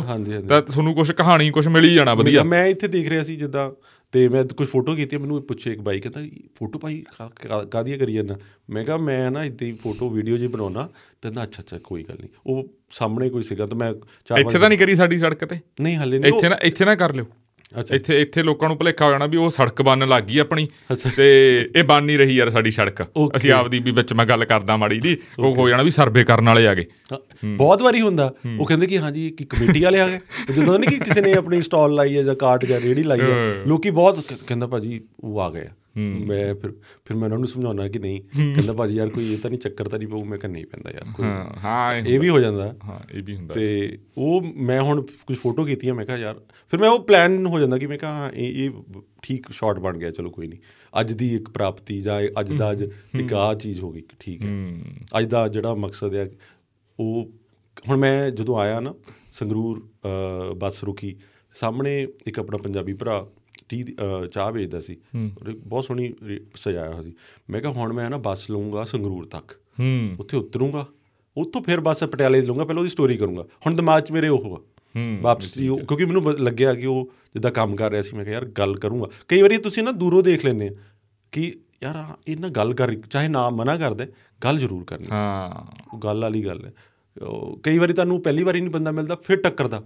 ਇੱਕ ਤੁਸੀਂ ਤਸਵੀਰਾਂ ਲਈ ਵੀ ਬਣਾਓ ਇੰਸਟਾਗ੍ਰam ਤੇ ਜਿਹੜੀਆਂ ਤੁਸੀਂ ਤਸਵੀਰਾਂ ਖਿੱਚਦੇ ਹੋ ਚਾਹੇ ਉਹਦੇ 'ਚ ਉਹ ਕਹਾਣੀ ਵਾਲਿਆਂ ਦੀਆਂ ਨਾ ਤਸਵੀਰਾਂ ਹੋਰ ਲੋਕਾਂ ਦੀਆਂ। ਹੂੰ। ਉਹ ਵੀ ਤੁਸੀਂ ਜ਼ਰੂਰ ਕਰੋ ਕਿਉਂਕਿ ਉਹਦਾ ਵੀ ਬਹੁਤ ਜਾ ਕੇ ਅੱਗੇ ਜਾ ਕੇ ਬਹੁਤ ਮਹੱਤਵ ਆ। ਹਾਂ ਆਪਾਂ ਜਿਵੇਂ ਆਪਾਂ ਕਹਿੰਦੇ ਨੇ ਵੈਲਿਊ ਨਹੀਂ ਮਤਲਬ ਬਾਹਰਲੇ ਮੁਲਕਾਂ 'ਚ ਇਹ ਚੀਜ਼ਾਂ ਦੀ ਤਸਵੀਰਾਂ ਦੀ ਜ਼ਿਆਦਾ ਵੈਲਿਊ ਪੈਂਦੀ ਇੱਥੇ ਵੀ ਆ। ਇੱਥੇ ਮਤਲਬ ਲੱਖਾਂ ਚੋਂ ਕਿਸੇ ਇੱਕ ਦੀ ਜਾਂ ਕਰੋੜਾਂ ਚੋਂ ਪਰ ਉਹ ਵੀ ਇੱਕ ਹਾਂ ਮੈਨੂੰ ਇਹ ਸ਼ੌਕ ਤਾਂ ਹੈਗਾ ਹੀ ਆ ਮੈਨੂੰ ਲੱਗਦਾ ਕਿ ਜਿੱਦਾਂ ਪੰਜਾਬ ਘੁੰਮਾਂਗੇ ਤਾਂ ਪੰਜਾਬ ਨੂੰ ਪ੍ਰੀਜ਼ਰਵ ਕਰਨ ਲਈ ਕੁਝ ਫੋਟੋਜ਼ ਹਾਂ ਡਾਕੂਮੈਂਟਡ ਹੋਣਾ ਚਾਹੀਦਾ। ਵੀ ਆ ਤੁਸੀਂ ਫਲਾਣੇ ਜ਼ਿਲ੍ਹੇ 'ਚ ਫਲਾਣੇ ਪਿੰਡ 'ਚ ਮਤਲਬ ਉਦਾਂ। ਤੁਸੀਂ ਡਾਕੂਮੈਂਟ ਕਰੋਗੇ ਨਾ ਤਾਂ ਤਾਂ ਉਹ ਹੁਣ ਜਿੱਦਾਂ ਜਿੱਦਾਂ ਸਾਡੇ ਕੁੜੱਕੇ ਕਹਿੰਦੇ ਆ ਆਪਣੇ ਇੱਥੇ ਆਪਣੇ ਮਾਲਵੇ 'ਚ ਵੀ ਕੁੜੱਕਾ ਹੀ ਕਹਿੰਦੇ ਆ ਕੁੜੋਕੇ ਹੀ ਕਹਿੰਦੇ ਆ। ਕੁੜੱਕਾ ਹੀ ਕਹਿੰਦੇ। ਤੇ ਉਹ ਹੁਣ ਉਧਰ ਨਹੀਂ ਦਿਸਦੇ ਸਾਡੇ ਸਾਡੇ ਤਾਂ ਦਿਸਦੇ ਹੀ ਨਹੀਂ ਆਪਣੇ ਹੋਰ ਕੁਝ ਵੀ ਕਹਿੰਦੇ ਨੇ ਕੁੜੋਕੇ ਨੂੰ ਫਿਟ ਫਿਟੀਆ ਵੀ ਫਿਟ ਫਿਟੀਆ ਵੀ ਕਹਿ ਦਿੰਦੇ ਆ, ਹਾਂ। ਤਾਂ ਉਹ ਮੈਂ ਦੇਖੇ ਤਿੰਨ ਚਾਰ ਮੈਂ ਬੜਾ ਫੈ ਅਸੀਂ ਸਕੂਲ ਜਾਂਦੇ ਰਹੇ ਆ ਕੁੜੋਕੇ ਦੇ ਤਾਂ ਤੇ ਉਹ ਮਤਲਬ ਮੈਨੂੰ ਬੜਾ ਮੈਂ ਬਹੁਤ ਟਾਈਮ ਬਾਅਦ ਇੱਕ ਭੂੰਡ ਹੁੰਦਾ ਜਿਹੜਾ ਤਿੰਨ ਟਾਇਰ ਭੂੰਡ ਨਾਲ ਤਿੰਨ ਨਾਲ ਉਹਦੇ ਤੇ ਤਾਂ ਅਸੀਂ ਵੀ ਹਾਂ ਬਹੁਤ ਹਾਂ, ਉਹ ਮੂਰੋਂ ਉਹਦੀ ਧੌਣ ਜੀ ਦੇਖਿਆ ਹਾਂ, ਉਹ। ਕਿਤੇ ਫੋਟੋ ਖਿੱਚੋ ਧੌਣ ਜੀ ਐ ਹੋ ਜਾਂਦੀ ਹੈ ਨਾ ਸਲੋ ਮੋਸ਼ਨ ਬਣਾਉਨੇ ਉਹਦਾ। ਹੈਂ? ਹਾਂ, ਖੜਾ ਸਾਡੇ। ਇੱਥੇ ਚੱਲਦੇ ਆ ਸਾਡੇ ਕਈ ਪਿੰਡਾਂ ਨੂੰ ਜਾਂਦੇ ਆ। ਅਸੀਂ ਹੈ ਨਾ ਮੈਂ ਤਾਂ ਅਸੀਂ ਜੋ ਫਿਲਮ ਦੇਖਣ ਜਾਂਦੇ ਹੁੰਦੇ ਸੀ ਨਾ ਪਹਿਲਾਂ 3 ਕਿਲੋਮੀਟਰ ਸਾਈਕਲ ਚਲਾਉਣਾ। ਫਿਰ ਉਹ ਤਾਂ ਬਹਿਣਾ। ਹੁਣ ਤਾਂ ਉਹ ਵੀ ਉੱਥੇ ਦੇਖਣ ਨੂੰ ਮਿਲਦਾ ਜਿੱਥੇ ਆਹ ਉਹ ਸ਼ੂਟਿੰਗ ਜੀ ਆਹ ਵਿਆਹ ਵਾਲੇ ਜੋੜੇ ਕਰਦੇ ਕੀ ਕਰਦੇ ਆ ਪ੍ਰੀ ਵੈਡਿੰਗ Pre-wedding, ਹਾਂ, ਉਹ ਉੱਥੇ ਉੱਥੇ ਦੇਖਣ ਨੂੰ ਮਿਲਦਾ। ਬਿਲਕੁਲ ਬਿਲਕੁਲ। ਨਹੀਂ ਪਰ ਇਹ ਚੀਜ਼ਾਂ ਮੈਂ ਹੁਣ ਦੇਖਿਆ ਮੈਂ ਕਿਹਾ ਯਾਰ ਵਧੀਆ ਮੈਂ ਹੁਣ ਇੱਕ ਦਾ ਮੈਂ ਥੋੜਾ ਸਟੋਰੀ ਕਰਾਂ। ਇੱਕ ਜਾ ਰਿਹਾ ਸੀ ਬਾਬਾ ਜੀ ਮੈਂ ਕਿਹਾ ਯਾਰ ਵਾਪਸੀ ਜੇ ਕੋਈ ਮਿਲਿਆ ਤਾਂ ਮੈਂ ਮਿਲੂੰਗਾ। ਕਿਉਂਕਿ ਇਹ ਸਟੋਰੀ ਵੀ ਹਲੇ ਕੀਤੀ ਕਿਉਂਕਿ ਆ ਏਰੀਆ ਮੈਨੂੰ ਲੱਗਦਾ ਥੋੜਾ ਰੌ ਜ਼ਿਆਦਾ। ਹੂੰ। ਇੱਧਰ ਆਪਣਾ। ਬਠਿੰਡੇ ਵਾਲੇ ਪਾਸੇ ਜਰਾ। ਇੱਧਰ ਸਟੋ ਇੱਧਰ ਨਾ ਲੋਕ ਫੇਸ ਦੇਖਣ ਜੇ ਮੈਂ ਪੋਰਟਰੇਟ ਦੀ ਗੱਲ ਕਰਾਂ ਬਹੁਤ ਕੁਝ ਐਕਸਪਲੋਰ ਕਰਨ ਨੂੰ। ਮਤਲਬ ਇਹ ਚੀਜ਼ ਮੈਂ ਸੋਚਿਆ ਹਾਂ ਹਾਂ ਤੁਸੀਂ ਮਾਲਵੇ ਚ ਬਹੁਤ ਅੰਦਰ ਤੱਕ ਮਾਲਵੇ ਮਾਝੇ ਚ ਵੀ ਬਹੁਤ ਖਾਸ ਕਰਕੇ ਪੱਟੀ। ਏਰੀਆ ਚ ਤਰਨਤਾਰਨ ਏਰੀਆ ਚ। ਉੱਥੇ ਤੁਹਾਨੂੰ ਰੰਗ ਰੂਪ ਜਾਂ ਜਹੋ ਜਲਾਲ ਕਹਿ ਦਿੰਦੇ ਨਾ ਜਿਹੜੀ ਚੀਜ਼ ਨੂੰ ਉਹ ਅਲੱਗ ਹੀ ਦੇਖਣ ਨੂੰ ਮਿਲੂਗਾ। ਮੈਂ ਅੰਮ੍ਰਿਤਸਰ ਜਦੋਂ ਗਿਆ ਤੇ ਉੱਥੇ ਵੀ ਬਹੁਤ ਸਟੋਰੀਜ਼ ਹੈ ਉੱਥੇ ਵੀ ਬਹੁਤ ਲੋਕ। ਕਿਉਂਕਿ ਉੱਥੇ ਵੈਸੇ ਵੀ ਆ ਲੋਕ ਕੰਮ ਵੀ ਮਿਹਨਤ ਜਿਹੜੇ ਆਪਣੇ ਇਹ ਚਾਰ ਪੰਜ ਨਾ ਪੰਜਾਬ ਦੇ ਵਿੱਚ ਹੈਗਾ ਇੱਕ ਤਾਂ ਆਪਾਂ ਜੇ ਸਰਹੰਦ ਫਤਿਹਗੜ੍ਹ ਸਾਹਿਬ ਉਹ ਧਰਤੀ ਇੱਕ ਆਪਾਂ ਗੁਰੂ ਕੀ ਨਗਰੀ ਅੰਮ੍ਰਿਤਸਰ ਹਨਾ। ਮਤਲਬ ਆਨੰਦਪੁਰ ਸਾਹਿਬ। ਸਾਡੇ ਇੱਥੇ ਤਲਵੰਡੀ ਸਾਬੋ ਦਮਦਮਾ ਸਾਹਿਬ। ਮਤਲਬ ਇਹ ਧਰਤੀਆਂ ਦੇ ਉੱਤੇ ਜੋ ਤੁਸੀਂ ਜਾਂਦੇ ਹੋ ਤੁਹਾਨੂੰ ਆਪਣੇ ਆਪ ਉਹ ਇੱਕ ਰੋਹਾਨੀਅਤ ਖਿੱਚਦੀ ਆ। ਤੁਹਾਨੂੰ ਕਰਦੀ ਪਤਾ। ਲੱਗਦਾ ਵੀ ਹਾਂ ਕੁਝ ਇੱਥੇ ਸ਼ਕਤੀ ਜਾਂ ਕੋਈ ਚੀਜ਼ ਹੈਗੀ ਆ। ਹਾਂ ਕੋਈ ਮੰਨਦਾ ਕੋਈ ਨਹੀਂ ਮੰਨਦਾ ਪਰ ਅਸੀਂ ਤਾਂ ਮੰਨਦੇ। ਨਹੀਂ ਪਰ ਉਹ ਫ਼ਰਕ ਪੈਂਦਾ। ਹੂੰ। ਮੈਂ ਅੰਮ੍ਰਿਤਸਰ ਜਾਣਾ ਨਾ ਤਾਂ ਮੈਂ ਉੱਥੇ ਜਾ ਕੇ ਬਿਲਕੁਲ ਮੈਨੂੰ ਮੈਂ ਪਿੱਛੇ ਜ਼ੀਰੋ ਹੋ ਜਾਂਦਾ। ਹਾਂ। ਕਿ ਉਹ ਨਗਰੀ ਇਦਾਂ ਦੀ ਆ ਕਿ ਉਹ ਤੁਹਾਨੂੰ ਹੋਰ ਕਹਿੰਦੀ ਹੈ ਕਿ ਮੈਂ ਹੁਣ ਬਹੁਤ ਐਕਸਪਲੋਰ ਕੀਤਾ। ਘੱਟ ਤੋਂ ਘੱਟ ਮੈਂ 30 40 ਕਿਲੋਮੀਟਰ ਚੱਲਿਆ ਹੋਣਾ। ਲੋਕਾਂ ਨੂੰ ਮਿਲਿਆ ਦੇਖਿਆ ਗਲੀਆਂ ਪਰ ਉਹ ਉਹ ਔਰ ਮੈਨੂੰ ਉਹ ਚੀਜ਼ ਵਧੀਆ ਲੱਗਦੀ। ਜਦੋਂ ਮੈਂ ਇਕੱਲਾ ਟਰੈਵਲ ਕਰਦਾ ਨਾ ਸੋਲੋ ਮਤਲਬ ਇਕੱਲਾ। ਉਹਦੇ ਵਿੱਚ ਘੁੰਮਣਾ ਲੋਕਾਂ ਨਾਲ ਮਿਲਣਾ ਪਹਿਲੋਂ ਨਹੀਂ ਸੀ। ਮੈਂ ਬੜਾ ਸ਼ਾਈ ਦੇਖਣਾ ਜਦੋਂ ਤੁਸੀਂ ਆਪਾਂ ਮੈਂ ਤੁਹਾਨੂੰ ਦੱਸਦਾ ਜਦੋਂ ਆਪਾਂ ਦਰਬਾਰ ਸਾਹਿਬ ਜਾਂਦੇ ਇੱਧਰ ਬਾਹਰਲੇ ਪਾਸੇ ਜਿਹੜਾ ਉਹ ਕੰਪਲੈਕਸ ਬਣ ਗਿਆ ਸਾਰਾ ਇੱਕ ਉੱਥੇ ਨਾ ਉਹ ਸਰਾਂਗੀ ਸਾਰਾਗੜੀ ਸਰਾਂਗੀ ਨਾ? ਹਾਂਜੀ। ਸਾਰਾਗੜੀ ਸਰਾਂ ਤੋਂ ਇੱਧਰ ਹੋ ਕੇ ਨਾ ਉੱਥੇ ਤੁਸੀਂ ਆਟੋ ਲੈ ਲਿਓ। ਉੱਥੇ ਉਹਨੂੰ ਤੁਸੀਂ ਕਹਿ ਦਿਓ ਵੀ ਅਸੀਂ ਗੁਰੂ ਘਰ ਜਾਣਾ ਭਾਈ ਸਾਲੋ ਜੀ ਦੇ। ਇੱਥੇ ਉਹ ਪਾਥੀਆਂ ਚੜਦੀਆਂ ਗਈਆਂ। ਓਕੇ। ਪਾਥੀਆਂ ਚੜਦੀਆਂ। ਆਟੋ ਤੇ ਜਾਇਓ। ਆਉਂਦੇ ਹੋਏ ਉਧਰੋਂ ਤੁਰ ਕੇ ਆਓ। ਮਤਲਬ ਉਹ ਜਿਹੜੀਆਂ ਗਲੀਆਂ ਆਈਆਂ ਪੁਰਾਣਾ ਅੰਮ੍ਰਿਤਸਰ ਉੱਥੇ ਤੁਹਾਨੂੰ ਬਹੁਤ ਵਧੀਆ ਚੀਜ਼। ਉੱਥੇ ਤਾਂ ਬਹੁਤ ਥੋੜੇ ਕਿਲੋਮੀਟਰ ਹੀ ਆ ਉੱਥੋਂ। 1.5 ਕਿਲੋਮੀਟਰ ਹੀ ਉਹ ਗਲੀਆਂ ਦੇ ਵੇਚਦੀ ਹੋ ਕੇ। ਤਾਂ ਉਹ ਮਤਲਬ ਤੁਹਾਨੂੰ ਐਡਾ ਚੀਜ਼ਾਂ ਦੇਖਣ ਨੂੰ ਮਿਲਣਗੀਆਂ ਪੁਰਾਣੇ ਮਤਲਬ ਇੱਕ ਉਹ ਟੱਚ ਮਿਲੂ ਜਿਹੜੇ ਪੁਰਾਣੇ ਸ਼ਾਹੂਕਾਰ ਹੁੰਦੇ ਸੀ ਸੇਠ ਹੁੰਦੇ ਸੀ ਉਹਨਾਂ ਦੀਆਂ ਕਿਹੇ ਦੀਆਂ ਬਿਲਡਿੰਗਾਂ ਕਿਹੇ ਦੀ ਚੀਜ਼। ਬਹੁਤ ਵਧੀਆ ਚੀਜ਼ਾਂ। ਨਹੀਂ ਉੱਥੇ ਬਹੁਤ ਕੁਝ ਐਕਸਪਲੋਰ ਹਾਂ ਉੱਥੇ ਜਮਾ ਮੈਂ ਅਸੀਂ ਲਾਹੌਰ ਜਾ ਕੇ ਆਏ ਸੀ ਤਾਂ ਉਹ ਸੇਮ ਲੱਗੇ। ਉਹ ਦੋਨੇ ਚੀਜ਼ਾਂ ਸੇਮ ਲੱਗਣ ਵੀ ਉੱਥੇ ਵੀ ਇਹ ਜਿਹਾ ਸੀ ਕਿਉਂਕਿ ਉਹਨਾਂ ਨੇ ਜ਼ਿਆਦਾ ਸੰਭਾਲ ਲਿਆ। ਭਾਈ ਸਾਡੇ ਨਾਲੋਂ ਸਾਡੇ ਵਾਲਾ ਜ਼ਿਆਦਾ ਥੋੜਾ ਜਿਹਾ ਉਹ ਹੋ ਗਿਆ। ਤਾਂ ਉਹ ਜਦੋਂ ਗਲੀਆਂ 'ਚ ਜਾਂਦੇ ਆ ਤੁਹਾਨੂੰ ਉਹ ਚੀਜ਼ ਮਹਿਕ ਆਉਂਦੀ ਆ। ਆਉਂਦੀ ਆਉਂਦੀ ਆ। ਹਾਂ। ਉੱਥੇ ਹਾਂ ਉਹ ਲੱਗਦਾ ਉਹਦੀ ਵਾਈਬ ਜਿਹੜੀ ਸਿਟੀ ਦੀ ਆਪਾਂ ਵਾਈਬ ਕਹਦੀ ਹੈ ਜਾਂ ਉਹ ਹੈ ਕੁਝ ਹੂੰ। ਉਹ ਤੁਹਾਨੂੰ ਖਿੱਚਦੀ ਆ। ਔਰ ਮੈਂ ਜ- ਜਦੋਂ ਜਾਣਾ ਇੱਕ ਦਿਨ ਰਹਿ ਕੇ ਆਉਣਾ ਮੇਰੀ ਸਿਸਟਰ ਉੱਥੇ ਹੀ ਆ ਤੇ ਮੈਂ ਉੱਥੇ ਰਹਿਣਾ ਤੇ ਵਧੀਆ ਲੱਗਦਾ। ਔਰ ਮੈਨੂੰ ਲੱਗਦਾ ਕਿ ਉਹਨੇ ਵੀ ਜਦੋਂ ਮੈਂ ਸ਼ੁਰੂ ਸ਼ੁਰੂ ਚ ਬਣਾਉਣੀਆਂ ਸ਼ੁਰੂ ਕੀਤੀਆਂ ਸਟੋਰੀਆਂ ਤਾਂ ਮੈਂ ਉੱਥੇ ਰਹਿ ਕੇ ਆਇਆ। ਉੱਥੋਂ ਉੱਥੋਂ ਵੀ ਮੈਨੂੰ ਬਹੁਤ ਮਿਲਿਆ ਕਿ ਹਾਂ ਯਾਰ ਬਹੁਤ ਲੋਕ ਕਰਦੇ ਵੀ ਸੀ ਪਰ ਉਹ ਜਿੱਦਾਂ ਫੂਡ ਸੈਂਟਰਿਕ ਕਰਦੇ ਆ ਫੂਡ ਤੇ ਕਰਦੇ food ਉਹਨੂੰ- ਫੂਡ ਵਾਲੀ ਜ਼ਿਆਦਾ ਕਰਦੇ ਆ। ਉਹ ਕੁਝ ਕਹਿੰਦੇ ਆ ਫੂਡ ਬਲੌਗਿੰਗ ਜਾਂ ਹਾਂ ਜੀ ਫੂਡ ਬਲੌਗਰ ਜਿਹੜੇ ਹੁੰਦੇ ਕੁਝ ਆ ਕਹਿ ਦਿੰਦੇ ਆ। ਉਹ ਜ਼ਿਆਦਾ ਸੀਗੇ। ਪਰ ਮੈਂ ਪਰ ਮੈਂ ਵੀ ਸੋਚਿਆ ਸੀ ਪਰ ਉਹ ਆਰਗੈਨਿਕਲੀ ਉਹ ਚੀਜ਼ ਥੋੜੀ ਦੂਏ ਪਾਸੇ ਨੂੰ ਮਤਲਬ ਇੱਕ ਮੋਟੀਵੇਸ਼ਨ ਵਾਲਾ ਪਾਸਾ ਜ਼ਿਆਦਾ ਮੈਨੂੰ ਲੱਗਦਾ ਕਿ ਐਕਸਪਲੋਰ ਕਰਨ ਵਾਲਾ ਚਾਹੀਦਾ। ਕਿਉਂਕਿ ਹਰ ਬੰਦਾ ਆਪਣੇ ਆਪ 'ਚ ਹੁੰਦਾ ਹੀ ਆ ਕਹਾਣੀ ਵੀ ਉਹਦੀ ਹੁੰਦੀ ਹੈ ਹੂੰ। ਤਾਂ ਮਤਲਬ ਉਹ ਹੁਣ ਕਰਾਂਗੇ ਹੁਣ ਮਤਲਬ ਹੁਣ ਖੁੱਲ ਕੇ ਕਰਾਂਗੇ। ਪਹਿਲੋਂ ਇਦਾਂ ਕਰਦੇ ਸੀਗੇ ਕਿ ਚਲੋ ਪਰ ਹੁਣ ਅੰਦਰ ਪਰਮਾਤਮਾ ਨੇ ਕਿਹਾ ਕਿ ਨਹੀਂ ਚੱਲ ਚੱਕ ਦੇ ਫੱਟੇ ਹੁਣ। ਚੱਕਣੇ ਪੈਣਗੇ ਮੈਨੂੰ ਲੱਗਦਾ। ਨਹੀਂ ਚਲੋ ਚੰਗੀ ਗੱਲ ਆ। ਸਾਨੂੰ ਵੀ ਇਹ ਆਈ ਸੀ ਵੀ ਤੁਹਾਨੂੰ ਇੱਥੇ ਬੁਲਾਈਏ ਵੀ ਜਿਹੜਾ ਮੁੰਡਾ ਕਹਾਣੀਆਂ ਬਣਾਉਂਦਾ ਉਹਦੇ ਪਿੱਛੇ ਦੀ ਕਹਾਣੀ ਕੀ ਆ? ਤੁਹਾਡੀ ਕਹਾਣੀ ਵੀ ਬਹੁਤ ਵਧੀਆ ਹਨਾ। ਪਤਾ ਨਹੀਂ ਉਹ ਵਧੀਆ ਹੋ ਗਈ ਪਰ ਵਧੀਆ ਇਹ ਸੰਘਰਸ਼ ਜਿਹੜਾ ਹੈਗਾ ਤੁਹਾਡਾ ਤਜਰਬਾ ਹੈਗਾ ਸਾਰਾ ਕੁਝ। ਹਾਂ। ਪਰ ਇਹ ਹੈ ਕਿ ਹਾਂ ਮਤਲਬ ਬਹੁਤ ਕੁਝ ਕਿਉਂਕਿ ਸਾਡੀ ਪੀੜ੍ਹੀ ਨੇ ਤਾਂ ਬਹੁਤ ਕੁਝ ਦੇਖ ਲਿਆ। ਹੂੰ। ਹਰ ਟੈਕਨੋਲੋਜੀ ਵਾਈਜ਼ ਕੰਪਿਊਟਰ ਆਉਣਾ ਕੰਪਿਊਟਰ ਹੁਣ ਹੁਣ ਅ, ਹੁਣ ਤਾਂ ਬਹੁਤ ਅਸੀਂ AI ਤੱਕ ਪਹੁੰਚ ਗਏ ਤਾਂ ਹਰ ਚੀਜ਼ ਦੇਖੀ ਸਮਝੀ ਪਰ ਇਹ ਹੈ ਕਿ ਪਰ ਜਿਹੜੀ ਹਿਊਮੈਨਿਟੀ ਆ ਜਾਂ ਜਿਹੜਾ ਸੋਲ ਹੈ ਉਹੀ ਆ। ਹੂੰ। ਉਹ 20 ਸਾਲ ਪਹਿਲਾਂ ਵੀ ਉਹ ਸੀ ਤੇ ਹੁਣ ਵੀ ਉਹੀ ਮੈਨੂੰ ਲੱਗਦਾ। ਉਹ ਨਹੀਂ ਬਦਲਿਆ। ਹੂੰ।